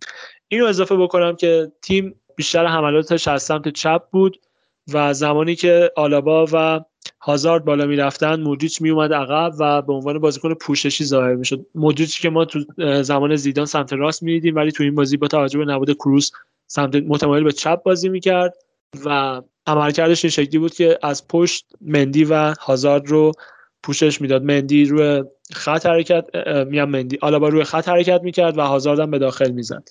سمت مقابل یعنی سمت راست والوردم حرکات خیلی خوبی انجام می‌داد. روی گلی که بنزما زد نمی‌دونم دیدی یا نه چه پا به آره. فوق العاده اون استارت انفجاری که والورده زد همون چیزی بود که من ازش انتظار دارم به عنوان یک هافبک جلوزن داشته باشه. تو عقب زمین عالی و حالا جلوی زمین هم دیدیم یه چه خوبه. عملکرد بیل ولی من نپسندم. به نظر من از فرصتایی که داره بهش داده میشه استفاده نمی‌کنه. بیل رو من در این فصل می‌تونم تو یک کلمه خلاصه کنم و اون کلمه معیوس کننده هستش. خب. و این قرار واقعا به نظرم عملکرد گرت بیل باشه و ادامه کریر فوتبالیش به نظرم همین جوری خواهد بود. یعنی هیچ وقت دیگه اون انتظاری که تو ازش داری رو نمی‌تونی داشته باشی.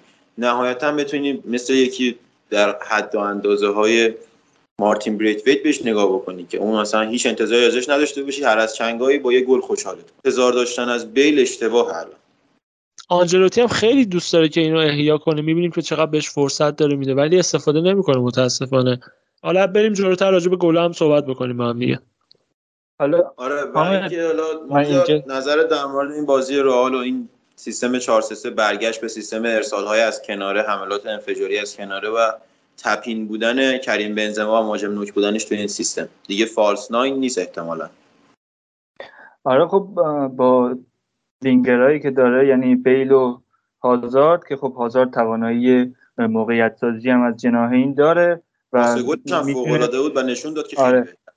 بنزما می‌تونه یه مقدار اون شرح وظایفش رو کمتر کنه و یه جورایی بیشتر به سمت جلو باشه و یه جورایی تارگتمن رال آنجلوتی باشه. حالا من یه سوال دارم از حامد که خب تو بحث رئال از ما تخصصی تر به قضیه نگاه می‌کنه اینکه خط هافک رئال رو بدون کروز چیری یعنی نیمه اول من احساس کردم که رئال خط هافکش واقعا مریضه. یعنی کسی نیست که توپو بتونه از خط از بین دو تا دفاع برسونه به خط هافک و خطوط جلوتر. نظر خود چیه حامد؟ احساس می‌کنم نیمه اول یه مقدار مشکل خورده بود رئال که البته خب نیمه اول بازی اول یه مقدار عادیه. ولی نبود کروس هم می‌تونست. به نظر من جواب خودت خودت تو همین پاراگراف آخر صحبتت دادی. بازی اول به نظر من نمیشه خیلی راجبش صحبت کرد ولی حرفت هم درسته. نبود کروس باعث میشه که یه مقدار اون وسط زمین از لحاظ خلاقیت پاس پاسهای صحیح انتقال درست توپ از دفاع به فاز حمله. هرچند که والورده خیلی تلاش کرد که این کار انجام بده ولی بازم خب به پای کروس مسلما نمی‌رسه. آره این خلاقیت این قدرت پاسدهی اومده بود پایین و نیمه اولم ضربهش رو خوردیم. ولی خب نیمه دوم با صحبته که حالا آنجلوتی انجام داد و تیم تهیید شد. مثلا یه نیمه متفاوتی دیدیم نسبت به نیمه اول. اگه منظورتون که تو بازی بزرگ فصل این می‌تونه مشکل ساز بشه واسه رئال؟ به نظر من آره. نمیشه به این مثلثی که تو این بازی به بازی گرفته شد تا آخر فصل اعتماد کرد. یه نکته دیگه که هست بار خلاقیت دیگه الان به نظرم رو دوش تونی کروس نخواهد یعنی وقتی که هازارد برگرده و هازارد خوبی رو ببینیم بار خلاقیت تیم رو می‌تونه به طور کامل بکشه. حالا هازاردی که هازاردی که هازاردی که با پینتوس آماده شده و من ایمان دارم به بدنسازی مربی. چون تو دوره قبلی آنجلوتی خوب درست کرده بود. همین می‌دونی منظور من چیه؟ اون یه بازی سازی داریم یه موقعیت سازی داریم. خب هازارد که نمی‌تونه بیاد بین ناچو و میلیتو توپ بگیره پخش کنه و یه جورایی توپ رو برسونه به خطوط جلوتر. اون پشت محوطه موقعیت سازی می‌کنه. این بازی سازی که میگم خب تخصص کروسه و مدریچ هم مدریچ و والورده به قول حامد خیلی تلاش کردن که این کار انجام بدن ولی نتونستن تو نیمه اول و یه نکته هم که در آلابا گفتی ببخشید. تا اینو گفتی ارجاعت میدم به لیورپول فصل پیش جایی که خب بازی سازی لیورپول از عقب زمین انجام می‌شد با فندایک مسئولیت فندایک تیم رو به هم ریخت و هافبک ها مجبور شدن بیان عقب توپ بگیرن. همین اتفاقی که افتاد و تییاگو حالا اون کار رو می‌کرد. توی این اشل رئال مادرید ما می‌بینیم که وقتی تو آلابایی رو داری که می‌تونه بازی سازی از عقب زمین رو انجام بده خیلی نیاز به این نداری که تونی کروست حالا حتما بیاد از دفاع توپ بگیره برای جلو. به نظرم همون آلابا با پاسای بلندش و کاسمیرو با توپگیری کوتاه و یه فرارش و بردن توپ به جلو می‌تونه همون کارو بکنه. خیلی اون مشکله رو برای نبود کروس ایجاد نمی‌کنه توی تیم. ولی خب در ادامه فصل شاید چرا با مسئولیت آلابا و افتش می‌تونه این اتفاق بیفته؟ به نظرم اگه حالا آلابا تو ترکیب رئال جا بیفته مخصوصا تو دفاع میانی که امیدوارم جا بیفته با توجه به آگاهی محیطی و قدرت پاسدهی بالایی که داره می‌تونیم یه نسخه مثل فنداک یا بونوچی ببینیم از آلابا. با آره توجه به اینکه رو به طور کامل خودش تغذیه بکنه. دقیقا درسته.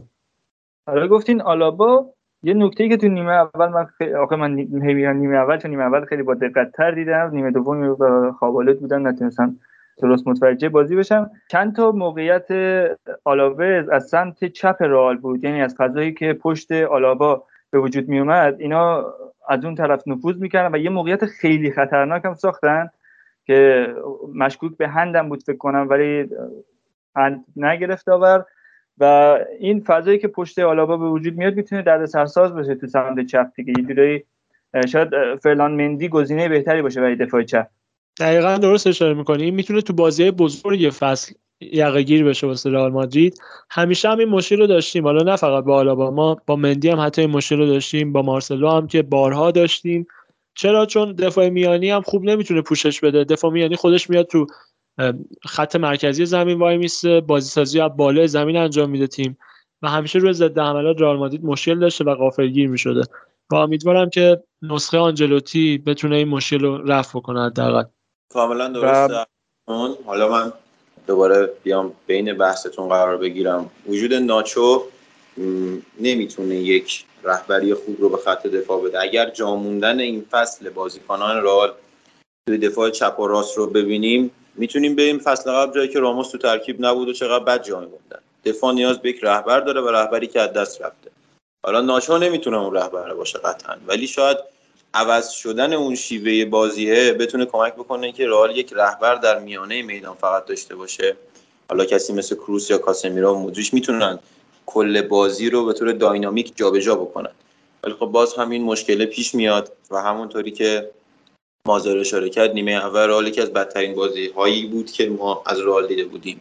به خاطر اون نبود اون تمرکزه و جان افتادنه. یه معجزه میشه میرن بین دو نیمه و اینا عوض میشه. و جادوی کریم بنزما دوباره باعث این میشه که رئال مادرید دو هیچ جلو بیفته و دیگه یه جورایی بازی تموم بشه. حالا هر چه اشتباه کنه میلیتائو خط حمله که داره خوب گل می‌زنه رو نمی‌تونه جلوشو بگیره. ولی گل دوم دیگه نشان دهنده بود که بازی تمام شده است برای آلاوز درست حامد؟ دقیقا. بعد شروع مجدد خیلی خوب لوکا مودریچ. نه هم دقت کردی نه. اون کاملا تمرین شده بود به نظر من. اون حرکت مورب آره ناچو که ارسال کرد. دقیقا. کاملا تمرین شده بود حرکت. و خب لوکیتا باید انتظار داشته باشه دیگه. اون این کارو نکنه اودگارد بکنه. اودگارد رو آخر فکر کنم چل تا می‌کنید تو پاچه آرسنال. آره ما هم آرسنال رو گیر آوردیم دیگه. خدا اذیت می‌کنید این بنده خدا رو. چهل میلیون اودگارد به درد نخور.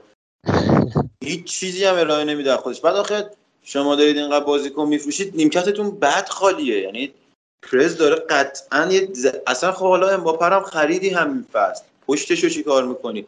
همین. درست اصلا بحث اصلا بحث من همینه همین یعنی من میگم که خب الان پره 150 میلیون مثلا برای امباپه کنار گذاشت خب تو الان دیگه دفاع نداری. یعنی خب تو نمی‌تونی واقعا با ناچو و میلیتائو یه فصل رو سر کنی. مثلا می‌خواستن همین رو که خب این دوتا اصلا اوکی بازی با آلاوز حالا یه مقدار یه جورایی جمع کردن. همونطوری که حامد گفت تو بازی بزرگ واقعا نمیشه بهشون اعتماد کرد. و همین تو آلابا که خب تو کارهای دفاعی خیلی باگ داره. مخصوصا وقتی که تو به عنوان مدافع میانی بازی می‌کنه اگه خب تو کل تیمی تو بفروشی یه جوری بذاری به حراج تا یه امباپه بخری بنظرم خیلی کار اشتباهی. بنظرم اگه این 150 میلیون چه می‌دونم بره 5 بازیکن 30 میلیونی خوب و مستعد بخره. چه می‌دونم سه تا بازیکن 50 میلیونی خوب و مستعد بخره خیلی به صرفه تره و بیشتر به درد بازیکن 10 میلیونی خوب بخره. آره, آره.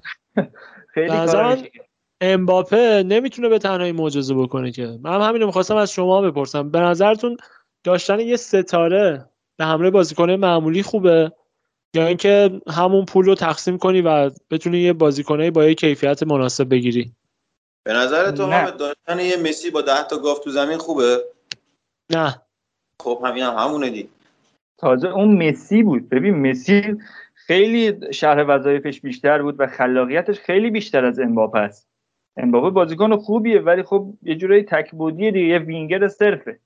اونطوری مثل چه می‌دونم لیونل مسی یا هازارد تو اوج نیست که بتونه بار خط حمله تیم رو به دوش بکشه. گفتی نیگر سرب؟ سرب. نیگر وینگر وینگر نیگر. من بد شنیدم. نیگر چی؟ نه نه نه نه نه. امین فکر میگی وینگر سرب. آره. نه نه فکر میگن نیگر سرب. نه بابا نیگر سرب. آره. اصلا سربستان چیز نیگر نداره. بعد ببین آخه امباپه بازیکن بازی دراره بعد رالینو داره.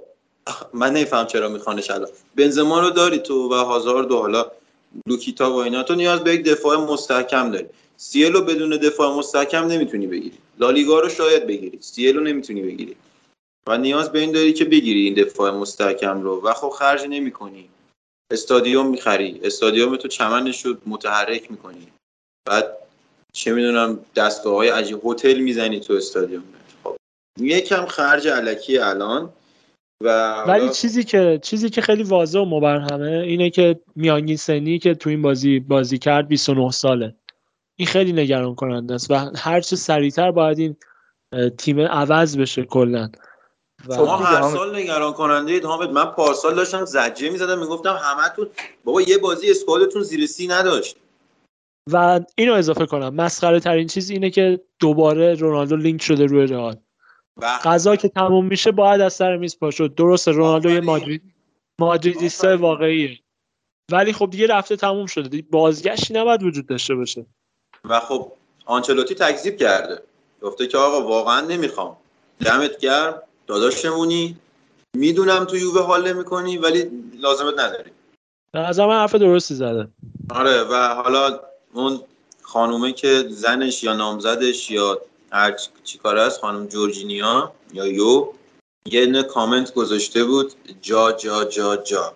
که این مثل تو فارسی یعنی خه خه خه خه و در کل یعنی انگار برگشته منتفیه. ولی خب نیاز ندارید شما الان به گل زن. من وقتی تیمتون چهار تا زده نیازی به گلزن واقعا نمی‌بینم. به گلزن که نیاز داریم. به گلزن حداقل اینکه یه جانشین واسه بنزما داشته باشیم که بنزمایی خب که نمی‌تونه کل فصل بازی کنه. این این حداقل تا 20 24 قرار بازی کنه. نه نه نه. کل فصل رو نمی‌تونه برای ما بازی کنه. بنزما رو می‌شناسی؟ یه مقطعی میاد. میگیم هر سالم بازی می‌کنه. خب حامد که مسئولیت هم داره. حامد شما باز تو خط حمله یه بنزما دارین. تو خط دفاع یه دونه همون بنزما هم نه. یه بازیکن در حد بنزما یا سطح جهانی هم نداریم منم نمیگم که مهاجم بخریم دفاع نخریم. تیم کلا باید عوض بشه. این تیم همه جاش مشکل داره. الان شما خط هافک رو میگین که کروس نباشه اینطوریه. این از این. دفاع رو میگید که رهبر نداره راموس نیست. این از این. خط حمله بنزما نمی‌تونه کامل بازی کنه. می‌بینی که هر قسمت از زمین ما فقط الان از کورتو خیلی راضیم.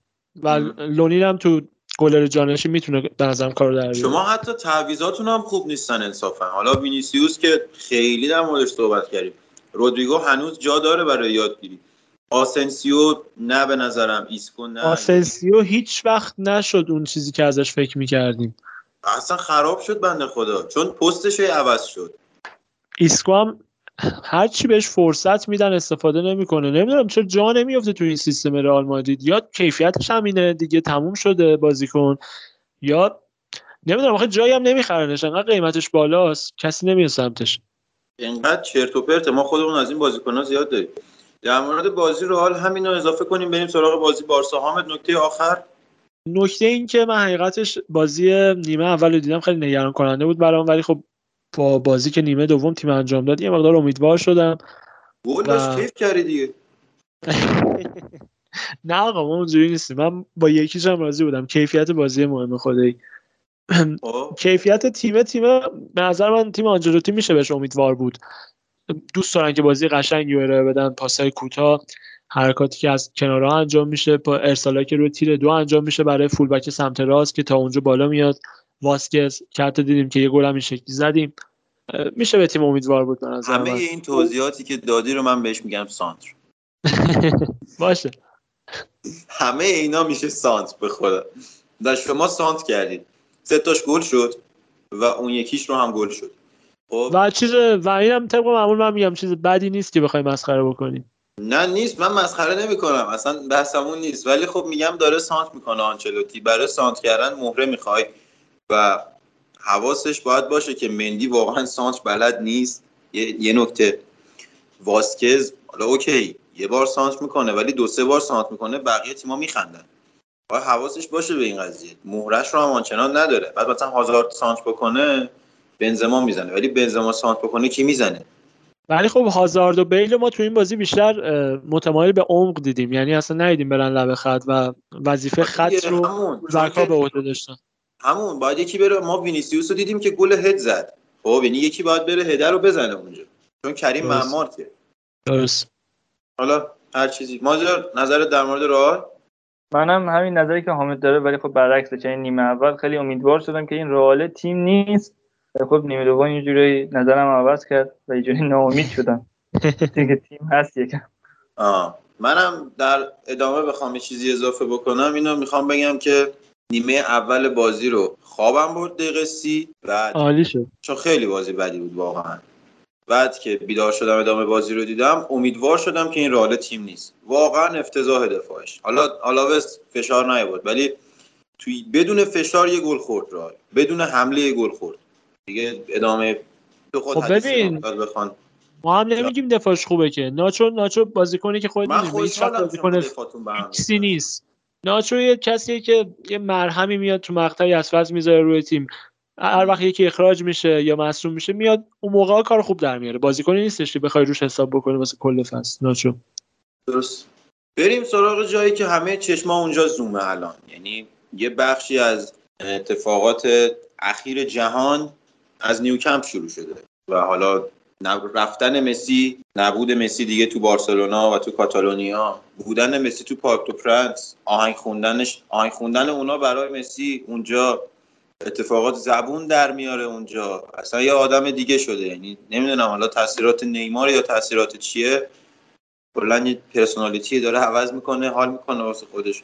امیدواریم هر جا که هست موفق باشه. اگه برنده نباشه پیروز خسته نباشه. و رونمایی هم که شد شما فکر کنم دیدید پارک دو پرنس اون عکساشو. اصلا چیز عجیبی بود. یه پنجره چنین بازیکنایی. و ترسناکه به نظرم. ولی از اون ترسناکا که خودشون خودشونو می‌زنن. حالا پی اس جی رو ول کنیم. بیایم سراغ بارسا سوسیداد. و بازی شروع فصل بارسا با تیم سوسیداد تیمی که حالا فصل قبل خوب نشون داد. و باید ببینیم که حالا در این فصل چه کار می‌کنه. اول از همه بریم سراغ بارسلونا و بدون مسی بودنش و دیپای و مازیار. خب اولین نکته ای که تو این بازی به چشم اومد این بود که بارسا بدون مسی تو ضربات ایستگاهی و شروع مجددها که خب ما پارسال کلی گفتیم بارسا تو شروع مجدد این همه گل می‌خوره ولی گل نمی‌زنه. ولی آره. تو این بازی که هم تو آره. و یه دونه کورنر هم که گریزمان زد به تیرک. بله. خوب موقعیت ساختیم از رو شروع مجددا که خب خیلی به درد همین که داریم می‌زنیم آپشنه. آره. آره دقیقا. و این یه چیز امیدوار کننده بود. می‌دونی تو بازیه که خیلی نزدیکه یه شروع مجدد می‌تونه کل مسیر بازی رو عوض کنه و یه جوری بازی برای در بیاره. و این یکی از نکات مثبت رفتن مسی بود که قبل از این بازی تا وقتی که مسی بود اصلا کاشته ها به کسی نمی‌رسید شروع مجدد ها خود مسی اصلا از زاویه‌ای که غیر ممکن بود مستقیم می‌زد و خب کورنرها هم حالا من پارسال انتقاد کرده بودم نسبت بهش که خیلی از کورنرها هم داره مستقیم می‌زنه به قصد گل. و تو گفتی دنبال حماسه سازیه و خب آره چیه با؟ یادت بازی رئال فصل پیش کورنر اومد مستقیم بکنه تو گل. آره. خیلی بازی دیگه. حالا اون یه دونه خورد به تیرک بقیه راحت تو دست دروازه‌بان بود. و این نکته واقعا مثبتی بود که ما دیدیم که تیم تو شروع مجدد هم برنامه داره و منفیس دیپای که تو بازی اولش واقعا امیدوار کننده نشون داد غیر از پاس گل سر گل اول کلا عالی بود تو موقعیت سازی. آره آره. نه نه اون پاسی که به بله. آره آره سکند که به جوردی آلبا داد. و مریخی گلش کرد اون پاسش واقعا عالی بود و در کلاس جهانی نشون داد که انگیزه بالایی داره تا بتونه جای مسی رو پر کنه ولی خب ما واقعا کسی نمی‌خوایم که آره جای مسی رو پر جای مسی رو پر نکنه واقعا. واقعا ما یکی می‌خوایم که ما رو به سمت تیم شدن ببره. یعنی دیگه نیاز نداریم که یه تک ستاره داشته باشیم خسته شدیم واقعا از آره. اینکه تیم روی یه نفر به چرخه و خب دوباره برگشتی به همون سیستم چهار دفاعه. و 4 3 معروف بارسا بعد از اینکه یه نیم فصل ما سه دفاعه بازی کردیم دیدیم به خاطر بود دفاع دیگه مازیار جان. آره. ما دفاع درست حسابی نداریم واقعا. الان لانگلر رو میگم برو میگه نمیرم. امیتیتی رو میگم برو میگه نمیرم. میگم فسخ می‌کنیم و میگه خب مال خودتون اصلا پررو پررو نشستن وسط باشگاه جدا نمیشن و نمی‌تونیم بخریم دیگه. بحران مالی هم که دیگه من چی بگم؟ البته گارسیا خیلی امیدوار کننده ظاهر شده. حالا نمی‌دونم نظرت چیه؟ آره ولی خب دو تا دفاع اوکیه. یه دفاع سومه رو نداریم الان. مینگزا مصدومه مینگوزا می‌رسه و آراوخو هم داریم دیگه. امیدوارم حالا امیدوارم دیگه دقایق آخر بازی آقای کمان دفاع آخر عوض نکنه. آره واقعا. لویز که درس بگیره که جلوی کرواسی اون بلا سرش اومد. اریک گارسیا رو کشید بیرون پائو تورس آورد بیرون comeback خورد. و تو همین بازی هم قرار بود هم نزدیک بود همچین اتفاقی بیفته دیگه. آره آره. هم سرخی روبرتو اومد. شانس آوردیم بریتویت تو بازی بود هنوز. واقعا واقعا. بعد همین یه سوال دارم. از اینکه روبرتو گل زد اعصاب تو هم خورد شد؟ که این دوباره می‌خواد روبرتو اون لوگو رو بوسید اعصاب من خیلی خورد شد. از اینکه گل زد و قرار بازم یه دو سه فصل دیگه تمدید کنه. با هم یه گل. اون ببین اون لاپورتا اینجوری نیست که با یه گل تمدید بکنه. از اینکه پر رو پر رو اون لوگو رو میبوسه من ناراحتم. آره حالا پیکه ببوسه یه چیزی. نه پیکه هم حتی ناراحت کننده است. ولی خب یه قراردادش کم کرده okay. الان رفیقمونه. حالا دیر کم کرده ولی خب okay. ولی آره. خیلی پر روه چی بگی اصلا با یه من عسل نمیشه اینو خورد. اینجوری. بعد امرسون رویال چجوری دیدی؟ من واقعا بهش امیدوار بودم ولی ناراحت میشه نه نه با چشمام نبود ببین رویال واقعا خوب نبود ولی گلی که خوردیم حالا سرش بنده خدا تک یعنی حالا گلی که بارسلونا می‌خوره تقصیر آلباس. یعنی شما اگه بازی رو نبینی ببین بدونی بارسا گل خورده تقصیر آلباس. و اگر نبود تقصیر بوسکتسه. این آلبا توپی که لو میده. بر نمیگرده. دفاع شیفت میشه سمت چپ. همون امرسون بنده خدا شیفت میشه اون ور. گارسیا و پیکه این اتفاق براشون میفته. پاس بلند میره ور گل میشه. و این امرسون رویال چیز دیگری جز این آنچنان خوشایند برای ما نداشت توی این بازی. ولی خب فکر بکنم بتونه بهتر باشه.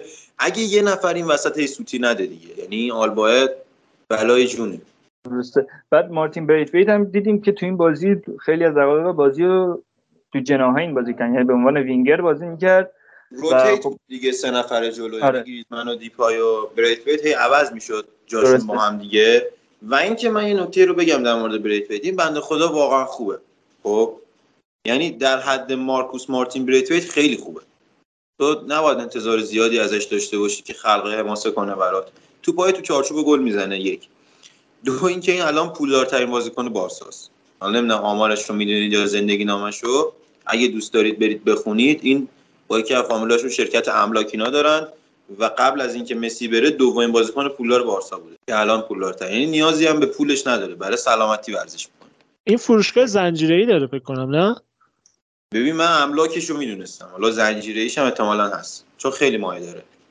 بعد آره ببین این کلا داره تلاشش رو می‌کنه دیگه. یعنی آره خداییش در حد خودش داره فوتبال بازی می‌کنه. آره درسته کیفیتش شاید مثلا در حد بازیکنهای تاپ نباشه مثلا نشه توی بازی بزرگ روش حساب باز کرد ولی نمیشه بهش خورده گرفت چون داره تمام زورش رو می‌زنه تمام تلاشش رو می‌کنه. آره دیگه خداییش این اصلا قابل احترام برای من. یه خبری که امروز کار شده بود این بود که به خاطر اینکه می‌خوان دستمزد رو کاهش بدن بریکت یکی از بازیکنایی که احتمالاً قراره به فروش برسه تو این چند روز آینده. امیدوارم اتفاق نیفته چون ما نیاز به این نفر داریم که بدون هیچ چیزی هیچ چشم داشتی برامون در حد توانش بازی کنه؟ واقعا من نمی‌فهمم چرا لانگلر رو نمیفروشن. یعنی حتی اگه خب. ببین امتیتی آخه امتیتی تو لیست فروشه در حالی که امتیتی بدون یه دست و یه پا هم از لانگله بهتره. آره ولی خب آخه لانگله نمیره. خب و خب چیکار کنن دیگه؟ نمیره دیگه. نمی‌دونم. واقعا اوضاع بدی شده برای آره روزگار بدیه واقعا. به عملکرد جانم.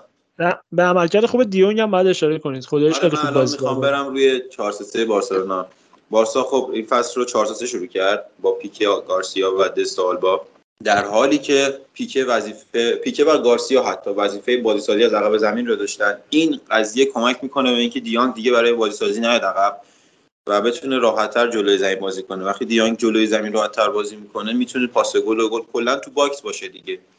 و خب همینطور پدری می‌تونه خیلی راحتتر در کنار دیانگ همون جلو بازی بکنه. خیلی کمک میشه اگر بازی سازی از عقب زمین انجام بشه توی این سیستم بارسا مخصوصا. و کلا خیلی بارسا موقعیت ایجاد کردیم بازی. با اضافه شدن دست و آلبا از کناره ها جمع شدن دیانگ و پدری به نزدیک های box و دوندگی دیپای گریزمن و بریت ویت در درون box که کاملا دفاع حریف رو گیج می‌کنه. یعنی لنورمند و دو. از اون دسته بازیکنایی بودن که این بازی واقعا نمی‌دونستن پشتشون چه خبره.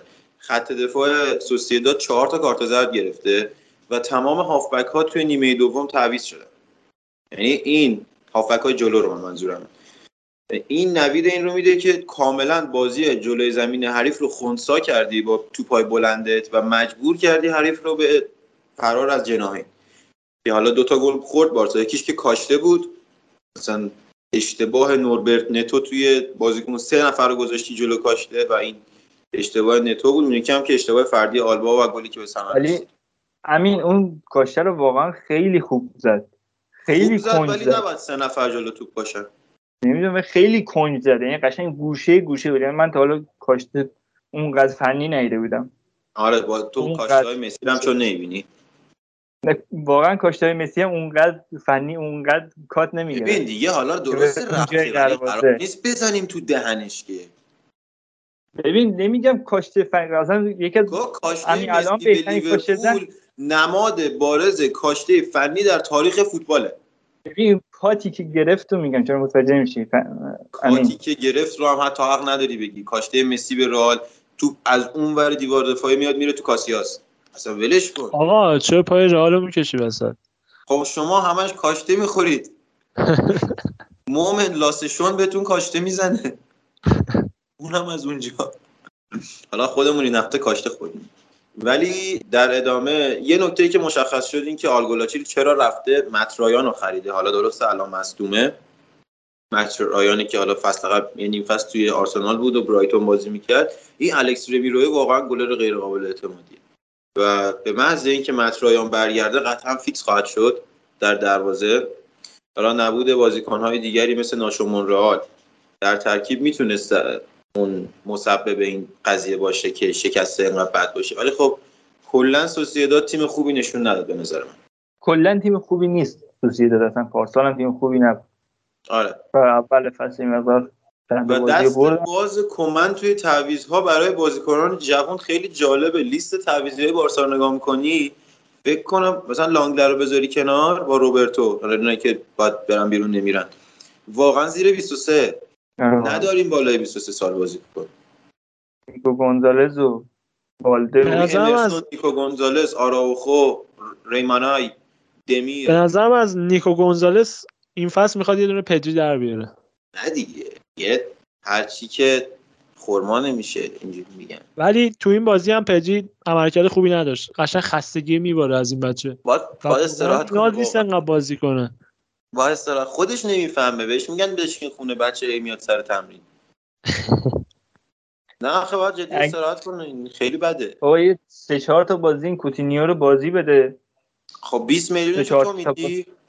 خب میگم سه چهار تا بازی. سه چهار تا بازی یه بازی کنه فکر کنم با پولشو بدیم ما نه بابا 10 آره. تا یک ده تا بازی. وقتشه. ده تا بازی نبود. نمی‌دونم. فکر کنم ده تا بازی باشه. نمی‌دونم. من فکر من حس می‌کنم یکه. نه خب یکه که بذار پدری همون با خستگی ادامه بده. آره. و ریکی پوش هم حتی هست. حالا اون گلی هم که شما زدیم و آفساید شد اونم حرکت رانینگ بیهایند فوق العاده دیان که از فصل گذشته این حرکت کارو کرد دیگه. یه بارش از فصل گذشته از فصل گذشته کلا این کارو می‌کرد که آره. مسی واسش میریخ و این حرکت رو می‌رفت تو عمق انجام می‌داد. و باید ترسید از این حرکاتی که دیانگ انجام میده. خیلی خوب انجام میده و دفاع میمونه اصلا یه لحظه. درسته. و بارسا کلا توی این بازی دو تا شوت خارج از چارچوب زده یعنی ما قبلا واقعا اینو می‌دیدیم که تو رو میدن مسی خارج میگم خارج از چارچوب ببخشید. خارج از box زد. توپا رو میدن مسی پشت box بشوته. ولی این بازی اتفاق نمیفته یعنی بارسا چهار تا گل در درون box به ثمر میرسونه و 6 تا هم شوت از همون منطقه به سمت دروازه حریف می‌زنه. این نشانگر اینه که بارسلونا درست به جلو میره و درست پاسکاری می‌کنه دیگه. کسی نیاز نیستش که همه رو دیگه بکنه حالا بشوته. ارسال از جناحین داره و این خیلی می‌تونه کمک بخش برای تیم شدن بارسا باشه. البته خب برای بازی اول زودی که بخوایم بگیم اوکی اصلا مسی رفت همه چی درست شد. به نظر من پونی مسی. نه. قطعا تو بازی های سختتر نبودش احساس میشه لیونل مسی و اینکه سوسییداد بازم میگن تیم چندان خوبی نیست ولی میشه به این بارسا امیدوار بود. در آینده یه مقدار دورتر نه اینکه حالا همین امسال بخواد یو سی ال بگیره نه. ولی در حد لالیگا امسال به نظر من میشه به بارسلونا کردیت داد. واقعا تیم آره. خوبیه. آره. تیم خوبی هستیم و واقعا هم همینطوره. و پیکتون هم درخشید. چرا اینو نمیگی؟ آیا همین من ازش خوشم نمیاد. همین نیست. منم باز ازش خوشم نمیاد واقعا. این حقوقش هم کم کرد باسا؟ به جز شکیرا تو اون شهر هیچ کی دوستش نداره. نمی‌دونم واقعا. البته چند در آینده در آینده که اومد رئیس باشگاهتون شد اون موقع می‌فهمی. آره آره واقعا. این بعد ببین من واقعا راضیم به رقص بریتویت بعد از گلش بپردازن تا پیکه. ولی خب این بازی خوب بود و بازی سازی از عقب زمین که وظیفش بود درست انجام می‌داد و البته رهبری کردن و عقب زمین. و یکم کمتر پست تو اینستا بذاره و مصاحبه کنه اوکیه. این یه فصل می‌تونه بازی کنه. اریک گارسیا هم خوب نشون داد. هیت مپش که نگاه می‌کنی می‌بینی خیلی خوب بالا اومده. کلا تو تیم نقش خوب همیشه همینه. و این انتظار رو ازش داشتم من. که اونجوری بازی بکنه. بغل یکی مثل پیکه انتظار داشتم که اونجوری بازی بکنه. و کلا دفاعی هست که قدش کوتاه خیلی توی ارسالا و اینا جلو نمیاد. این به تیم کمک می‌کنه که تو ضد حمله جا نمونی یعنی خیلی عقب نمونی درست. یه عقل دفاعی بغل آلبا باشه خیلی خوبه به نظرم. خب اگر سخنرانتون در مورد بارسا تموم شده و کاشته خوشگل میکل اویارزاوال که ایکس جی 600 داشت رو هم دیدید به نظر من این هفته لالیگا رو بریم سراغ جدول هفته آینده که بازیاش شکلی خواهد بود و باهاتون خدافظی کنیم. بچه ها نظری دارید یا بریم سراغ بازی ها نظر خاصی بر من باقی نمیمونه ولی همونطور که اشاره کردم به نظر من جز مثلا این سه تیم بزرگ اسپانیا رو اگه بخوایم حساب بکنیم به نظر من بارسلونا شانس بیشتری برای قهرمانی این فصل داره. درست. مازیار جان؟ منم نظر خاصی ندارم ولی فکر می‌کنم حامد داره از اثر پادکست فوتبال لب استفاده می‌کنه. اینجوری نیست. واقعا ترسیده. پارسال با شما نمیشه منطقی حرف زد. من منطقی میگم. سری حرف در میاریم منطقی منم می‌دونم بارسا بهتره ولی آقا مگه من فصل قبل واقعا نترسیده بودم؟ آخه ما پارسال جانم. آخه ما پارسال ببین من دقیقا یادم اومدیم گفتیم که بابا بارسا داره همه رو چپ و راست می‌بره فردا میاد گرانادا رو چهار پنج تا می‌زنه میره صد فرداش از گرانادا با بعد دیگه همینجوری افتاد رو دور باختن و از اون ور اتلتیکو اومد بالا. این اثر رو واقعا دست کم نگیر. نه ما کسی دست کم نمی‌گیریم. یه مسی. ولی خب هفته دوم. بارسا قرار نتیجه نگیره درست نتیجه نگیره. یعنی تاکتیک بگیره. آره. آره. بریم سراغ بازی های هفته آینده که چطور خواهد بود. ما 20 آگست هفته بعدی لالیگا شروع میشه و این رو خواهیم داشت که ویارال اسپانیول تیمی که تازه بالا آمده با هم بازی دارن. بارسا بیلباو به به. حامد جان. به به. به واقعا. بازی هم تو باسکه. بله. عشق و صفاست. اتلتیکو الچه رئال لوانته سویا خطافه از بازی رئال اینو بگیم که رئال سه هفته ابتدایی کلا میهمانه. اینم بعد اشاره کنیم. دیگه نکنه می‌خواید میزبانم باشید. فصل گذشتم بارسلونا یادم یک ماه کلا بیرون از خونه بازی آره دیگه. بعد لالیگا جدولش خیلی جذابه. آره بعد یه نکته جالب که هست توی سه هفته ابتدایی بارسا یه بار تو مادرید بازی می‌کنه ولی رئال این کارا نمی‌کنه. عالی شد. آره. فکر با خطافه بازی بارسا توی زمین خطافه خواهد بود. حالا تیم اول مادرید. نه نه نه. بازی تو نیوکمپه بازی تو نیوکمپه بله. خب هیچی. ما هم نمیه مادرید. شما هم نرید مادرید. و در کل حالا همین تیم تیم اول تیم اول بارسلون با کی بازی داره هفته دوم؟ حالا که اینطور شد. آره تیم اول بارسلون با با قهرمان یوفا بازی داره آره دیگه با ویارال بازی یعنی هم به تو تیکه انداختم هم به عادی تیکه یکم دیگه بری جلوتر آرسنالیا رو می‌زنی. خب. آقا رئال صد ما همین که داریم در مورد فوتبال صحبت می‌کنیم اصلا یه تیکه به آرسنالیا اوه. اوه چی گفت؟ خیلی بد شد. نه آقا آرسنال تیم قابل احترامی امروز تولد آنری آره. بوده. آنری پسر خوبیه ولی اسطوره بارسا نیست. این در نظرش آقا رئال مادرید اول سویا دوم بارسا سوم اتلتیکو چهارم والنسیا پنجم.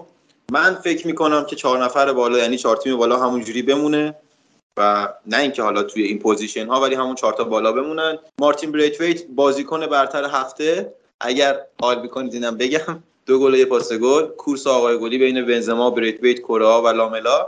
و حالا وقت این رسیده که با این اخبار هیجان انگیز با شما خدافزی کنیم این هفته رو و بریم سراغ هفته دوم لالیگا. که چند روز دیگه دوباره در خدمتتون باشیم در کنار هم.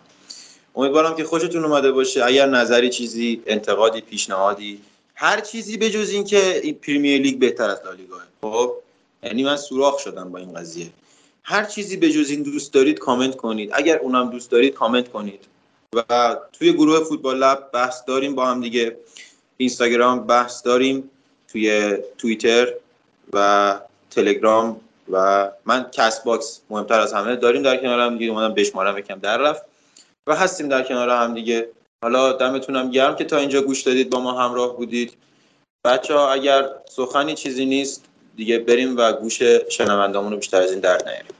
من هم تو ادامه حرفای تو اشاره کنم که مجدد کامنت ها رو همه رو می‌خونیم. حالا تو هر پلتفرمی که باشه همه رو هم با دقت می‌خونیم و سعی می‌کنیم جواب بدیم و باعث بشه کارمون پیشرفت بکنه.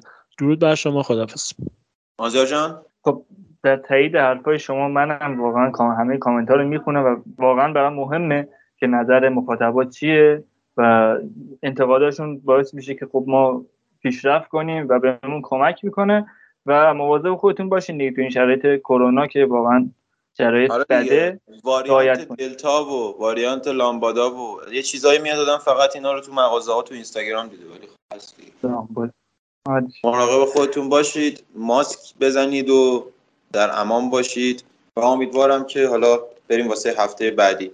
تا درودی دیگر بدرود.